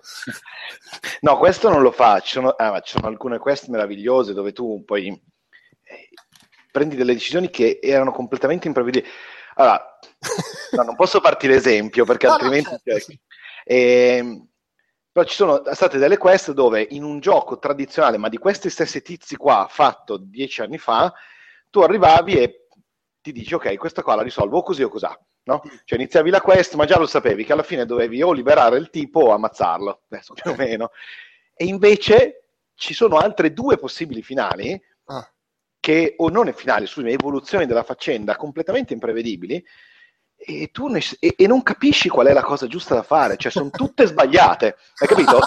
Hai presente? Ieri ho visto l'ultima puntata di Agents of Shield, che so che ti piace, sì. e a un certo punto gli dice, eh, Colson dice, non ci sono buone opzioni e l'altro tizio che lì con lui gli fa eh, allora dobbiamo cominciare a usare quelle cattive okay, sì. sì. esatto le cattive opzioni sei solo quelle devi scegliere tra quelle eh no, certo. è un gioco dove se- ti sembra di scegliere continuamente tra cattive opzioni vabbè giusto così sì molto bello questa cosa questa è una delle cose più belle del gioco. Questo tutto il sistema della meccanica e la meccanica intendo l'evoluzione del personaggio e eh, la reputazione e il fatto che puoi fare il tipo di classe che vuoi e il tipo di classe che vuoi non è standard, il mago può essere forte, il guerriero può essere intelligente, eh, puoi avere un personaggio molto utile anche se completamente fuori dal soliti standard dei personaggi che alla fine li fai tutti un pochino così, no?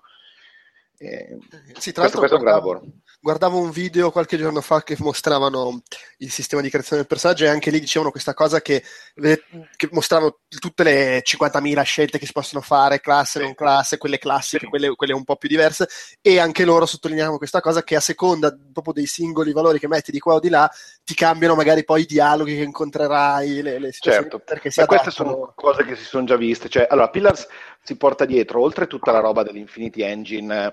Rifatta bene, cioè un po' pulita, però fondamentalmente quella roba là è la stessa identica. Okay. La cosa interessante è che non essendo Dungeons and Dragons, anzi Advanced Dungeons and Dragons, qua il sistema l'hanno fatto da zero e quindi è molto migliore, cioè, è, molto, è, molto, bilanciato, è molto, ci sono delle classi nuove molto interessanti, cioè, esempio che fanno tutti in tutte le recensioni, te lo faccio anch'io, Uh, in, in, in, Advanced Dungeons Dragons c'era il bardo. Mm. È molto bello giocare il bardo, ma spesso risultava molto inutile. Qua hanno introdotto il Chanter, che invece è un personaggio molto più utile. Eh, poi c'è il Cypher, che è una roba tipo psicolo, psicocoso, uno psicocoso di qualche tipo, che comunque lancia gli incantesimi utilizzando la concentrazione e con, utilizzando connessione mentale tra lui e gli altri, insomma, una roba, non è un mago, ma insomma una cosa del genere.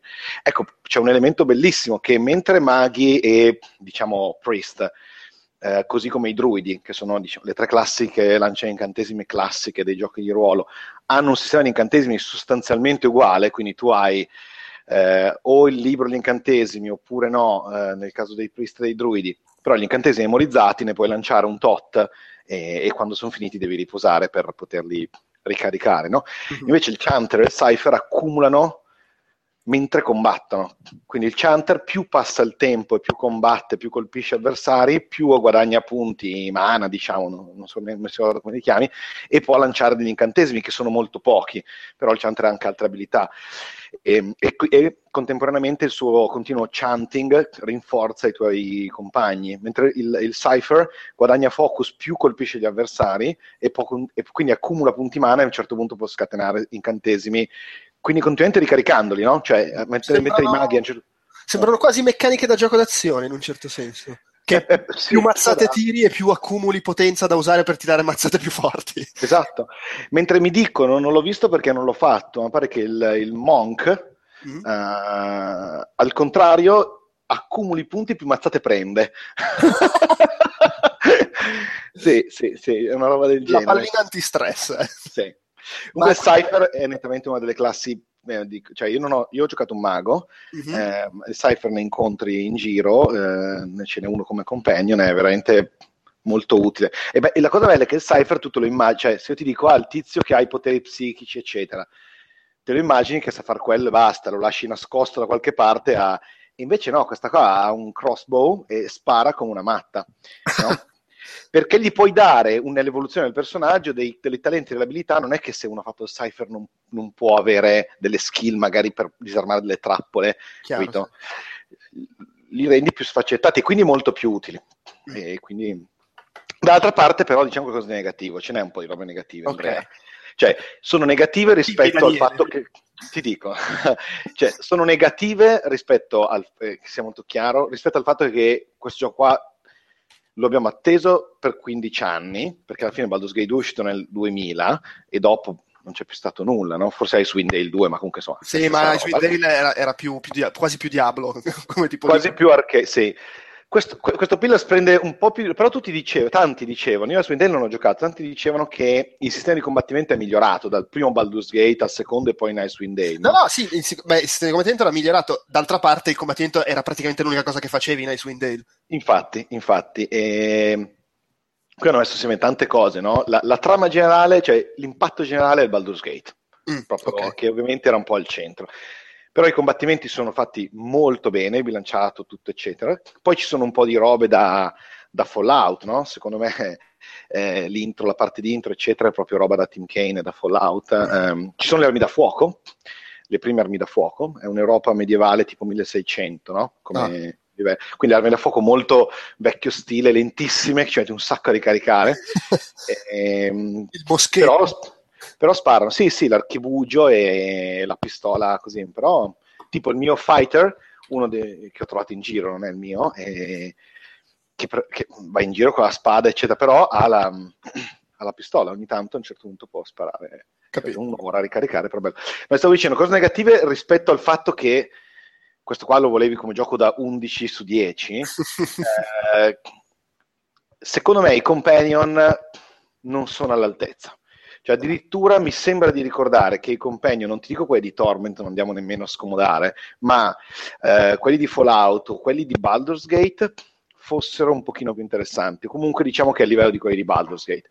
Non riescono, non riescono a essere a prenderti completamente, eh. no? Cioè, quello. Quello è un po' un peccato forse per, anche perché se c'è una singola cosa che BioWare ha continuato a fare bene anche nei, nei, nei giochi recenti, poi che possono sì. piacere no, come impostazione, è che sono interessanti i personaggi. Cioè, per dire, io non ho giocato i Dragon Age, però ho giocato i primi due Mass, Mass Effect mm. e cioè, per me le storie dei, dei, personaggi tipo dietro sono molto più interessanti della storia principale. Della tua. sì, ma non c'è confronto. sì, sì. E, e, infatti questa roba qua in cui, cioè che in Torment, forse se uno deve mettere in cima le cose più importanti, probabilmente questa è la prima, cioè uh-huh. la cosa che ti ricordi di più, soprattutto, cioè sopra delle cose che sono già oltre l'eccellente, ci stanno i personaggi. Io oggi mi ricordo i personaggi di Torment che ho giocato nel 99-2000, eh, di più di qualsiasi altro personaggio, di qualsiasi altro tipo di media cioè, togli magari qualche film che dura due ore e hai visto 50 volte, no? Cioè, però eh, qualsiasi libro, qualsiasi... No, non so, cioè quelli me li ricordo, sono dentro di me. Questi qui già adesso dici, vabbè sì, insomma, non è male, non è male, dà un pochino di spessore in più, le quest di fianco sono carine, alcuni personaggi... Non è male, però appunto non è male, cioè invece dovrebbe essere è molto più incentrato su, su di te. Ad, addirittura ti dico che adesso mi sono preso un avventuriero io e ho mandato via uno dei companion. Mm. C'è una cosa che puoi fare qua dentro, tu puoi andare nelle, nelle locande o in alcuni posti del genere e arruolare un avventuriero. Lo paghi una tantum e te lo costruisci attraverso lo stesso processo di costruzione del personaggio, quindi fatto come se facesse un secondo personaggio tuo, no? E dopo un po' l'ho fatto perché alla fine non c'era nessun vantaggio a tenermi questi qua perché non erano così belli e mi serviva un personaggio fatto un po' diversamente, tipo non avevo un, un rogue eh, con delle buone skill, eccetera, allora l'ho fatto io e basta. e però se mandi via un personaggio vuol dire che tutto sommato insomma, puoi sopravvivere senza le, le loro storielle. Mm-hmm. Inter- interagi- comunque è un po' come Baldur's Gate, cioè interagiscono tra di loro, si fanno le battutine, ogni tanto mettono la bocca mentre stai facendo la quest, ma ti danno un consiglio, ti dicono cosa farebbero loro, sono contenti, ma poco spessore. E poi questo è un problema. incontri delle quest legate a loro, immagino. Sì, sì, assolutamente. Tu, tutte, ogni volta che li incontri parte una quest eh, legata okay, a loro, che tu poi puoi sviluppare oppure no, a seconda. Ma anche qui non sono molto pressanti rispetto alla cosa. Ti dico, forse in Dragon Age erano un pochino, per certi versi, pur fatto in maniera molto dozzinale, no? perché c'erano cioè in Dragon Age ti facevi i regali e guadagnavi punti simpatia. Cioè sì, no, cose... lasciamo stare il sistema morale. no, quelle robe lì ridicole. Poi, sì. ridicole sì, che era troppo, era, perché è proprio quella cosa che per farlo facile. Però sapendo, cioè, mentre tutto il resto della meccanica di gioco è talmente di basso livello che e profonda, che succedono le cose, tu non te ne accorgi, sembra reale, qua mm. avrebbero voluto fare un sistema di questo tipo anche con i tuoi personaggi. E poi sono tutti, ti danno la sensazione che tutti più o meno, fai due chiacchiere, ti seguono, no? Mm. Non c'è nessuno che, qualcuno dovrebbe diventare un, potrebbe diventare un tuo nemico, non hanno uno spessore vero, sono dei vagabondi e anche alcuni che hanno avuto parte importante, pare che alcuni sono molto più vecchi di te, cioè eh, tu non, non, si capisce bene che età tu abbia, no? eh, però tu incontri la gente che ha combattuto in una guerra di 15 anni prima. Mm. Eh, tu dici, non è che devono per forza essere tanto vecchi, però non so, insomma, un po' confusa, no? Comunque se, se, erano là e tu non c'eri, eh, dovrebbero avere un po' più di spessore, non, non ce l'hanno. Quindi questo è un problema. Adesso mm. non ci spendiamo più altre parole. Te ne dico un altro, c'è la famosa Stronghold, no? La, ah, ok la fortezza, la, la, la roccaforte. La roccaforte, che tu cominci a controllare a un certo punto, abbastanza all'inizio del gioco, devo dire, abbastanza all'inizio, cioè all'inizio dell'atto 2, e che doveva essere una roba di cui Tim Kane era particolarmente orgoglioso, tra l'altro, tutto ah. contento che non avevano fatto lo stretch di mezzo milione per sta stronzata su Kickstarter. Allora, l'hanno messa, è bello, perché arrivi, la Stronghold è tua, gli puoi costruire i pezzi e diventa sempre più carina e poi c'hai dentro, ci puoi andare a dormire, che è mille volte più meglio che avere un campo itinerante come i barboni di Dragon Age che girano per mesi vivendo in campo. No, che va bene, però eh, eh, qua al contrario è un pochino, wow, bella, a un certo punto tu controlli questa cosa. Mm. È un pochino forzata, però vabbè, dai, ci sta. Eh, la puoi costruire, ma non succede mai niente di divertente. Succedono tre cose. Tu puoi costruire dei pezzi che fondamentalmente ti, ti rimettono delle, la possibilità di dormire con i bonus o degli shop dove puoi comprare e vendere le cose a casa, così non devi andare sempre in giro. Va mm. bene. Arrivano ogni tanto, raccogli le tasse e quindi devi proteggerla dai banditi, ma non si capisce tanto bene come fare. Ogni tanto quando lasci i personaggi a casa, no, tu magari hai più di, di 5 companion, gli altri li lasci a casa, li puoi assegnare delle quest e tu gli dici li assegno, sì. E poi loro, ah, ho finito la quest, ho fatto i punti esperienza. Va bene, non c'è. Oppure ogni tanto, adesso mi è appena successo, ti arriva un nobile in visita, magari uno con una brutta reputazione, tu perdi un po' di reputazione che però non si capisce bene dove questa cosa si applichi, no? Poi stai lì sei giorni, tu quei sei giorni sei dentro un dungeon, non è che con, con i ragni la tua reputazione conti molto. Mentre invece ti dico, avrebbe potuto essere molto di più e io spero per, per il bene che abbiano fatto, cioè che questa esperienza qua gli permette di avere la meccanica di base gestire la Stronghold, ma che poi vadano oltre nelle espansioni. Cioè la Stronghold potrebbe essere il posto dove succedono delle cose, cioè la gente ti viene a trovare nella tua Stronghold e, e, e fa succedere qualcosa, no? Effettivamente, invece che assegnare delle quest della gente. È il, è il minigioco boh, per aggiungere roba. È il minigioco per aggiungere roba, ma soprattutto ti dà una bella motivazione. No, voglio dire, a un certo punto, immaginati che questo mondo qua evolva, no? Allora, quali sono le motivazioni per cui tu ti metti in campo? A un certo punto ti trovi in mezzo a una situazione e devi gestire no? non sei obbligato a farlo per sempre, magari tu te ne vuoi stare nella tua stronghold e, e, stai bene, e allora fai succedere le cose lì, no? Tu stai lì, fai passare il tempo e a un certo punto sono i problemi che vengono da te, no? Perché tu, invece c'è normalmente la roba del, del di, il tuo personaggio dice no, vado io a fare questa cosa qua. Secondo me la maggior parte delle volte la gente non dice vado io a risolvere questa cosa, dice fatelo voi, insomma. E sarebbe anche carino, darebbe una dinamica diversa, ma questa cosa qua della non ci sono ancora arrivati. Però vabbè, un pezzo alla volta. Eh. Do- domanda, ma, ma, ma, come funziona? Cioè, è tipo un menu a cui accedi o... Sì. Cioè, è non, non è che ti, ti, sta succedendo qualcosa da Stronghold, o comunque insomma, devi fare cosa da Stronghold, perdi otto giorni per tornarci. E fai... No, poi c'è stato una volta, allora succede magari che ti invadono la Stronghold ah. e tu avvisti del, dei nemici che arrivano, però in realtà i nemici sono cinque troll, cioè non è che è un esercito, e ti dice, oh, la vuoi risolvere in automatico oppure vuoi tornare tu? Quando torni tu vai lì, li picchi e vai via. Mm. Niente di che, no? no okay, sì. uh, ripeto, molto potenziale, però secondo me eh, c'è bisogno di più lavoro. E, ripeto, bisogna considerare, questo qua è un gioco che doveva uscire nel 2005. Okay? eh, no, nel senso, come evoluzione di un, di, un, di un, tipo di meccanica, hanno dovuto rifarlo tutto da zero. No? Beh, certo, sì.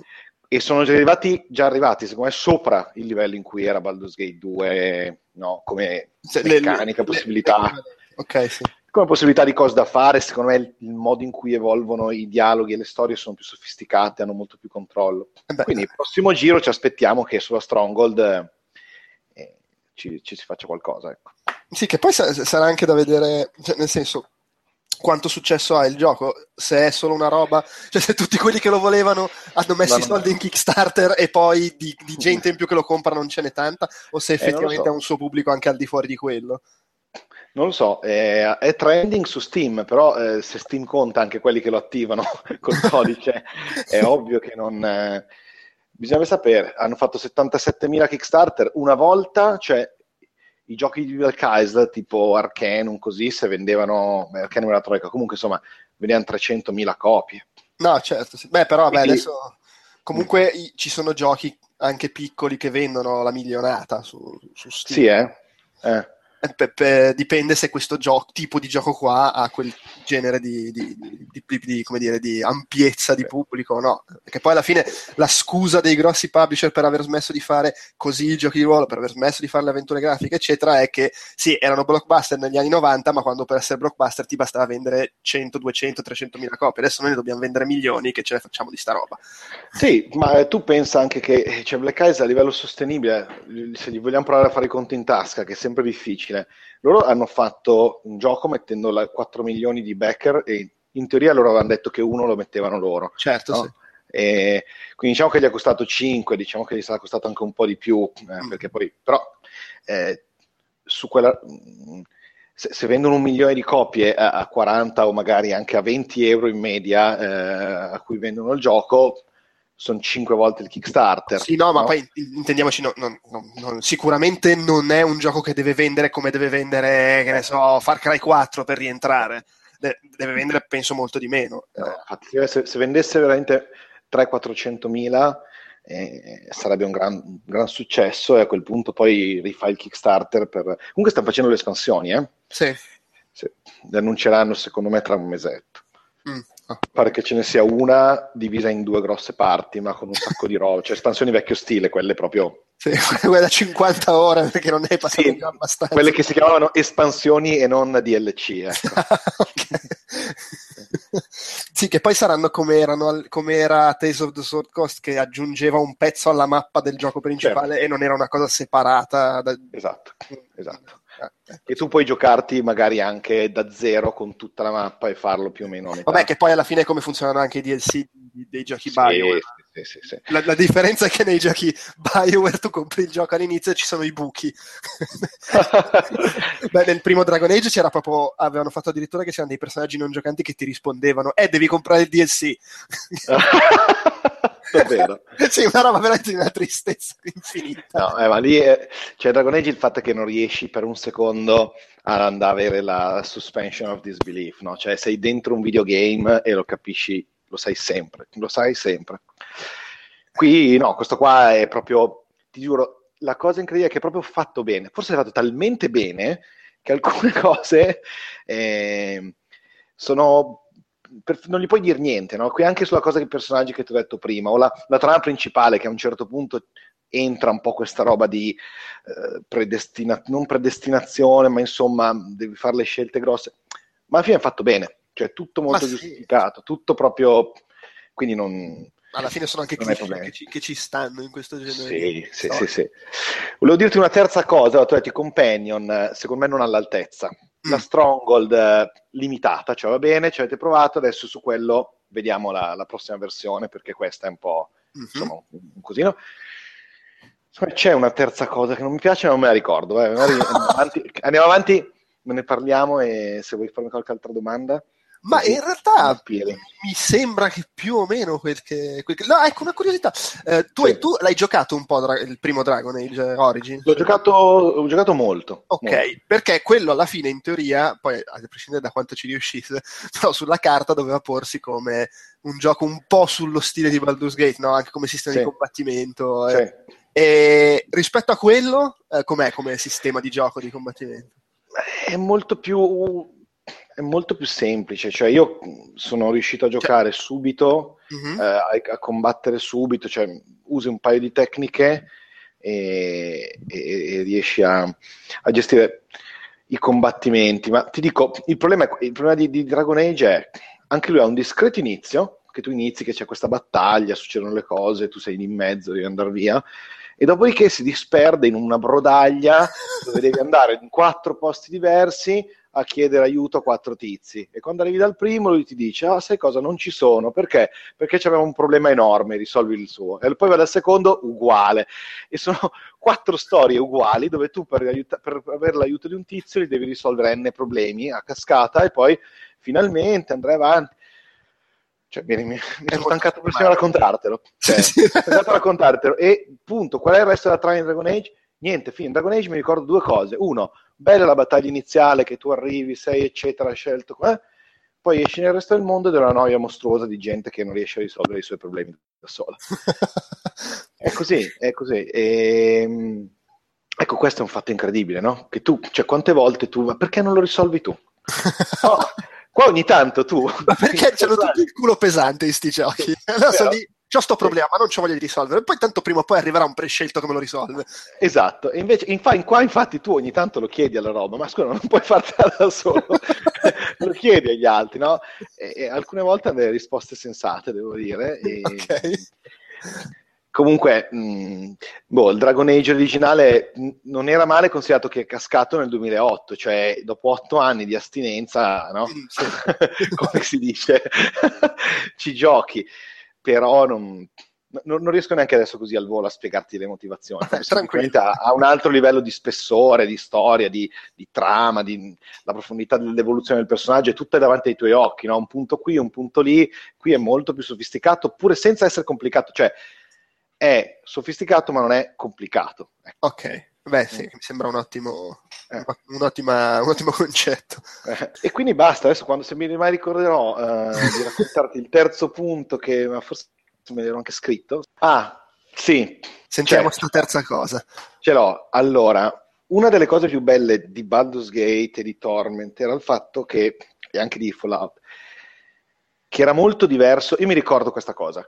Baldur's Gate, Torment e Fallout, tra i tanti pregi innovativi e di cose fatte bene, ne avevano secondo me uno soprattutto. Nei giochi di ruolo so called fino a quel momento, che erano dai Dungeons and Dragons, quelli a quadrettini vecchissimi degli anni 80, agli Eye of the Beholder, eh, Might and Magic eh, e, e robe del genere.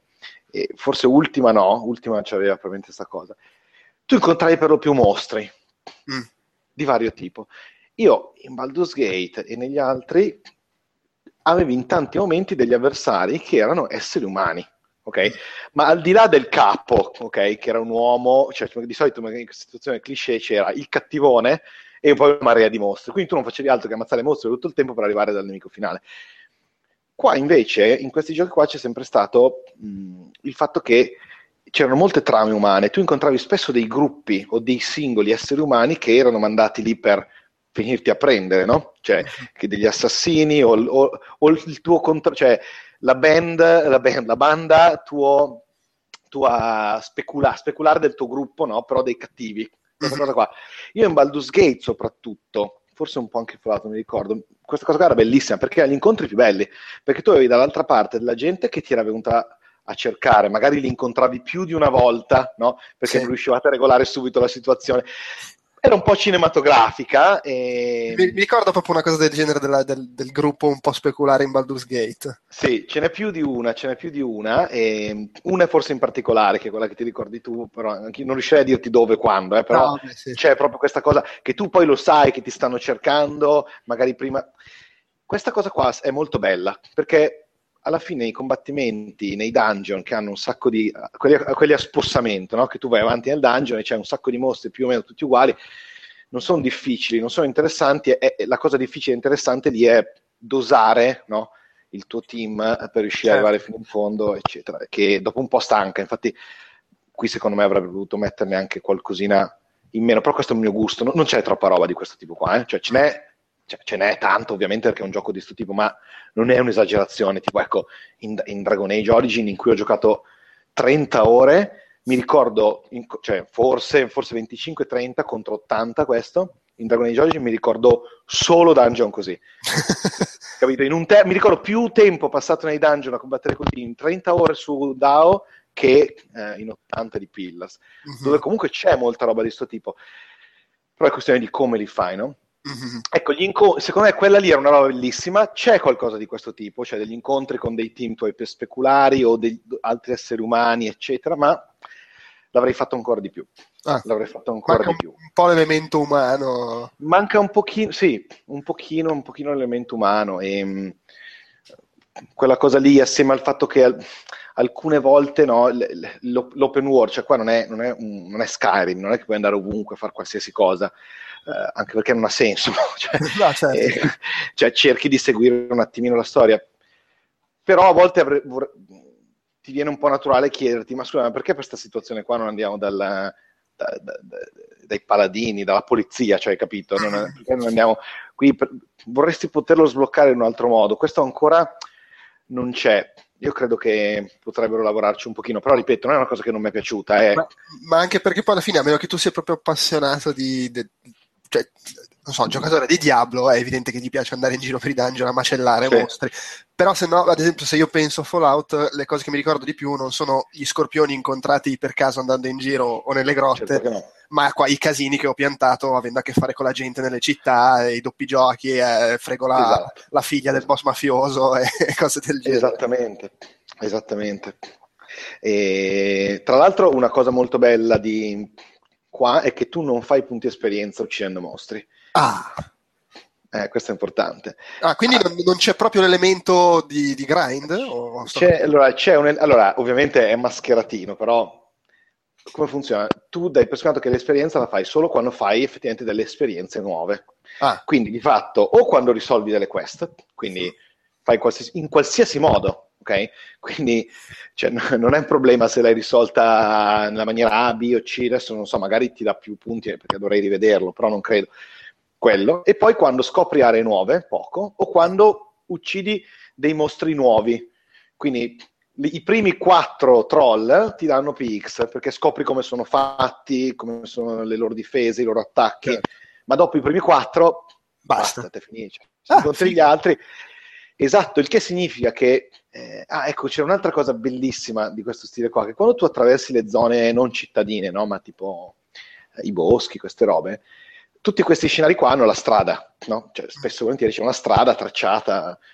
Se tu stai sulla strada, puoi passare da un punto all'altro per andare da una città all'altra che non ti succede niente. Se esci un pochino nel bosco, ci sono i mostri, gli incontri casuali, no? Mm. Che che vabbè, a volte li puoi anche fare perché magari devi uscire dalla strada perché vuoi cercare qualcosina, vuoi esplorare, banalmente vedere quella roba lì che ti ha attirata.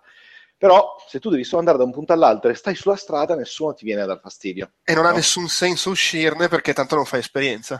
Non fai esperienza a meno che, ripeto, all'inizio un po' di esperienza la fai perché scopri i mostri no, nuovi, certo, no? sì, però, però non se- passi nel bosco serve solamente a combattere senza scopo.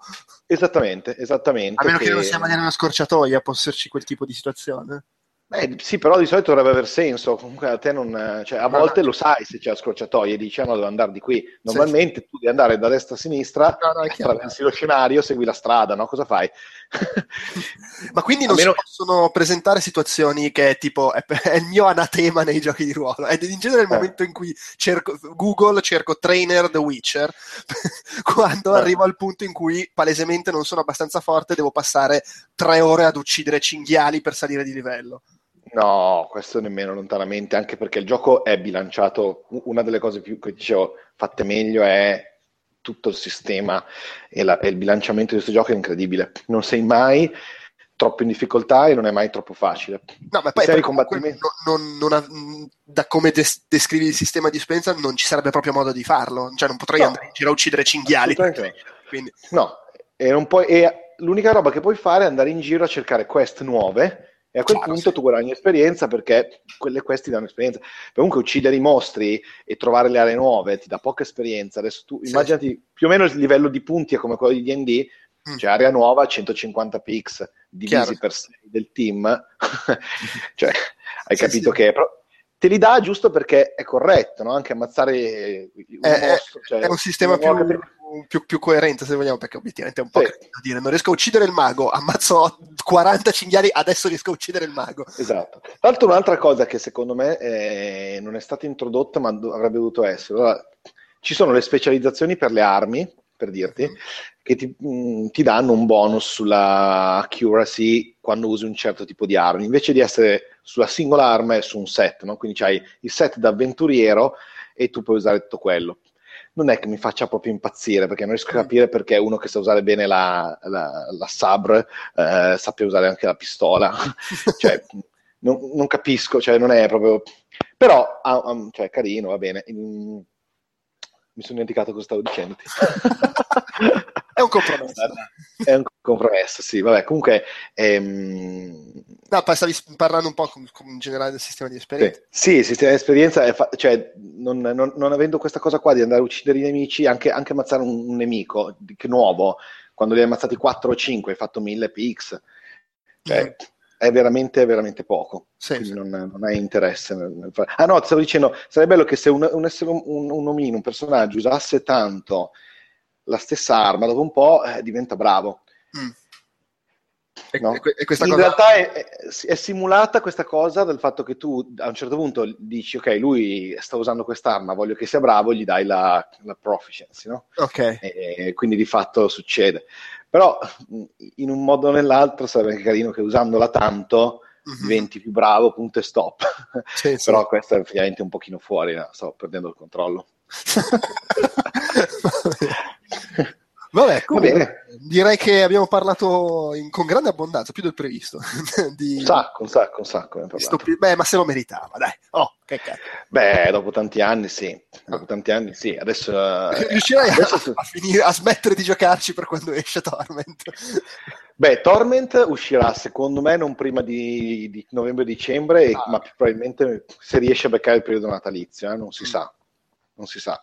Poi c'è ancora Wasted e poi soprattutto io credo che prima dell'estate questi qua butteranno fuori l'espansione. Ah beh sì, certo. Sì. Cioè comunque a luglio, tipica roba che mi esce a luglio questa. E invece cosa Shadowrun Returns mi hai detto che non l'hai, non l'hai coperto? No. no. ok, ok. No. Va bene, eh, basta, direi che siamo... Ottimo, è stato molto divertente. Ah, ah, sì, no, poi insomma, almeno abbiamo parlato di un gioco di cui altrimenti non credo avremmo parlato, se non fra tre anni quando lo giocherò io. quindi, meglio così, grazie. Figurati, anzi ti dico già che se sei interessato, visto che mi sono divertito molto, possiamo rifare questa cosa eh, quando esce l'espansione. Mm-hmm così ti raccomando tutto, hai l'opinione dopo che l'ho finito. Adesso sono un po' oltre metà, tutto sommato. No, credo di essere molto più verso la fine in realtà, però eh, dopo che l'ho finito e con l'espansione vedere che cosa succede. Certo, sì, sì, assolutamente. Ok, Cioè, ma- sei mesi, eh? Tra sei Eh, mesi. eh, vabbè, t- tanto noi non è che abbiamo una gran frequenza delle uscite, quindi va un po' come capita. Va bene, allora quindi un saluto a chi ci ha ascoltati fino qua e, e l'appuntamento è con l'espansione di Pillars of Eternity fra qualche mese. Esatto, esatto. ciao Andrea, buona giornata. Ciao ciao.